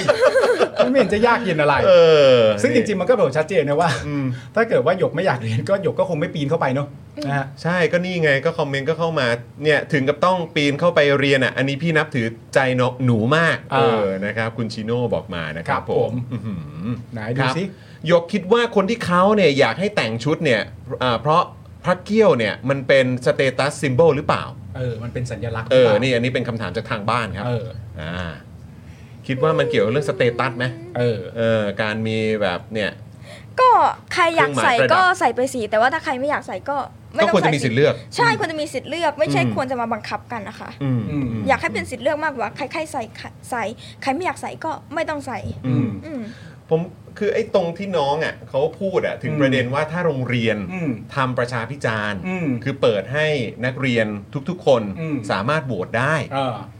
แล้วผลออกมาเป็นอย่างไร อืม ก็ตามนั้นเนี่ย อ่า ผมคิดว่าอันนั้นเผลอๆอาจจะเป็นประเด็นใหญ่ที่สุดนะ ด้วยซ้ำ ใช่ คือมันไม่ได้ยังยังไม่ต้องไปถึงเรื่องของการมีเครื่องแบบหรือ ม ไม่มีเครื่องแบบ อ่า แต่ประเด็นก็คือว่าประเด็นที่มีหลักใหญ่ที่สุดเลยก็คือว่าคนเราเนี่ยควรจะมีสิทธิ์เลือกได้ เออ อืม นั่นคือหลักเลยแหละ เออ ใช่ ใช่ไหมครับอืม งั้นเอาอีกประเด็นหนึ่งเราจะแบบหยิบยกมาที่เราเห็นแบบว่าในโซเชียลอะไรต่างๆกันนะมีคำพูดว่าการที่ตัวหยกเนี่ยนะครับเอ่อต้องการที่จะเอ่อเปลี่ยนระบบนี้ ซึ่งสามารถก็คือเป็นเรื่องเกี่ยวกับนักช่วยเวทอะไรต่างๆกันนะ อืม เขาว่ากันว่าเป็นการละเมิดสิทธิ์คนอื่น เออ เห็นด้วยไหม มันละเมิดสิทธิ์คนอื่นยังไงอะ ไม่พี่ไม่รู้ไง เออมันเป็น เพราะเพราะเพราะเขาตั้งคำถามขึ้นมาก็เลย เขา แบบ ตั้งคำถามว่าการที่อยาก แล้วว่าอะไรวะ เปลี่ยนเป็นการละเมิดสิทธิ์คนอื่น อ่ะ เออเออเขาบอกการที่เราทำอย่างเงี้ยมันเป็นการละเมิดสิทธิคนอื่น เราเราคิดเห็นว่ายังไง ก็พวกเราที่เป็นเด็กอ่ะ เราไม่เคยได้พูดได้เขาไม่เคยฟังเด็กเลยว่าแบบเด็กต้องการยังไง อืม เขายัดกฎมาให้เด็กทันทีเลย อืม ซึ่งไอ้พวกเนี้ยมันก็เคยอยากเปลี่ยนตั้งแต่สมัย 10 ปีที่แล้วอ่ะ อ่า อย่าง 10 ปีที่แล้วก็มีพี่เนติวิทย์ อ่าครับ อย่าง2อสปีที่แล้วก็มีนักเรียนเลว อ่าครับ ทึ่งนักเรียนเลวเนี่ยที่เขาทำอ่ะเขาก็ทำเป็นขั้นกันเป็นขั้นเป็นตอนมากอย่างแบบไปกระทรวง อืม ไปยื่นหนังสือไปยื่นอะไร อ่า แต่สุดท้ายมันก็ไม่ได้อะไร ไม่เกิดอะไรขึ้น ใช่ อืม ซึ่งถ้าบอกว่าเราลิลอนสิทธิ์แล้วที่เขาทำล่ะ ที่เขาใช้กฎทรงผมมาตัดผมนักเรียน อืม ที่เขาตัดคะแนนที่เขาทำอะไรต่างๆ กับนักเรียน ด้วยสาเหตุที่เรื่องเครื่องแบบเรื่องทรงผมอ่ะ อืมอืมอืม มันไม่ใช่การลิลอนสิทธิในเนื้อตัวร่างกายเราเหรอ อืม เพราะว่าอย่างแฮชแท็กอาณาจักรฟ้าขาวที่แบบมีคนมีเด็กเสียชีวิตจากการ ถูกครูว่าเรื่องทรงผมอ่ะ ครับ คือแบบมันชีวิตคนเลยนะเว้ย มันเขาคนคนหนึ่งอ่ะเขาไม่สามารถเลือกได้เหรอวะว่าเขาอยากจะไว้ทรงผมอะไรอ่ะ อืมอืม ทรงผมมันเกี่ยวกับสมองเขามันเกี่ยวกับเนื้อหาในสมองเขาเหรอ อืม อืมมันก็ไม่เกี่ยวนี่ อ่าเพราะฉะนั้นโดยมุมมองก็มีความรู้สึกว่า ถ้าถ้าจะมีการละเมิดสิทธิ์แปลว่าสิ่งที่หยกทำมีคนเสียสิทธิ์จากตรงนี้ อืม ซึ่งไม่มีนะฮะ อืม ดูแล้วไม่มีนะครับผม มันไปกันใหญ่จริงๆนะคุณผู้ชม มัน คือแบบว่า มันสามารถมาถึงขั้นว่าการตั้งคำถามขึ้นมา หรือการมีข้อสงสัยเกี่ยวกับกฎระเบียบการ อืม เรียกร้องเนี่ย อ่ามั มันกลับกลายเป็นการละเมิดซะงั้นน่ะ ใช่ครับผม โอ้โห คุณผู้ชม อ่ะโอเค เพื่อทำความเข้าใจกันให้ ครับ มากขึ้นเนี่ยนะครับ ผม อืม อันนี้ก็อีกพี่ว่าเป็นอีกคำถามสำคัญ เพราะว่าเมื่อกี้พอหยกอธิบายมาในช่วงต้นเนี่ย อืม พี่ว่ามันก็ทำให้หลาย ๆ ประเด็นมันเคลียร์มากขึ้น ครับ นะครับผม อืม ซึ่งอันที่อยากจะถามหยกก็คือว่าตัดทุกอย่างออกไปนะตัดทุกอย่างออกไปในแง่ของการที่ว่าเอ่อเราเราอย่าเพิ่งไปเราอย่าเพิ่งไปโฟกัสว่าหยกจะสามารถสื่อสารกับโรงเรียนสำเร็จไหมหรือทางโรงเรียนจะมายอมสื่อสารกับหยกไหมหรืออะไรต่างๆนานาก็แล้ว แต่ ถ้าสมมติว่าเราเอาแค่แบบอยากรู้ความต้องการของหยก ณตอนเนี้ยในประเด็นที่เกิดขึ้นอยู่ทั้งหมดเนี่ยเอาแค่ความต้องการของหยกคนเดียวโดยเฉพาะ อืม หยกต้องการอะไรครับ อืม ในประเด็นนี้นะ ต้องการอะไรอยากให้อะไรมันเกิดขึ้น อืม ก็อยากให้สามารถแต่งชุดไปเวทไปเรียนได้ ซึ่งมันก็แต่งภายใต้ความเหมาะสม ครับ แล้วก็ทำทรงผมอะไรไปเรียนก็ได้ อืม ซึ่งก็อยู่ภายใต้ความเหมาะสมเช่นกัน ครับ ก็คือแบบหนูแบบอยากกลับไปบ้าน แล้วก็แบบโยนเสื้อโยนกางเกงใส่เครื่องซักผ้าไปเลยจบ ไม่ต้องมาแยกว่านี่ผ้าสีผ้าขาวกลัวเลอะกลัวอะไร อ่า แล้วก็แบบอยากตื่นขึ้นมาแบบไปอาบน้ำไปแปรงฟัน แล้วก็การเลือกชุดก็แบบใส่เจอเสื้อก็ให้มันเหมาะสมแล้วก็ใส่ใส่ไปเลยจบจบ อืม ไม่ต้องมานั่งว่าแบบติดนู่นติดเข็มติดเข็มขัดอะไรแบบเนี้ย ไม่ต้องมานั่งรีด ไม่ต้องมานั่งจัดให้มันเป็นระเบียบเรียบร้อยก่อน ไม่ต้องมานั่งมัวพะวง เกี่ยวกับ ใช่ เรื่องของแบบเอ๊ะรีดเรียบไหม อ่า เข็มกงเข็มกัดครบหรือเปล่า ใช่ เออแล้วอีกอย่างนี่คือยังก็อย่างที่บอกไปยังไม่ได้พูดถึงเรื่องของราคา จริง เออชุดนักเรียนอะไรต่างๆ อีกที่จะต้องใส่แล้วก็ชุดอื่นๆอีกนะ ใช่ เออชุดกิจกรรมอื่นๆอีกอืม คือถามว่าแบบไอเวลาที่รีดอะหรือทำอะไรพวกเนี้ยหนูว่าแบบมันเอาไปทำประโยชน์ได้อย่างเยอะอย่างสมมติว่าถ้าสนใจเรื่องพวกเพลงเนี้ยเอาเวลาไปศึกษาเรื่องพวกเพลงอะไรแบบเนี้ย อืม สนุกกว่าเยอะ อืม แล้วก็แบบ อ่า มันแบบบางทีทำพวกเนี้ยมันก็เหนื่อยนะเว้ยแบบต้องมานั่งรีดต้องมานั่งแบบเตรียม การรีดผ้าก็คือแบบต้องเอาที่ร องเอาเตารีดมารีดอีกคือแบบอืม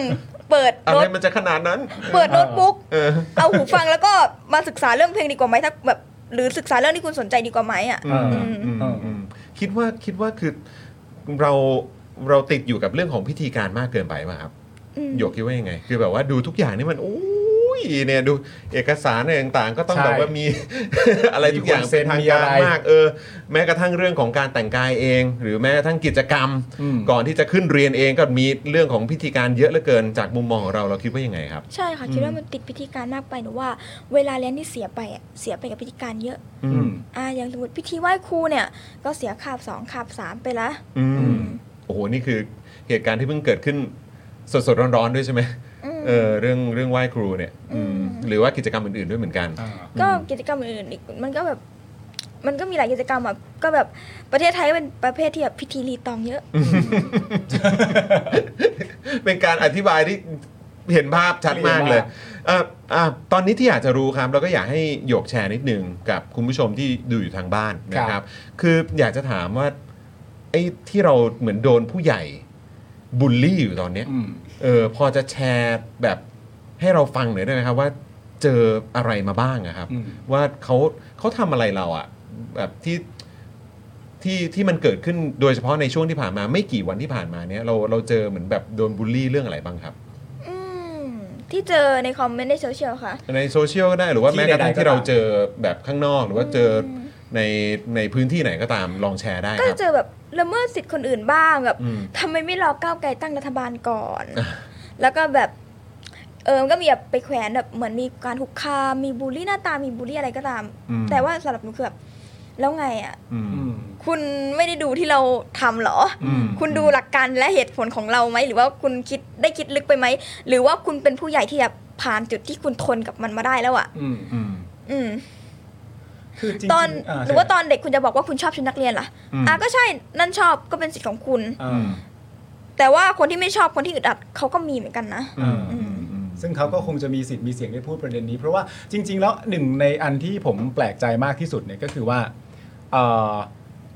ความต้องการของหยกในการจะเปลี่ยนแปลงเรื่องนี้เนี่ยในการที่จะทำให้มันให้มันเกิดขึ้นเนี่ย แน่นอนพี่เชื่อว่าหยกก็รู้เองว่ามันจะต้องมีคนที่แบบเห็นต่างจากหยกไปคือเห็นไม่ตรงกัน อืม แต่ประเด็นมันก็คือว่า มันไม่ได้ มันไม่ได้ซับซ้อนหรือว่ากลายเป็นเรื่องที่สามารถนำมาเกลียดชังกันได้ อืม อันเนี้ยเป็นอันที่ผมแปลกใจที่สุดในสังคมนะตอนนี้เลยนะ คือทำไมมันถึงกลายเป็น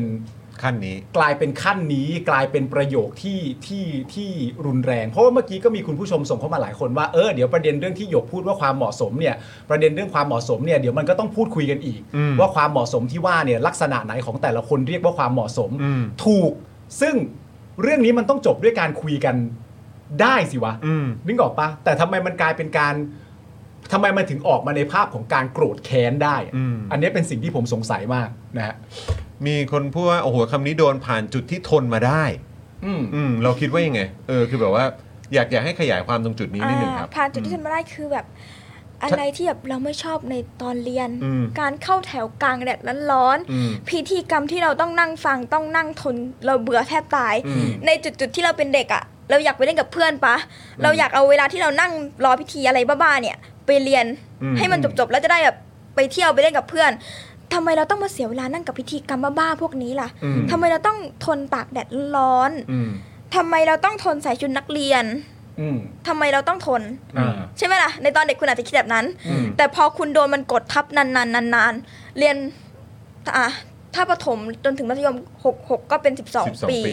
คุณโดนผ่านมา 12 ปีแล้วคุณโตไปอ่ะ คุณอาจจะคิดว่า เออ เป็นกูกูยังผ่านมาได้เลย เออ ทำไมคุณไม่ยอมคิดในตอนที่คุณเป็นเด็กดี อืม ว่าคุณไม่ชอบมันแค่ไหนอ่ะ อืม ว่าคุณไม่อยากเจอมัน คุณอยากผ่านพิธีพวกนั้นไปเร็วที่สุด อืม แต่พอคุณผ่านมาได้คุณทนได้แล้ว คุณชินคุณชากับมันแล้ว อืม คุณไม่เจ็บปวดใดๆกับมันแล้วอ่ะ คุณมีความอดทนกับมันแล้ว แต่ทำไมพวกเราต้องเจอล่ะทำไมเด็กๆ อย่างพวกคุณต้องเจอ อืม อ่าอ่าอ่าอ่า ก็คือมองย้อนดูเนอะ มองย้อน ตอนนั้น ดู ตอนนั้นเราก็ไม่ได้โอ เคกับมันน่ะ เออ เออ แล้วพอตอนนี้ก็คือต้องบอกว่าฉันยังผ่านมาได้เลย เออ ทำไมพวกเธอทนไม่ได้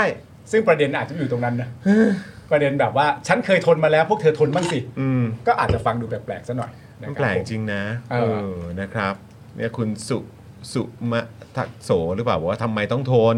คุณธนาดนเขียนเข้ามาง่ายมากกลางสนามร้อนชิบหาย เอ้าอะไรว ะ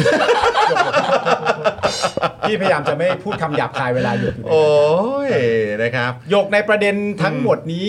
เพื่อน อืม ๆ เพื่อนๆที่แบบเหมือนเรียนมาด้วยกันตั้งแต่ตั้งแต่มหนึ่งก็ อ๋ ได้ อ เป็นยังไงกันบ้างกับสถานการณ์เหล่านี้ อืม พูดอะไรกับหยกบ้างให้กำลังใจไหม หรือว่าแม้กระทั่งแบบให้ความคิดความคิดเห็นอะไร แสดงความเห็นกันยังไงบ้าง ต่ๆ อืม ก็มีเพื่อนทักมาอยู่บ้างก็พูดว่าแบบ เออ เราก็ไม่ชอบเครื่องแบบอ่ะถ้าพูดภาษาเพื่อนก็เออกูก็ไม่ชอบเครื่องแบบเหมือนกันนะ อืม มันอึดอัด อืม แต่กูก็ทน อืม คือแบบมึงลดมาหน่อยได้ไหมกูอยากเรียนต่อกับมึงนะ ถึงจะอยู่คนละห้อง แต่กูอยากเรียนด้วยกันกับมึง อืม อ๋อ ประมาณเนี้ย คือเพื่อนก็เหมือนแบบบอกมาว่า เฮ้ยเบาๆหน่อยก็อยากเรียนด้วยอะไรเงี้ยเหรอ ใช่แล้วก็ถามว่าแบบ ลองพออะไรพวกนั้นได้เข้ามาคุยกับมึงบ้างไหมหนูก็บอกว่าไม่ได้คุยแล้วก็ถ้าคุยก็ใจเย็นๆหน่อยหนูก็พูดกับมันว่าแบบมึงก็น่าจะรู้นิสัยกูดีนะว่าแบบใครคุยมาดีอ่ะกูก็คุยดีแล้วก็แบบ อ่า แล้วก็แบบเรื่องชุดเรื่องเครื่องแบบเลยนะเราขอสู้ให้สุดๆก่อน เธอก็น่าจะรู้นิสัยเราว่าแบบถ้าไม่สุดเราก็แบบไม่ยอมเหมือนกัน อ่า อืมแล้วสุดท้ายก็บอกว่าแบบเออถ้าสุดแล้วก็ถอยได้นะถ้าไม่ไหวจริงๆอยากให้เรียนด้วยกันต่อประมาณเนี้ยค่ะ อ๋อโอเค เออ คือเพื่อนเนี่ยมาในรูปแบบของการว่า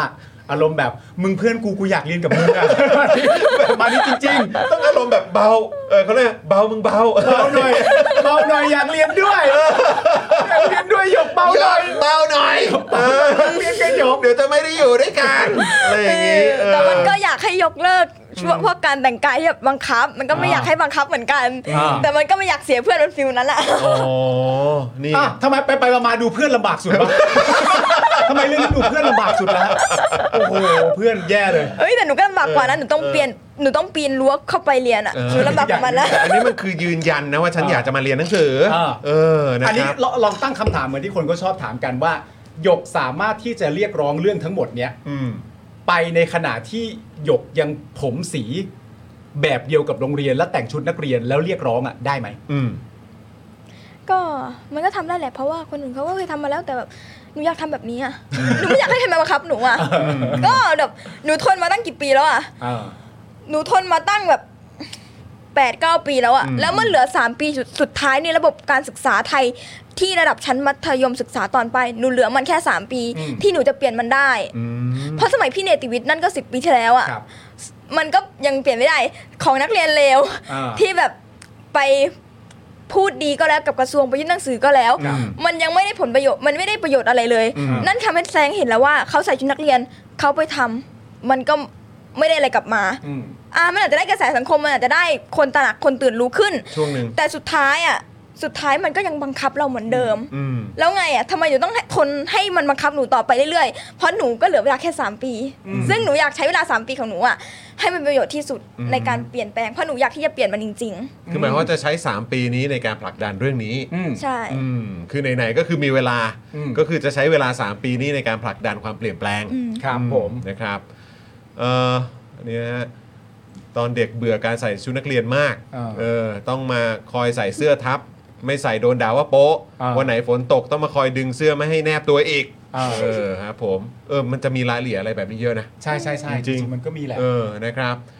อ่ะ โอเค คราวนี้อีกกรุ๊ปหนึ่งครับ ซึ่งก็น่าจะอยู่ในเอกสารนี้ด้วยที่เดี๋ยวเขาจะไปประชุมกันวันพรุ่งนี้นะ เรา โดย เรียกเป็น ที่ เราเรียกเป็นกรุ๊ปกรุ๊ปอ่ะ เป็นกรุ๊ป เป็นกรุ๊ป อ๋อเป็นกรุ๊ปเป็นกรุ๊ป อืมนะฮะ แต่ว่าอันนี้ไม่มีกรุ๊ปตัวแทนนักเรียนเลยนะ อืม ที่เขาจะไปคุยกันเนี่ย อืม นะครับ แต่อันนี้อีกอันหนึ่งครับที่อยากจะถามหน่อยครับ ก็คือประเด็นของสมาคมผู้ปกครอง อ๋อ นะครับ ค่ะ เอ่อหยกพอจะแชร์ให้ฟังหน่อยได้ไหมครับ เกี่ยวกับทางสมาคมหน่อยครับ อืม แล้วก็บทบาทในโรงเรียน อืม หรือว่าเหตุการณ์ที่เกิดขึ้น จะแชร์เรื่องไหนดีเนาะสมาคมปกครองก็แบบ อืมตั้งแต่ปีนรั้วแล้วก็แบบพอหนูปีนเขาพอหนูปีนรั้วอะ อืม วันที่สองเขาบอกว่า คุยดีๆ ไม่ได้เหรอหยกลงมาคุยลงมาคุยแล้วก็แบบเอาขาหนูไม่ให้ปีนลงไป ซึ่งมันก็เสี่ยงเพราะว่ารั้วตรงนั้นมันเป็นรั้วแหลมๆ ไม่ให้ปีนข้ามเข้าไปในเขตโร ใช่ งเออเรียนเออเออ พอนั้นหนูก็บอกว่า อ้าวทำไมถึงเพิ่งจะมาคุยตอนที่หนูกำลังปีนล่ะ อืม อืม ต่อมาหนูก็เออยอมลง พอลงมาแล้วไม่มีใครคุย อืม หนูก็เลยแบบไปปีนอีกรอบหนึ่ง อืม แล้วเขาก็แบบปล่อยมั้ง หรือว่าไม่ทันสังเกตก็ไม่รู้ หนูก็ปีนเข้าไปได้ อืม อื อื ม มอืมอืม พอปีนเข้าไปได้เสร็จหนูก็เข้าไปนั่ง เพราะว่าตอนนั้นมีพิธีไหว้ครูอยู่ ครับ ครับ อืม ก็พอไปนั่งปุ๊บเขาก็มาคุยว่าแบบ เออ เป็นบุคคลภายนอกนะ ไม่ใช่นะ อะไรแบบนี้นะ อืม อืมจนแบบหนูก็ไม่สนแล้วก็แบบเดินเข้าคาบคัดเรียนไป ไปเรียนวิชานั้นวิชาภาษาจีนอ่าพอเรียนคาบเข้าคาบแป๊บเขาก็แบบไปไปไปไปไปตาม แล้วก็แบบเรียกเพาะเรียกเอิมเหล่าซื้ออะว่าแบบให้เอาหนูไปคุย ครับ ซึ่งก็แบบตอนนั้นมีทั้งสมาคมผู้ปกครอง อืม มีทั้งสิทธิ์เก่า มีทั้งสภานักเรียน อืม มาคุยว่าแบบ เออ น้องเป็นบุคคลภายนอกนะ และที่แต่งตัวอะไรแบบเนี้ย มันเป็นตัวอย่างที่ไม่ดีให้แก่รุ่นพี่ รุ่นเพื่อน รุ่นน้อง อืมเป็นตัวอย่างที่ไม่ดีสำหรับคนอื่นเนี่ย ใช่เขาว่าว่ามันเป็นตัวอย่างที่ไม่ดี อื อื ม ม อืมแล้วเขาก็แบบมาแบบยืนเหมือนแบบคล้ายๆล้อมเราแบบหลวมๆอ่ะ อืม อืมหลายๆฝ่ายจนแบบเราทนไม่ไหวแล้วก็เลยแบบโทรหาผู้ปกครอง อืม แล้วเราก็แบบวิ่งออกไป อืม อืม จนสุดท้ายเราก็แบบเฮ้ยทำไมต้องมาทำกับเราแบบนี้ อืม เราก็เรามีสิทธิ์เรียนนี่หว่า เราก็จ่ายค่าเทอมไปแล้วอ่ะ อืม กสมก็ยืนยันว่าสิทธิของเด็กคือการได้เรียนคือสิ่งที่สำคัญที่สุด อื อื ม ม การมอบตัวของเรามันก็เรียบร้อยไปแล้วอ่ะเขาให้เราจ่ายค่าเทอมอ่ะ ก็เรียบร้อย แล้วเราก็ โอค เรียนจนเดือนหน้าจะสอบแล้วอ่ะ อืม อืม เออ มันมีปัญหาอะไรมากล่ะ ก็แบบ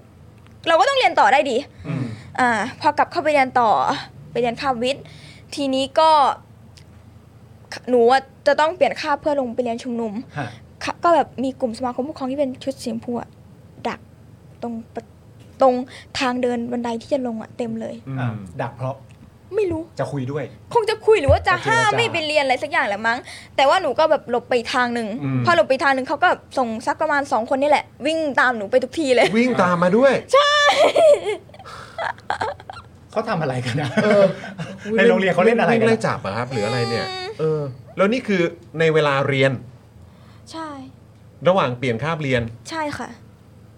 มันเป็นไปได้ไหมฮะในประเด็นของตัวหยกว่ามันจะเป็นประเด็นว่าแบบหมายพูดถึงสมาคมผู้ปกครองนั้นก็แปลว่าเขาอาจจะมีลูกหลานที่โรงเรียนอยู่ อืม แล้วเขาอาจจะกลัวนะฮะ อ่าก ก ลัวมากเขาอาจจะกลัวมากว่าก ลัว เอ้ย ครับ เดี๋ยวลูกเขาจะกลายเป็นเด็กไม่เชื่อฟังพ่อแม่ อ่าก็ได้ใช่ค่ะเพราะเหมือนแบบเหมือนเคยได้ยินว่าแบบเขาไปสัมภาษณ์รายการหนึ่งแล้วเขาบอกว่ากลัวลูกเขาอะทำตามหนู อ๋อ โอเค โธ่ กลัวทำตามเหรอ โอเค เออ แล้วก็แบบมันมีวันหนึ่งที่หนูปีน ตรงหน้าต่างวันที่สามที่ปี ครั น บ เขาก็มีผู้ปกครองคนหนึ่งตามหนูไปเหมือนกัน อืม แล้วก็ไปพูดกับนุ้ยลิฟว่าแบบทำแบบนี้เนี่ยเหนื่อยไหมถามหนูเลย รู้ไหมว่าแบบมันไม่อยู่ในระบบสุดท้ายทำไปก็ไม่ได้อะไรนะ อืม เขาพูดกับแบบห ห นู มาย กั ถึ บ ง นุ้ ว่าสุด ยลิ ท้า ฟ ย เลย สุดท้ายทำสุดท้ายทำไปก็ไม่ได้เข้าเรียนอย่างอยู่ดีนะอย่างนี้ ใช่ ป่ะ ประมาณนี้ แล้ว ค่ะ มันก็คงไม่ได้เปลี่ยนอะไร อืมเขาบอกว่าสุดท้ายทำไปก็เหนื่อยเปล่าประมาณนั้นเหมือนจะเก็ตพูดฟิลประมาณเนี้ยค่ะ เออ อ๋อโอเค ซึ่งแบบเขาก็ตามจนไปถึงหน้าห้องเรียนอ่ะ อืม อืมแต่ว่าวันนั้นอ่ะตารางสอนมันมีปรับเปลี่ยนไง ซึ่งหนูแบบยังไม่ได้ดูตารางใหม่ อืมอืม ซึ่งวันนั้นพอมันแบบตารางเปลี่ยนหนูก็แบบเดินเดินไปทั่วเดินเดินจนแบบเขาเหนื่อยแล้วเขาตามไม่ทันแล้วอะ โอ้ยตาย ไม่แล้วคือแบบมันมัน ไม่คือผมกำลังแปลกใจว่าหยกยังสามารถเล่าเรื่องพวกนี้แล้วหัวเราะไปด้วยได้ไงวะ เออ แบบ คือถ้าเราเจอเนอะ เออ มันแบบ มัน มัน คืออะไรวะมันไม่ใช่สิ่งที่ มัน แบบ คืออะไรผมใช้คำว่ามันคือความไม่ปกติอ่ะ มันเออมันคือความไม่ป มัน ก คื ติ อความไม่ปกติอะครับ เออ มันมันไม่ใช่ แล้วนี่คือพอยต์ละครับพอยต์ของโรงเรียนมันมันต้องไม่เป็นแบบเนี้ย ใช่ แล้วมันก็ไม่ปกติครับ อืม สิ่งที่น้องเจออยู่เนี่ย ม เอาจริงอ่ะ มันก็เหนื่อยนะเว้ยที่แบบต้องมานั่งโดนตามต้องมานั่งโดนพูดโดนอะไรแบบนี้ แต่ว่าแบบสุดท้ายแล้วแบบ อืมมันก็ตลกดีนะที่ผู้ใหญ่ต้องมานั่งไล่ตามเด็กคนเดียวอย่างเราอ่ะ อืม แล้วก็แค่เด็กคนหนึ่งที่อยากเปลี่ยนแปลงเองซึ่ง อืมแทนที่จะแบบผู้บริหารนะแทนที่ลงมาคุยกันกับผู้ปกครองเรา อืม แทนที่มาเคลียร์ให้ชัดเจน อืม ก็ไม่ทำ อืม แต่กลับส่งคนนั้นส่งคนนี้มาไล่ตามเรา คุณสนุกเหรอ คุณไม่เหนื่อยเหรออืมถ้าคุณไม่เหนื่อยก็ได้เออเดี๋ยวเราสนุกไปเองก็ได้มาดีถ้าคุณอยากตาม คุณไม่เหนื่อยก็เชิญตามสบายเลย คิดว่าคิดว่าคือมันมันจะสร้างความยุ่งยากให้เขาหรือเปล่า คือหมายถึงว่าตามความคิดของเขาอะว่าแบบการที่ถ้าเกิดว่าเราจะต้องทำประชาเอ่อประชาเอ่อประชาพิจารณ์ อืม อะไรต่างๆ เหล่าเนี้ยถามความเห็นเด็กให้เด็กมามีส่วนร่วมเนี่ย อืม เออคิดว่าคือยังไงอะคือคิดว่าเขามองว่ามันเป็นเรื่องยุ่งยากหรือเปล่า คือแทนที่เธอจะทำตามกฎกติกาที่ฉันวางไว้ ก็จบ คือหยกคิดว่ายังไงครับทำไมเขาถึงแบบไม่ยอมอ่ะเขาไม่ยอมอ่ะ ก็มันเป็นอำนาจนิยมมั้งก็แบบเขาก็ต้องแบบต้องการให้เด็กแบบไม่มีสิทธิ์มีเสียงกับตามสไตล์ผู้ใหญ่ที่แบบ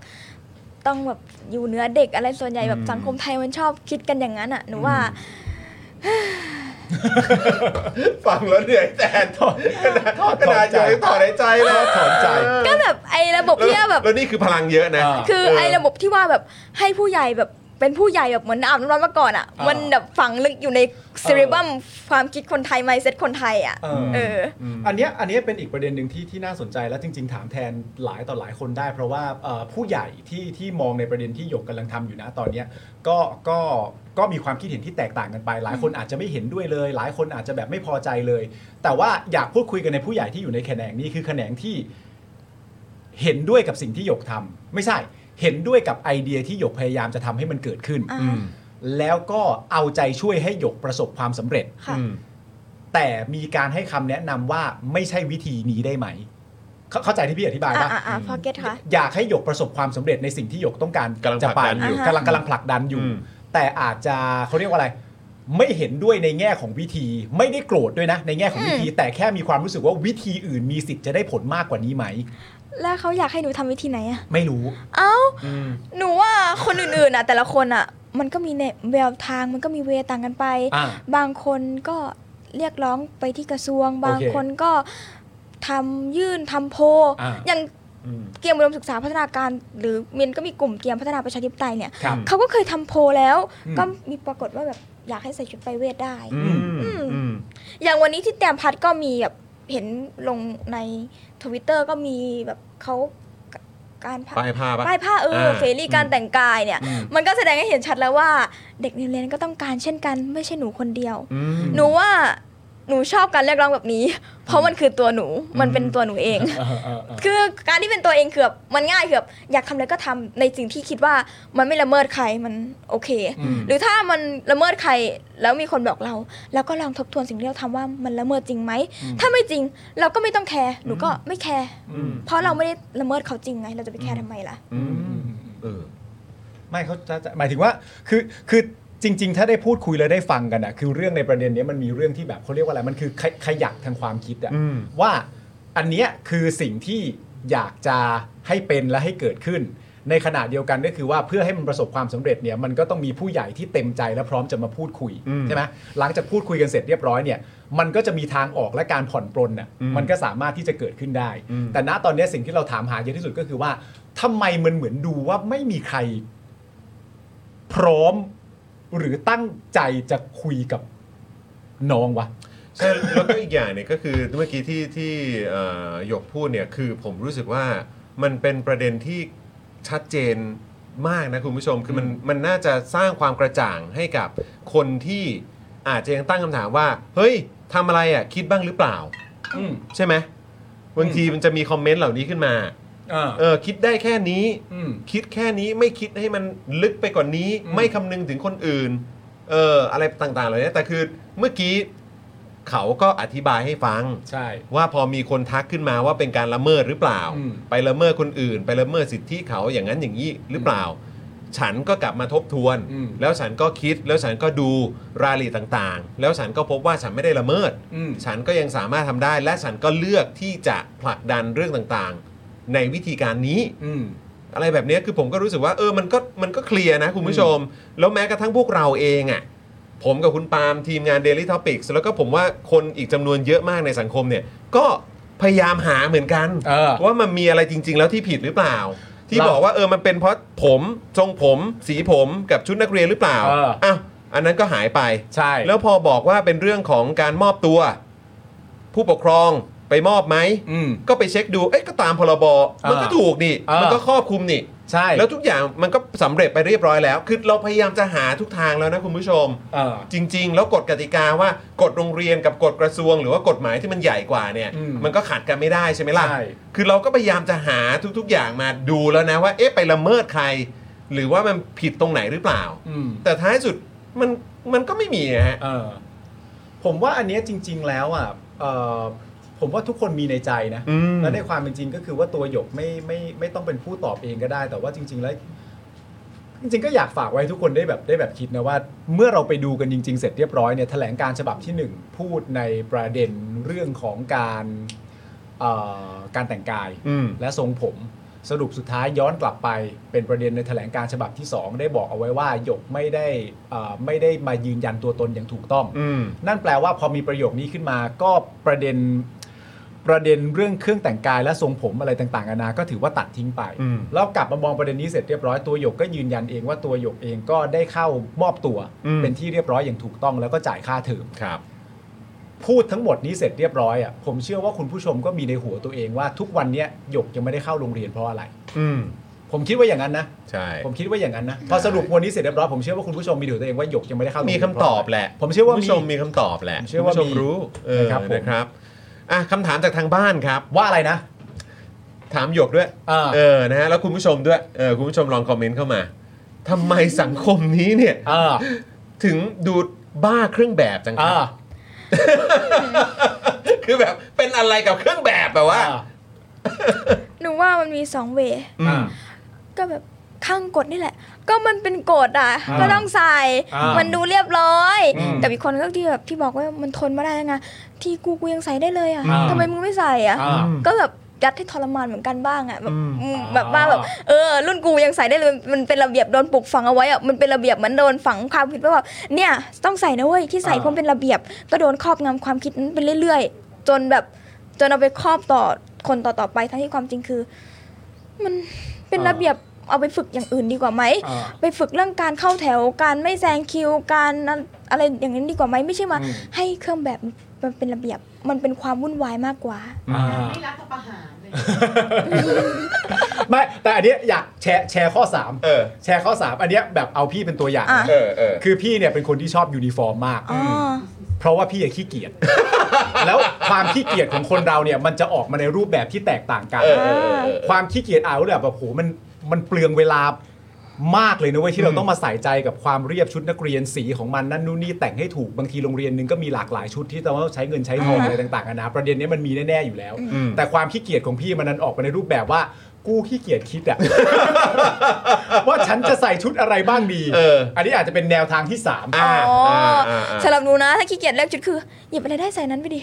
หรือไม่ก็แบบ อ่ะ นี่นี่ หรือไม่ก็ นี่ไงโอ้ เสื้ กล้องกล้อง แบบ กล้องกล้อง เสื้อ แพ ยื น ด มา เสื้อยืดสีดำอ่ะ เสื้อยื ก็ ดสีดำ ใส่ไปเลยว่าแบบสีดำทั้งเดือนทั้งอะไรจนเบื่อสีดำอ่ะ กางเกงที่ใส่อะไรกางเกงใส่อะไร ถ้าชุดสีดำแล้วกางเกงใส่ประมาณไหน เออเออ จะใส่สีอะไรก็แล้วแต่คุณขอให้คุณแบบเลือกสีนั้นทั้งแถบทั้งตัวซื้อเป็นเซตเดียวกันไปเลย ถ้ามันขี้เกียจขนาดนั้นอ่ะก็แบบใส่อะไรก็ได้ที่มันสบายแล้วก็เป็นเซตเดียวกันไปเลยอ่ะจบ แล้วถ้าเกิดพี่เออช่างมันเถอะ แล้วคุณก็ไม่ได้รีบเครื่องแบบเองด้วยนะ ถูกใช่แต่ละคนไม่เหมือนกันจริงแต่ละคนไม่เหมือนกัน โอเคงั้นเดี๋ยวพรุ่งนี้ผมจะจัดรายการด้วยเสื้อสีด ไม่ต้องคิดไม่ต้องคิดเฮ้ยเดี๋ยวก่อนมึงผ่ามาแล้ว ำ มึงผ่ามาแล้ว เออ โอเคโอเคโอเคได้ได้ได้อยู่ได้อยู่ได้อยู่ แหม่นะฮะเอ๊ะหรือว่า เขาบอกอ๋อหรือว่าทางโรงเรียนก็ขี้เกียจคิดเหมือนกันอ่าครับผม อ่าโอเค นะฮะ โอเค เออไม่แต่ผมอ่ะรู้สึกว่าการที่เขาบ้าเครื่องแบบกันมากอ่ะ อ่ามั มันเกี่ยวกับการที่แบบว่าจะได้แบบเหมือนอารมณ์แบบมีพักมีพวกด้วยเปล่าวะ เออ ๆอืม มันเชื่อมโยงไปถึงแบบโครงสร้างทางสังคมแบบนั้นหรือเปล่า ในแง่ของแบบระบบแบบความเอื้อการความเป็นแบบพวก อ๋อ เดียวกัน ทำไมเวลาจะยกพวกตีจะได้ตีเพื่อนไปจะได้ไม่ตีเพื่อน ไม่ใช่แล้วก็แบบว่าเหมือนแบบเฮ้ยเธอจบจากสถาบันไหนเรามีความภาคภูมิใจในอันนี้หรือเปล่าอะไรเข้าใจป่ะ อันนี้ มั เม นาก จจะมี อันนี้ ไง อันนี้ได้เพราะว่ามันจะมีระบบ ใช่ปะ ที่เราเรียกระบบอุปถัมภ์ใช่ป่ะ ใช่ มันก็จะมีโรงเรียนหลาย ๆ โรงเรียนที่เรามีความรู้สึกว่าอันเนี้ยถูกฟังอธิบายมาเองเป็น เออ โรงเรียน เออ ที่แบบว่ามีพี่พี่น้องดารานักแสดงพิธีกรเนี่ยก็จะมีเงินเยอะ อ่า แล้วเขาก็จะเคยบอกบ่อย ๆ ว่า ถ้าสมมติว่าคุณไม่เคยรู้จักกันมาก่อนเลยอ่ะ เออ แล้วคุณไปเจอกันแล้วคุณพูดชื่อโรงเรียนขึ้นมา โอ้โห วินาทีนั้นคุณเป็นพี่น้องกันทันที ครับผม สุดยอดดีใจด้วย ครับ คุณพี่ว่าระบบโซตัส ระบบโซตัสนั่นเองระบบโซตัสนั่นเอง ทางโรงเรียนขี้เกียจแก้กฎหรือเปล่าคะอืมหนูว่าเอาเวลาแก้กฎเพื่อคนหมู่มากดีกว่ามาแถลงการ อืม ไล่หนูออกคนคนเดียวดีกว่าค่ะแบบ อืม เอาเวลาแบบไปแก้กฎดีกว่ามา เอาเวลาหาสมาคมผู้ปกครองมาติดตามหนูดีกว่า มันน่าจะเป็นประโยชน์กว่าไหม ใช่ อืมนะครับเอ้ย อีกประเด็นหนึ่งที่ นั่ง อยาก ฟังแต่ละอย่างนะ ที่อยากพูดคุยนะครับ ครับ ผมประเด็นนี้ก็เอ่อได้ได้ถูกเมนชั่นออกมาจากหยกเนี่ยหลายต่อหลายครั้งและประเด็นเรื่องอำนาจนิยมในโรงเรียน อืม สำหรับหยกเนี่ยอำนาจนิยมโรงเรียนมันคืออะไร และหยกเคยเจอลักษณะอำนาจนิยมโรงเรียนแบบไหนมาบ้างครับ อืม อำนาจนิยมในโรงเรียนเหรอ อำนาจนิยมเลยก็คือแบบการบังคับให้ทำตามทั้งที่แบบ อืม มาละเมิดสิทธิเสรีภาพเรา มันไม่ได้เป็นประโยชน์แก่เรา ครับ อืม อืมก็อย่างเรื่องเดียวก็ชุด อืม ทรงผม อื อื ม ม การบังคับให้เข้าร่วมพิธีกรรมต่างๆเนี่ยมันก็เป็นอำนาจนิยมแล้วสำหรับหนู อืม อ่า อืม โอเค ซึ่งมันไม่ได้เกี่ยวข้องกับวัตถุประสงค์ในการมาโรงเรียน อืม ใช่ ในการมาเรียนหนังสือ เพราะว่าที่เรามาเรียนเรามาเพื่อหาความรู้ อืม เรามาเพื่อหาประสบการณ์ เราไม่ได้มาเพื่อที่จะโดนกดทับ อืมอืมอืมครับผม โอ้ยคุณผู้ชมนะฮะเนี่ยขอขอฟัง เออแล้วนี่มีคุณมายาถามว่า ขอฟังประเด็นใส่ไพรเวทแล้วกลัวคนนอกแฝงมาในโรงเรียนหน่อยค่ะ เออ คิดว่ายังไง บัตรนักเรียนสิคะ เออ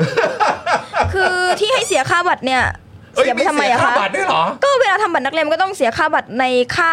สมาคมปกครอง ในค่าเทอมอะมันเขาคิด รวมไป แล้วค่ะ แล้ว ใช่ อ๋อโอเค ก็ใช้ให้เป็นประโยชน์สิคะ มเสียตังค์ไปแล้วค่ะ มันมีแอปแบบมันมีแอปสำหรับโรงเรียนนะคะ ในเมื่อแบบมันมีแอป แล้วก็เวลาให้ยืนยันตัวตนก็แบบ สแกนเข้ามา สแกนหรือเครื่อง เออ สแกนหน้าก็มีอะไรก็มีครูที่เฝ้าเฝ้าๆกันอะสรุปสมาคมผู้ปกครองที่มาเฝ้าเฝ้าๆกันอะทีแบบการที่ไม่ให้หนูเข้าอะยังกันได้เลยทำไมกันไม่ให้คนนอกเข้าที่ไม่ได้สแกนหน้าเข้าค่ะอะถึงทำไม่ได้อะเออ หยกพี่ว่าหยกเลิกเรียนแล้วไปเป็นแรปเปอร์ดีกว่าเอาจริงนะหยกเลิกเรียนแล้วเป็นแรปเปอร์ดีกว่า อ้าวหนูก็สนใจด้านทำเพลงอยู่นะ นี่ เดี๋ยวเราคุยกันเรื่องนี้ มาสายนี้อยู่ ยังคุยเรื่องนี้ มาสายนี้อยู่ เออ กูจะเอาประเด็นแล้วมั่วกันไปหมดแล้ว เนี่ยคุณจูนบอกว่ามีสแกนลายนิ้วมือไหมคะ เออครับผมเนี่ยคุณมินนายวอฟบอกว่าตอนผมเรียนอยู่ค่าบัตรนักเรียนก็เสียนะ อ่า เออนะครับ เออมันก็มีเทคโนโลยีนี่ ใช่มันก็มี คุณ DK มันก็มีอยู่ คุณดีเคถามว่า รู้จักไหม รู้จักอะไร รู้จักไหมบัตรนักเรียนน่ะ บัตรนักเรียน เทคโนโลยีอ่ะ เออ เออในแอป Student เนี่ยเอออะไรอย่างเงี้ยยังมีเลยเนี่ยเออนะ คุณ ค ปา รับ ล์มช่วยโคบเป็นช่องตัวบนมาถอ๋อไม่มีดีกว่า นี่อันนี้เป็นเลยคนคือณตอนเนี้ย ครับ อันนี้ต้องถามเลยว่าตัวหยกเองรู้สึกยังไง คือณ อืม ตอนเนี้ยมันก็จะมีคุณผู้ชมหลายๆคนใช่ไหมครับ ครับ ที่ส่งเข้ามาให้กำลังให้กำลังใจหยกในแง่ของ อืม ประเด็นที่ว่ายังไงก็แล้วแต่เนี่ย ถ้าเราไม่อยากให้เด็กหลุดออกจากระบบการศึกษาเนี่ยเด็ก อืม ควรจะมีสิทธิ์ได้เรียน อืม ลักษณะแบบเนี้ยจะถูกพูดถึงทันทีว่าเป็นการให้ท้ายเด็ก เออ ยังไงนะคะ อีกรอบหนึ่ง หมายถึงว่าคนที่เข้ามาพูดนะ ตอนเนี้ยเขาก็พูดมาสนับสนุนหยกแล้วก็ให้ ค่ะ กำลังใจหยก อ่า แต่ แต่การให้กำลังใจและสนับสนุนตอนเนี้ยมันก็จะถูกคนอีกฝั่งหนึ่งมองว่าลักษณะที่ทำอยู่ณตอนเนี้ยเรียกว่าการให้ ให้ ท้ายเด็กอืม คือหนูมองอย่างนี้นะ คนเราอ่ะมันก็ต้องมีคนที่เห็นด้วยและไม่เห็นด้วย ครับ สลับกันไปอยู่แล้ว อืม สุดท้ายอ่ะมันก็ต้องดูที่คนที่ถูกกดใช้จริง ๆ ก็คือแบบต้องดำเนินตามกฎจริงๆอ่ะว่าแบบเขาโอเคไหมกับที่เราอยากปรับแก้ อืม เขาโอเคไหมที่แบบจะแปกจะแก้ว่าแบบใครอยากใส่ไปเวทใส่ใครไม่อยากใส่ไม่ต้องใส่ อืม อืม โอเค เพราะว่ามันก็ต้องมีข้อตรงข้ามเสมอแล้วในแต่เรื่อง อืม เห็นด้วยไม่เห็นด้วยชอบไม่ชอบ เออ มันต้องเป็นอย่างนั้นอยู่แล้ว อืม เพราะฉะนั้นคือคือจริง ๆ แล้วถ้าเป็นสเต็ปถามถามหยกเนี่ยก็คือว่าหนึ่งเราไม่ได้บอกว่าแก้เดี๋ยวนี้นะ แต่คือหมายความว่าคือต้องเปิดโอกาสให้นักเรียนเนี่ยสามารถเลือกได้ ใช่ไหมครับ อันนั้นอันนั้นคือคือเป็นสเต็ปที่ที่หยกมองไว้หรือเปล่า หรือว่ามองไปถึงขั้นว่าแก้กฎเลยเป็นอันดับแรกจาก ก็ มุมมองของหยก หรือว่าสิ่งที่หยกพยายามทำอยู่ หนูอยากให้แก้เลย เพราะมันเป็นเวลานานแล้วที่กฎพวกนี้มันถูกกฎเป็นอำนาจนิยมมา อืม หนูมองว่าเป็นเวลานานแล้ว แต่ว่าถ้าเขาบอกว่าจะแก้เมื่อจุดจุดจุดจุดจุดๆๆๆๆอะถ้ามันเป็นระยะเวลาไม่กี่เดือนก็น่าสนใจนะ อืม เพราะมันก็เหมือนแบบเราได้เห็นช่องทางเราได้เห็นแสง เห็นความคืบหน้า เห็นความคืบหน้า อืม เห็นโอกาสอะ อืมอืม เพราะหนูก็แบบไม่อยากให้แบบมีการสูญเสียด้วยอำนาจนิยม อืม ด้วยกฎทรงผมด้วยกฎการแต่งกายอีกแล้ว อืมเหมือนที่ผ่านมาเนาะ คือแบบมันไม่ได้มีลายเดียวมันมีหลายๆลาย อืม แล้วลายล่าสุดอ่ะเขาอาจจะไม่ได้เป็นสุดลายสุดท้ายก็ได้ ถ้ากฎนี้มันยังดำเนินต่อไป มันยังมีการใช้อำนาจนิยมต่อไป อืมอืม ก็ชัดเจนฮะก็นอกจากหยกจะเป็นแรปเปอร์แล้ว อีกหลายอย่างพอสมควรเหมือนกันเออประเด็นนี้หน่อยละกัน เออเออ มันมีประเด็นพูดกันว่ากลัวกลัวนะครับว่าการแต่งชุดไพรเวทเนี่ยจะทำให้เด็กไปโรงเรียนแล้วไปอวดรวย เอ กัน อ เดี๋ยวไปโชว์รวยกัน ยังไงดี อืม อืมแค่โทรศัพท์เนี่ยมันก็บอกได้แล้วว่าแบบเออเครื่องนี้เนี่ยราคาเท่าไหร่มันมีความแตกต่างเห็นอยู่แล้ว หรือแบบถ้าผสมผสมก็แบบอย่างที่แรปเปอร์ชิปสวิส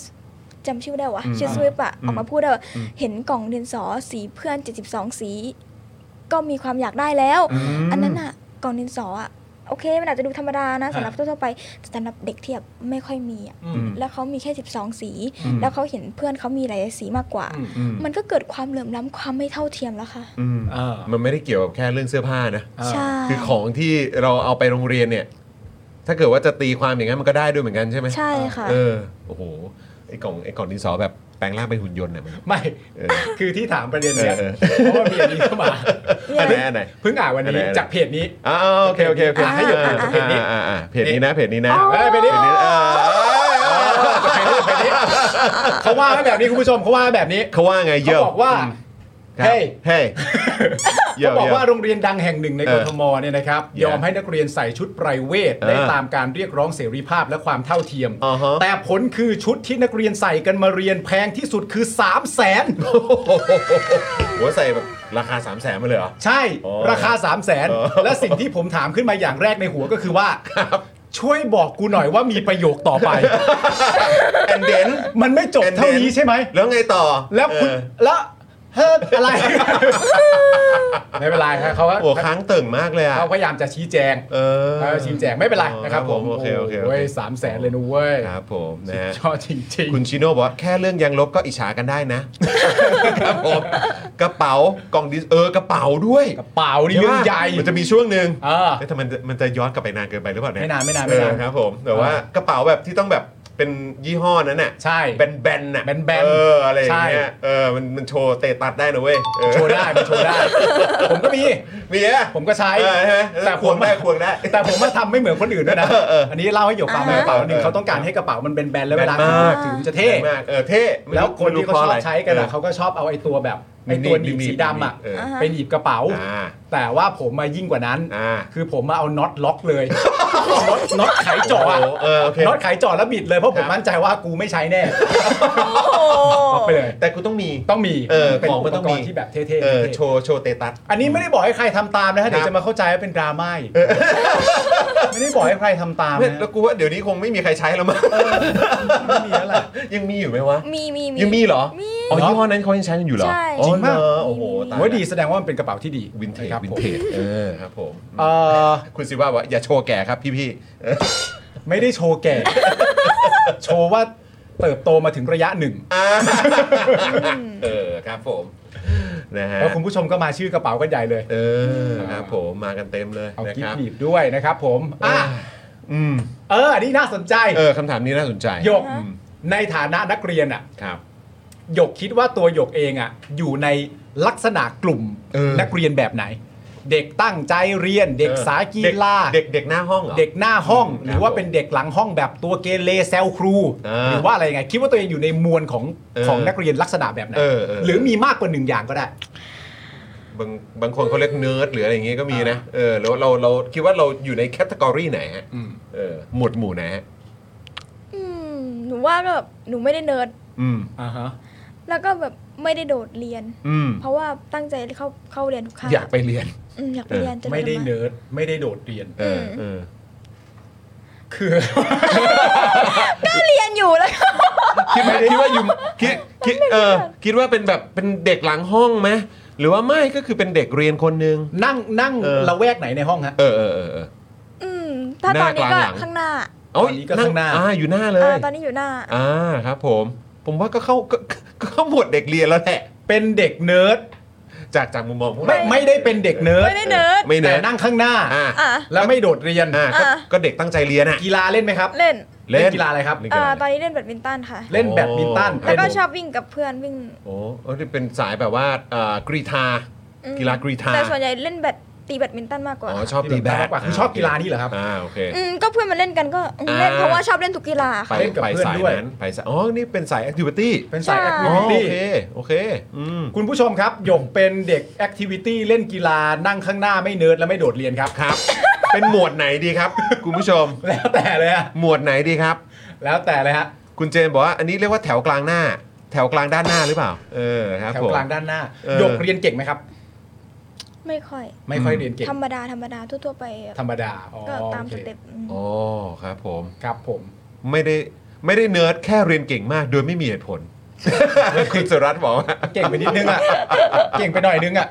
นี่คุณดีเคบอกถึงว่าดูว่องไวจัดเลย โอ้โห โอ้โห ถึงว่าดูว่องไวจัด การกีฬาการกีฬา อ๋อ เพราะเป็นสายแอคทิวิตี้ เออ เออ ครับผม อืม อ่ะ โอเค โอเค โอเค นะครับ แหม เราก็ เออ ไม่ได้เกเรนั่งหน้าสอบได้ที่หนึ่งสินภาษาจี อั น นี้ นะ ขออนุญาตโตอย่างค่ะ เออ คือ อันนั้นคือพี่เขาดูผิดค่ะ ไม่ได้ที่หนึ่งค่ะ ที่ เออ แปดค่ะ ที่แปด ที่แปด ที่แปดเออ หมายถึงว่าอันตัวศิลป์ภาษาจีนนี่ใช่ไหมครับ ใช่ค่ะ สอบได้ที่ สอบ แปด ได้ที่ โอ แป เค ด อ่าที่ 8 นะเออเพราะฉะนั้นก็ต้องกดเลข 8 เข้ามา ครับ ปรบมือเข้ามาครับนะฮะกดเลข 8 เข้ามาเลย สอบได้ที่ เ 8 จากกี่คนนะ9เท่าไหร่ ตัวตามกับพี่ 8 คน อันนี้อันนี้จำไม่แน่ใจว่ากี่คนแต่ก็เยอะอยู่ค่ะเพราะ เย ว่า อะอยู่ เป็น โอเค การสอบในโรงเรียนที่แบบเข้ามา อ่สอบเข้ามาใช่ไหม สอบได้ที่ ข้า เอ มา อเป็นสอบภายในโรงเรียนเด็กเอา อันนี้สอบเด็กเด็กที่เรียนจบจากมสามเดิมค่ะ อ่าที่จะขึ้นมา แต่ก็เยอะอยู่ค่ะ เออ สรุปว่าแก้ข่าวนะฮะ ไม่ได้เป็นที่ 1 นะครับ ผม ครับ สอบได้ที่ 8 ในศิลป์ภาษาจีนนะ ครับ ใช่ ผม โอเค นะฮะพอดีเอ่อเมื่อเมื่อกี้เอ่อทางทีมงานถามมาเออกดกดเอ่อกดอัปเดตคุณผู้ชมยังฮะแบตหมด ขอโทษ กดแล้วมันแบตหมดจริงๆเออ แบตหมครัดบผมนะฮะอ่ะเออดีมากโอ้โห กดกันเข้ามาดีมากครับดีมากครับนะฮะเออแล้วทำไมหยกถึงเลือกเรียนภาษาจีนนะ เออ อยากถามมากเลย อ่าก็แบบตอนแรกก็คิดว่าแบบอ่าลองสอบดูก็ได้แบ อื บ ม อืมไม่คิดว่าแบบตัวเองจะได้ อืม แต่ว่าแล้วก็แบบอ่ามันก็มีความสนใจแบบเออการเมืองจีนก็น่าสนใจว่ะ อื อ่า ม อืมก็เลยแบบ โอ้นี่คือหมายความว่าจะต่อยอดไปถึงตรงนั้นเลย อ่าก็แบบก็ดูสนใจแล้วก็แบบเออถ้าเรียนได้ได้ภาษาเพิ่มมันก็ดีอ่ะเพราะภาษาจีนทางโซนเอเชียเอเชียมันก็สำคัญอ อ่า ยู่ ใช้ใช้อยู่เยอะ โอเค เข้าใจ โอเคก็ถึงว่าสิแบบว่าเอ๊ะมันต้องมีมันน่าจะมีพอยต์นะ จะมี แล้วก็รู้สึกตื่นเต้นนะ ที่ได้ยินว่าเออพูดถึงแบบประเด็นเรื่องของการเมืองจีนด้วยเหมือนกัน ใช่ เออน่าสนใจครับ ไม่ได้โปรจีนนะแต่ว่า แต่ว่าสนใจการเมืองของเขาอ่ะคือแบบถ้าแบบ โยก มันสนใจอะไรอ่ะ คุณ เรา จู ก็ น อยากรู้ภาษาเขาเพื่อที่แบบเราจะได้ไปยุ่งเรื่องของเขาได้สบาย โอ้ ไปตามไงจะได้อ่านได้ได้แบบทั่วถึงทั่วถึง พี่ก็นึกว่าอยู่ดี เออ ๆหยกตอบคำถามที่ใครถามมา จูนถามมา อยู่ดีๆก็ลั่นตอบขึ้นมา คุณจูน อ๋อคุณจูนตอบมา คุณจูนถามมาเห็นไหมมาเป็นเมมเบอร์เราเนี่ยถามคำถามได้เห็นไหม อ่าโอ เอ เค อ โอเค แล้วเนี่ยเห็นไหมหยกตอบเลย โอเค เออครับผมคุณจูนบอกล้อเล่นล้อเล่น เมื่อกี้ตกใจ โอ้ เดี๋ยวฮะน้องตอบอะไรวะน้องตอบอะไร ขึ้นมา โอ้ยตายแล้วเออนะครับอ่าโอเคโอเคเออนะ โย ค ก รับ ก่อนที่เราจะ ครับ ปิดรายการนะ เพราะนี่ก็สองสองสองทุ่มแล้วใช่ไหมฮะ ใช่ เออนะครับ ก่อนที่จะปิดรายการเนี่ยเราก็มีเกมให้หยกเล่น เออครับ ถือว่าวันนี้หยกมาเป็นชาวเน็ตของเรา เว แล้วกั ลาน นะ เวลามีแขกมาเราก็จะต้อนรับแขกนะครับ ใช่ นะฮะเขาเรียกว่าเอ่อร่ำลาแขกด้วย ครับผม เซตคำถามนี้ เซตคำถามนี้แต่ไม่เหมือนเดิม มีมีปรับเปลี่ยนนิดหน่อย ปรับเปลี่ยนนิดหน่อยนะครับผมเป็นเกมถามไวตอบไวถามปุ๊บหยกก็ ตอบเลยนะ ได้เลย ตอบเลยนะ ครัผม ตอบเลยนะ หยกเพราะ เออ ตื่นเต้นปะ เออเอ้ยได้อยู่แล้ว ต้ ส องตอาบบเลย ยใช่ไหมห้ามคิด ต้องตอบเลย เออเหมือนอยู่หน้าห้องเหมือนอยู่หน้าห้อง คือหยกมันมันก็ไม่ถึงกับห้ามคิดหรอก หยกคิดสักนิดนึงก็ได้ เออ คิดไปสักนิดนึงก็ได้ ทบ เออ ทบทวนอย่างรวดเร็ว ทบทวนอย่างรวดเร็ว ทบทนอย่างรวดเร็ว คุณผู้ชมพร้อมนะอันนี้ ผ เป็นถามไวตอบไวกับหยกกันนะ ครับ โอเค เดี๋ยวคุณสุรัตน์บอกวันนี้ห้ามเลทน้องน้องต้องกลับบ้า ได้ น ได้ได้ได้ได้ ครับผมครับผม คุณผู้ชมแป๊บเดียได้วแป๊บเดียวแป๊บ ได้ เดียว พี่ออมมาแล้วครับพี่ออม พี่ออมมาแล้ว ฮะพี่ออมถือไว้บอร์ดมาแล้วครับ หยกครับ เผม ขอ ครับ วิชาโปรด 3 อันดับครับ อ่ะ ชอบวิชาอะไรบ้าง อันดับ 3 ก่อน อันดับ 3 ก่อน ไม่มีเลยว่ะ มีหนึ่งเดียวเลยเหรอเฮ้ยขอหน่อยขอหน่อย เออ อันดับ ชอบ สามหรืออันดับ1 2 3 ก็ได้หรือว่า อ่ะ สามสองหนึ่งก็ได้อ่ะ วิชาโปรด ครับ วิชาโปรดอันดับหนึ่งก่อน อ่ะภาษาอังกฤษก็ได้ ภาษาอังกฤษ แต่ต้องแล้วแต่ครูนะถ้าเจอครูที่โอเคก็โอเคสบาย แต่ถ้าครูที่แบบไม่โอเคก็ เข้าใจเข้าใจแล้วเข้าใจแล้ว โอเคไอซีไอซีไอซีโอ เข้าใจ เค แล้ว โอเค อ่ะอันดับ 2 อันดับ สอง 2 สองเออ อันดับสองอะไร วิชาโปรด เออออังกฤษไปละ อันดับสองอะไรดี พี่ขาหนูเรียนอังกฤษ 3 ตัวค่ะ ไม่ได้ เออ คอมพิวเตอร์ คอมพิวเตอร์ อ่า อ่าคอมพิวเตอไอร์ทีไอที IT อันดับสามครับ อันดับสามครับ อะไรดีฮะ คือแบบอืม เอานะต้องมีสักหน่อยนะ ถ้าให้เลือกอ่ะ พอดีแบบอังกฤษ มันเต็ม มีคนเสนอเข้ามาจริ IT เต็ม จริยธรรมไม่หยก จริยธรรมหน่อยไม่หยก โนโนโนโนโน หยก ค่าค่านิยม ถ้าหยกจะตอบว่าพกี่ละประการ ถ้าหยกจะตอบว่า อ่า พละ ใช่พละก็โอเคอยู่ นึกแล้ว ไม่ไม่แต่ว่าแบบด้วยการสอนอ่ะ เอ คือ อ หนูด้วยการสอนโรงเรียนรัฐบาลมันแบบ เออเออ เนื้อหาเยอะๆเนื้อหาเยอะ อ่า ๆเล่นก็เล่นได้แค่นิดเดียวมันก็เลยแบบ อ๋อ อ๋อโอเคถ้าจริง ๆ อยากเรียนพละก็อยากเป็นแอคทิวิตี้ที่ได้เล่นมากกว่า ใช่ หรือ เพราะ แบบหนู อย่าง เค น้อย ยก็มีมากกว่านี้ อ่าฮะหนูเคยเรียนตอนประถมที่เป็นโรงเรียนเอกชนอ่ะ ฮะ เขาสอนไปเล่นไปเลยก็คือแบบ อ๋อ มันได้มากกว่าที่แบบค่อย ๆ พูดทีละนิดแล้วก็มาสอบแล้วก็อืมก็ เออ แค่ทำได้แล้วถามว่าทำนานจริงไหมก็ไม่ได้ชำนาญจริงอ่ะ อ๋ อันนี้อ๋ออันนี้อันนี้ หนูอะ คือหมายถึงเอ่อวิชาพละศึกษา ใช่ อ่าบางทีมันทฤษฎีเยอะไงมึง ใช่ สอนอยู่อะข้ามนี้คือยังไม่ได้จับลูกบอลเลยอะไม่ได้จับอุปกรณ์เลยอะ ใช่ใช่ เออมาเจอ ห็น อีกทีด้วยก็คือแบบก่อนจะปลายภาคอะ ได้เล่นได้ได้ลงเกมได้แข่งขันนิดเดียวเอง จึงหนึ่ง ะ คือ จึงห ได้ นึ่ง แค่ฝึกได้แค่ท่า แต่พอ เออ ลงเกมจริง ไม่ค่อยได้ลงเกมจริง อ่า โอเค ก็จริงครับ อ่ะ นนี้ก็ วิชา เป็นการพูดแทนพวกเรา ภาษาอังกฤษคอมพิวเตอร์แล้วก็พละศึกษา อ่าน นะครับ โอเคผม โอเค คำถามที่ 2 ครับหยกครับ อืม ศิลปินในดวงใจครับ เออมีเปล่ะ มีเปล่า เออมีศิลปินแบบที่เรา ดารานักร้องนักแสดงพิธีกร ประทับใจ ประทัหรืบอว่าแบบ ใจครับ เราติดตามผลงานเขาอยู่เอออ ศิลปินมันมีหลายคนนะ เฮ้ยขอขอหนึ่งคน ขอหนึ่งคน ที่แบบพูดขึ้นมาปุ๊บคนนี้แล้วกัน อ่า ใครดีใครดี นึกไม่ออกว่ะ เอ้ย มันมีหลายคนเกินแบบมันแบบไม่ได้แบบ คน ดคว่านไหน ใร คนไหนมีแบบมี ต่าง คนไหน ชาติก็ได้นะ อยู่ เป็น ใน แบบ อยู่ในเพลย์ลิสต์ประจำเราห K-pop รือเปล่า เกาหลี อะไรอย่างเงี้ยเอใดๆได้ อ หมด หรือแบบไทยหรือแบบต่างชาติหรืออะไรได้ได้หมดเลย อ่า จะนักแสดงก็ได้จะเป็นนักร้องศิลปินแรปเปอร์ก็ได้ อ่า อืมมันก็มีหลายคนนะ หนึ่งหนึ่งเลย อ่ะหนึ่งหนึ่งหนึ่งหนึ่งหนึ่งคนหนึ่งเลย หนึ่งเลยคนอื่นเขาไม่ได้เราเมเราไม่ได้เมนชั่นชื่อเขาไม่ขิงมาโกรธหนูหรอกเขาไม่รู้ว่าหนูจะพูดถึงเขาอยู่แล้ว เออเออเออหนึ่งในนั้นก็ได้อ่ะ อ่ะที่แบบที่แบบรู้สึกว่าอืมก็เจ๋งดีก็พีนายดี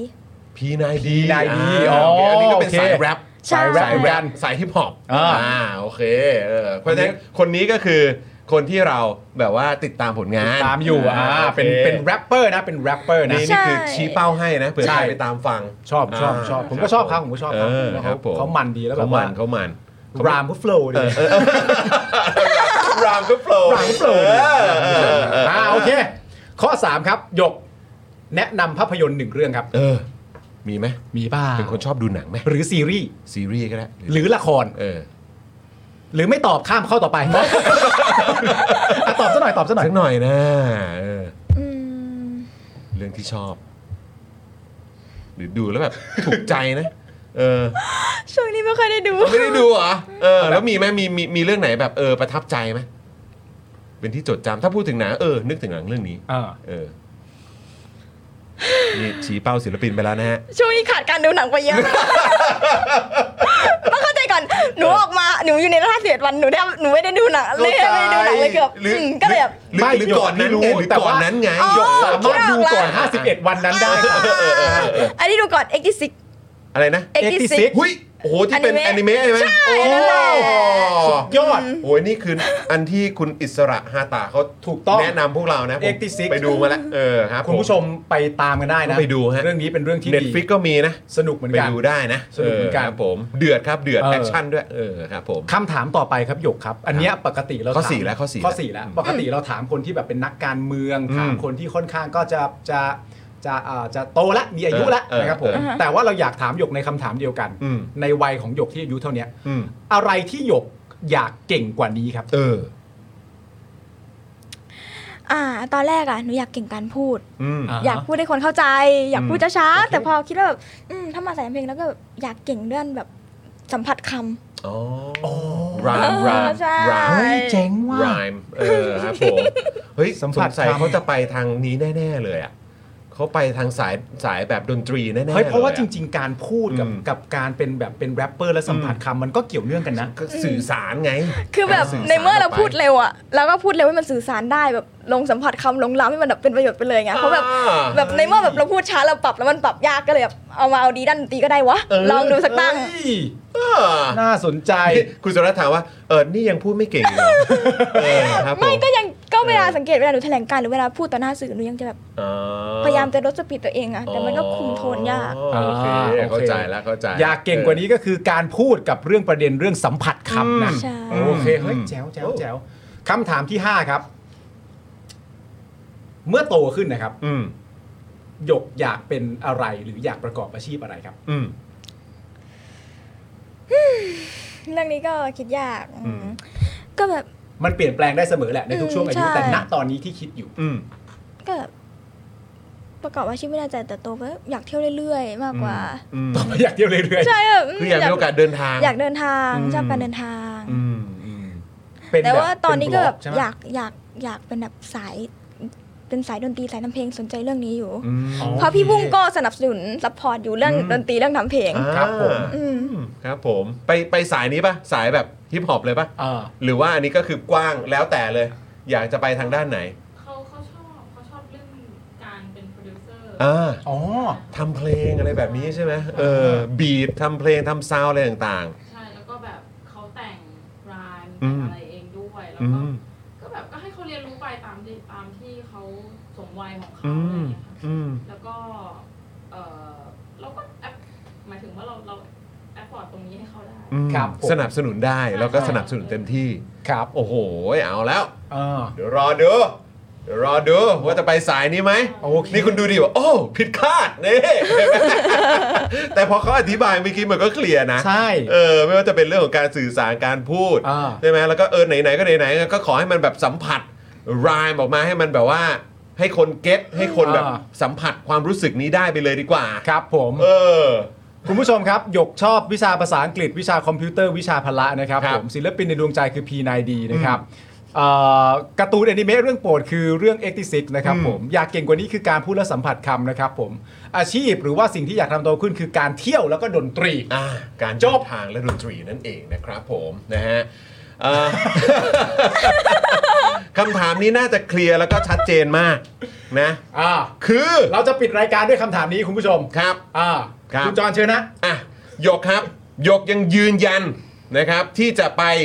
เรียนอยู่ใช่ไหมครับ แน่นอนค่ะ ไปค่ะ เพราะว่าเราจ่ายค่าเทอมแล้วกสมยืนยันด้วยว่าเรามีสิทธิ์เรียน การเรียนสำคัญต่อเด็กมากที่สุดค่ะ อ่าโอเคนะครับนะเคลียร์นะเคลียร์นะครับ เคลียร์ค่ะ คุณผู้ชมนะครับโอ้โหนะฮะวันนี้ โอ้โหวันนี้คือตอนเช้าอ่ะ ตอน เออ ทีแรกเราก็คือคือจริง ๆ เหมือนแบบตั้งแต่เมื่อวานนี้แหละ ใช่ เราก็แบบเอ๊ะเราจะได้พูดคุยกับหยกไหม อืม นะครับแล้วก็วันนี้ได้รับการคอนเฟิร์มว่าหยกจะมาร่วมรายการกับพวกเรา ครับ ก็รู้สึกว่าโอ้โหมันมันเป็นจังหวะแล้วก็โอกาสที่ดีมากๆ แล้วก็ต้องขอบคุณหยกมากเลยนะครับ ครับ ที่วันนี้แบบ นั่งรถมา ใช่ ตั้งไกล นะครับ แล้วก็รอพวกเราช่วงเข้าข่าวด้วย ใช่ เออเพื่อที่จะพูดคุยกับเรานะครับ ใช่ ขอบคุณมากๆเลย ข นะ อบ ค คุณ รับ นะครับ ใช่ หยกครับ เอ ขอบ อ คุณมากครับ ขอบ นะ คุณ ค ค่ะ รับนะแล้วก็เดี๋ยวยังไงเราก็จะติดตาม อ่าน นะครับเราก็จะนำเสนอแล้วก็พูดคุยเรื่องราวนะครับที่มันเกิดขึ้นนะ อ่า อย่างต่อเนื่องไปเรื่อย ๆ อย่างแน่นอนนะครับผม ครับ นะฮะ ผม คุณผู้ชมนะครับอยากจะ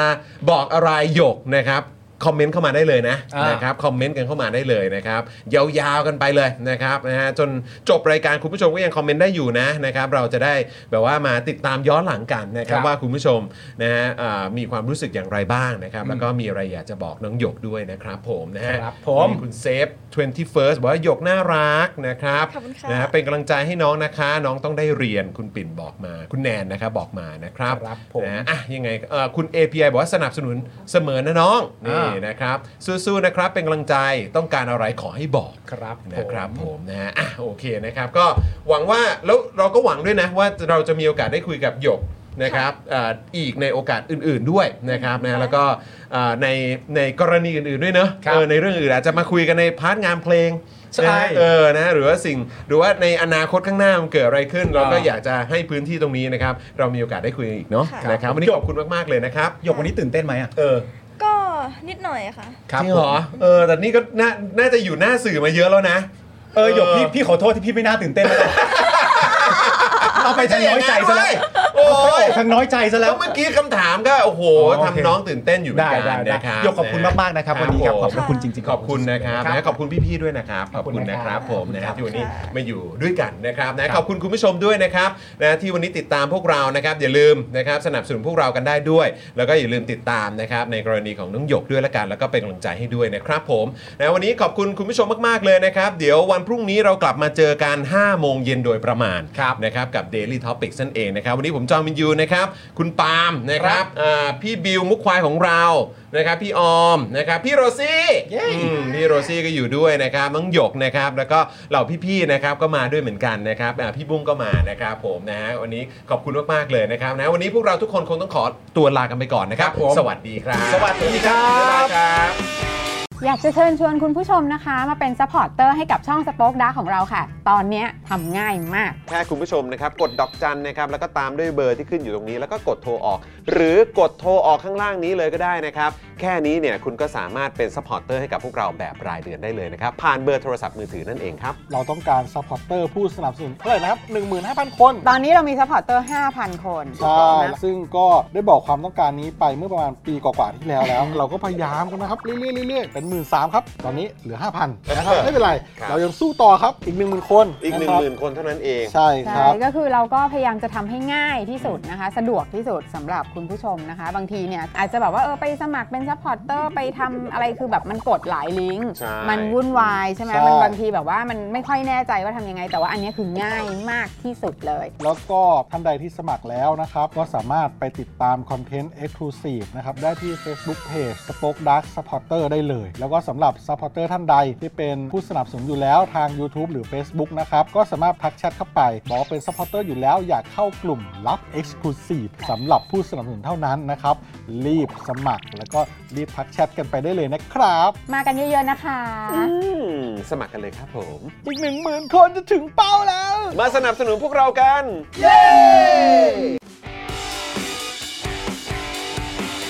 Daily t o p i c กกับจอห์นวินยู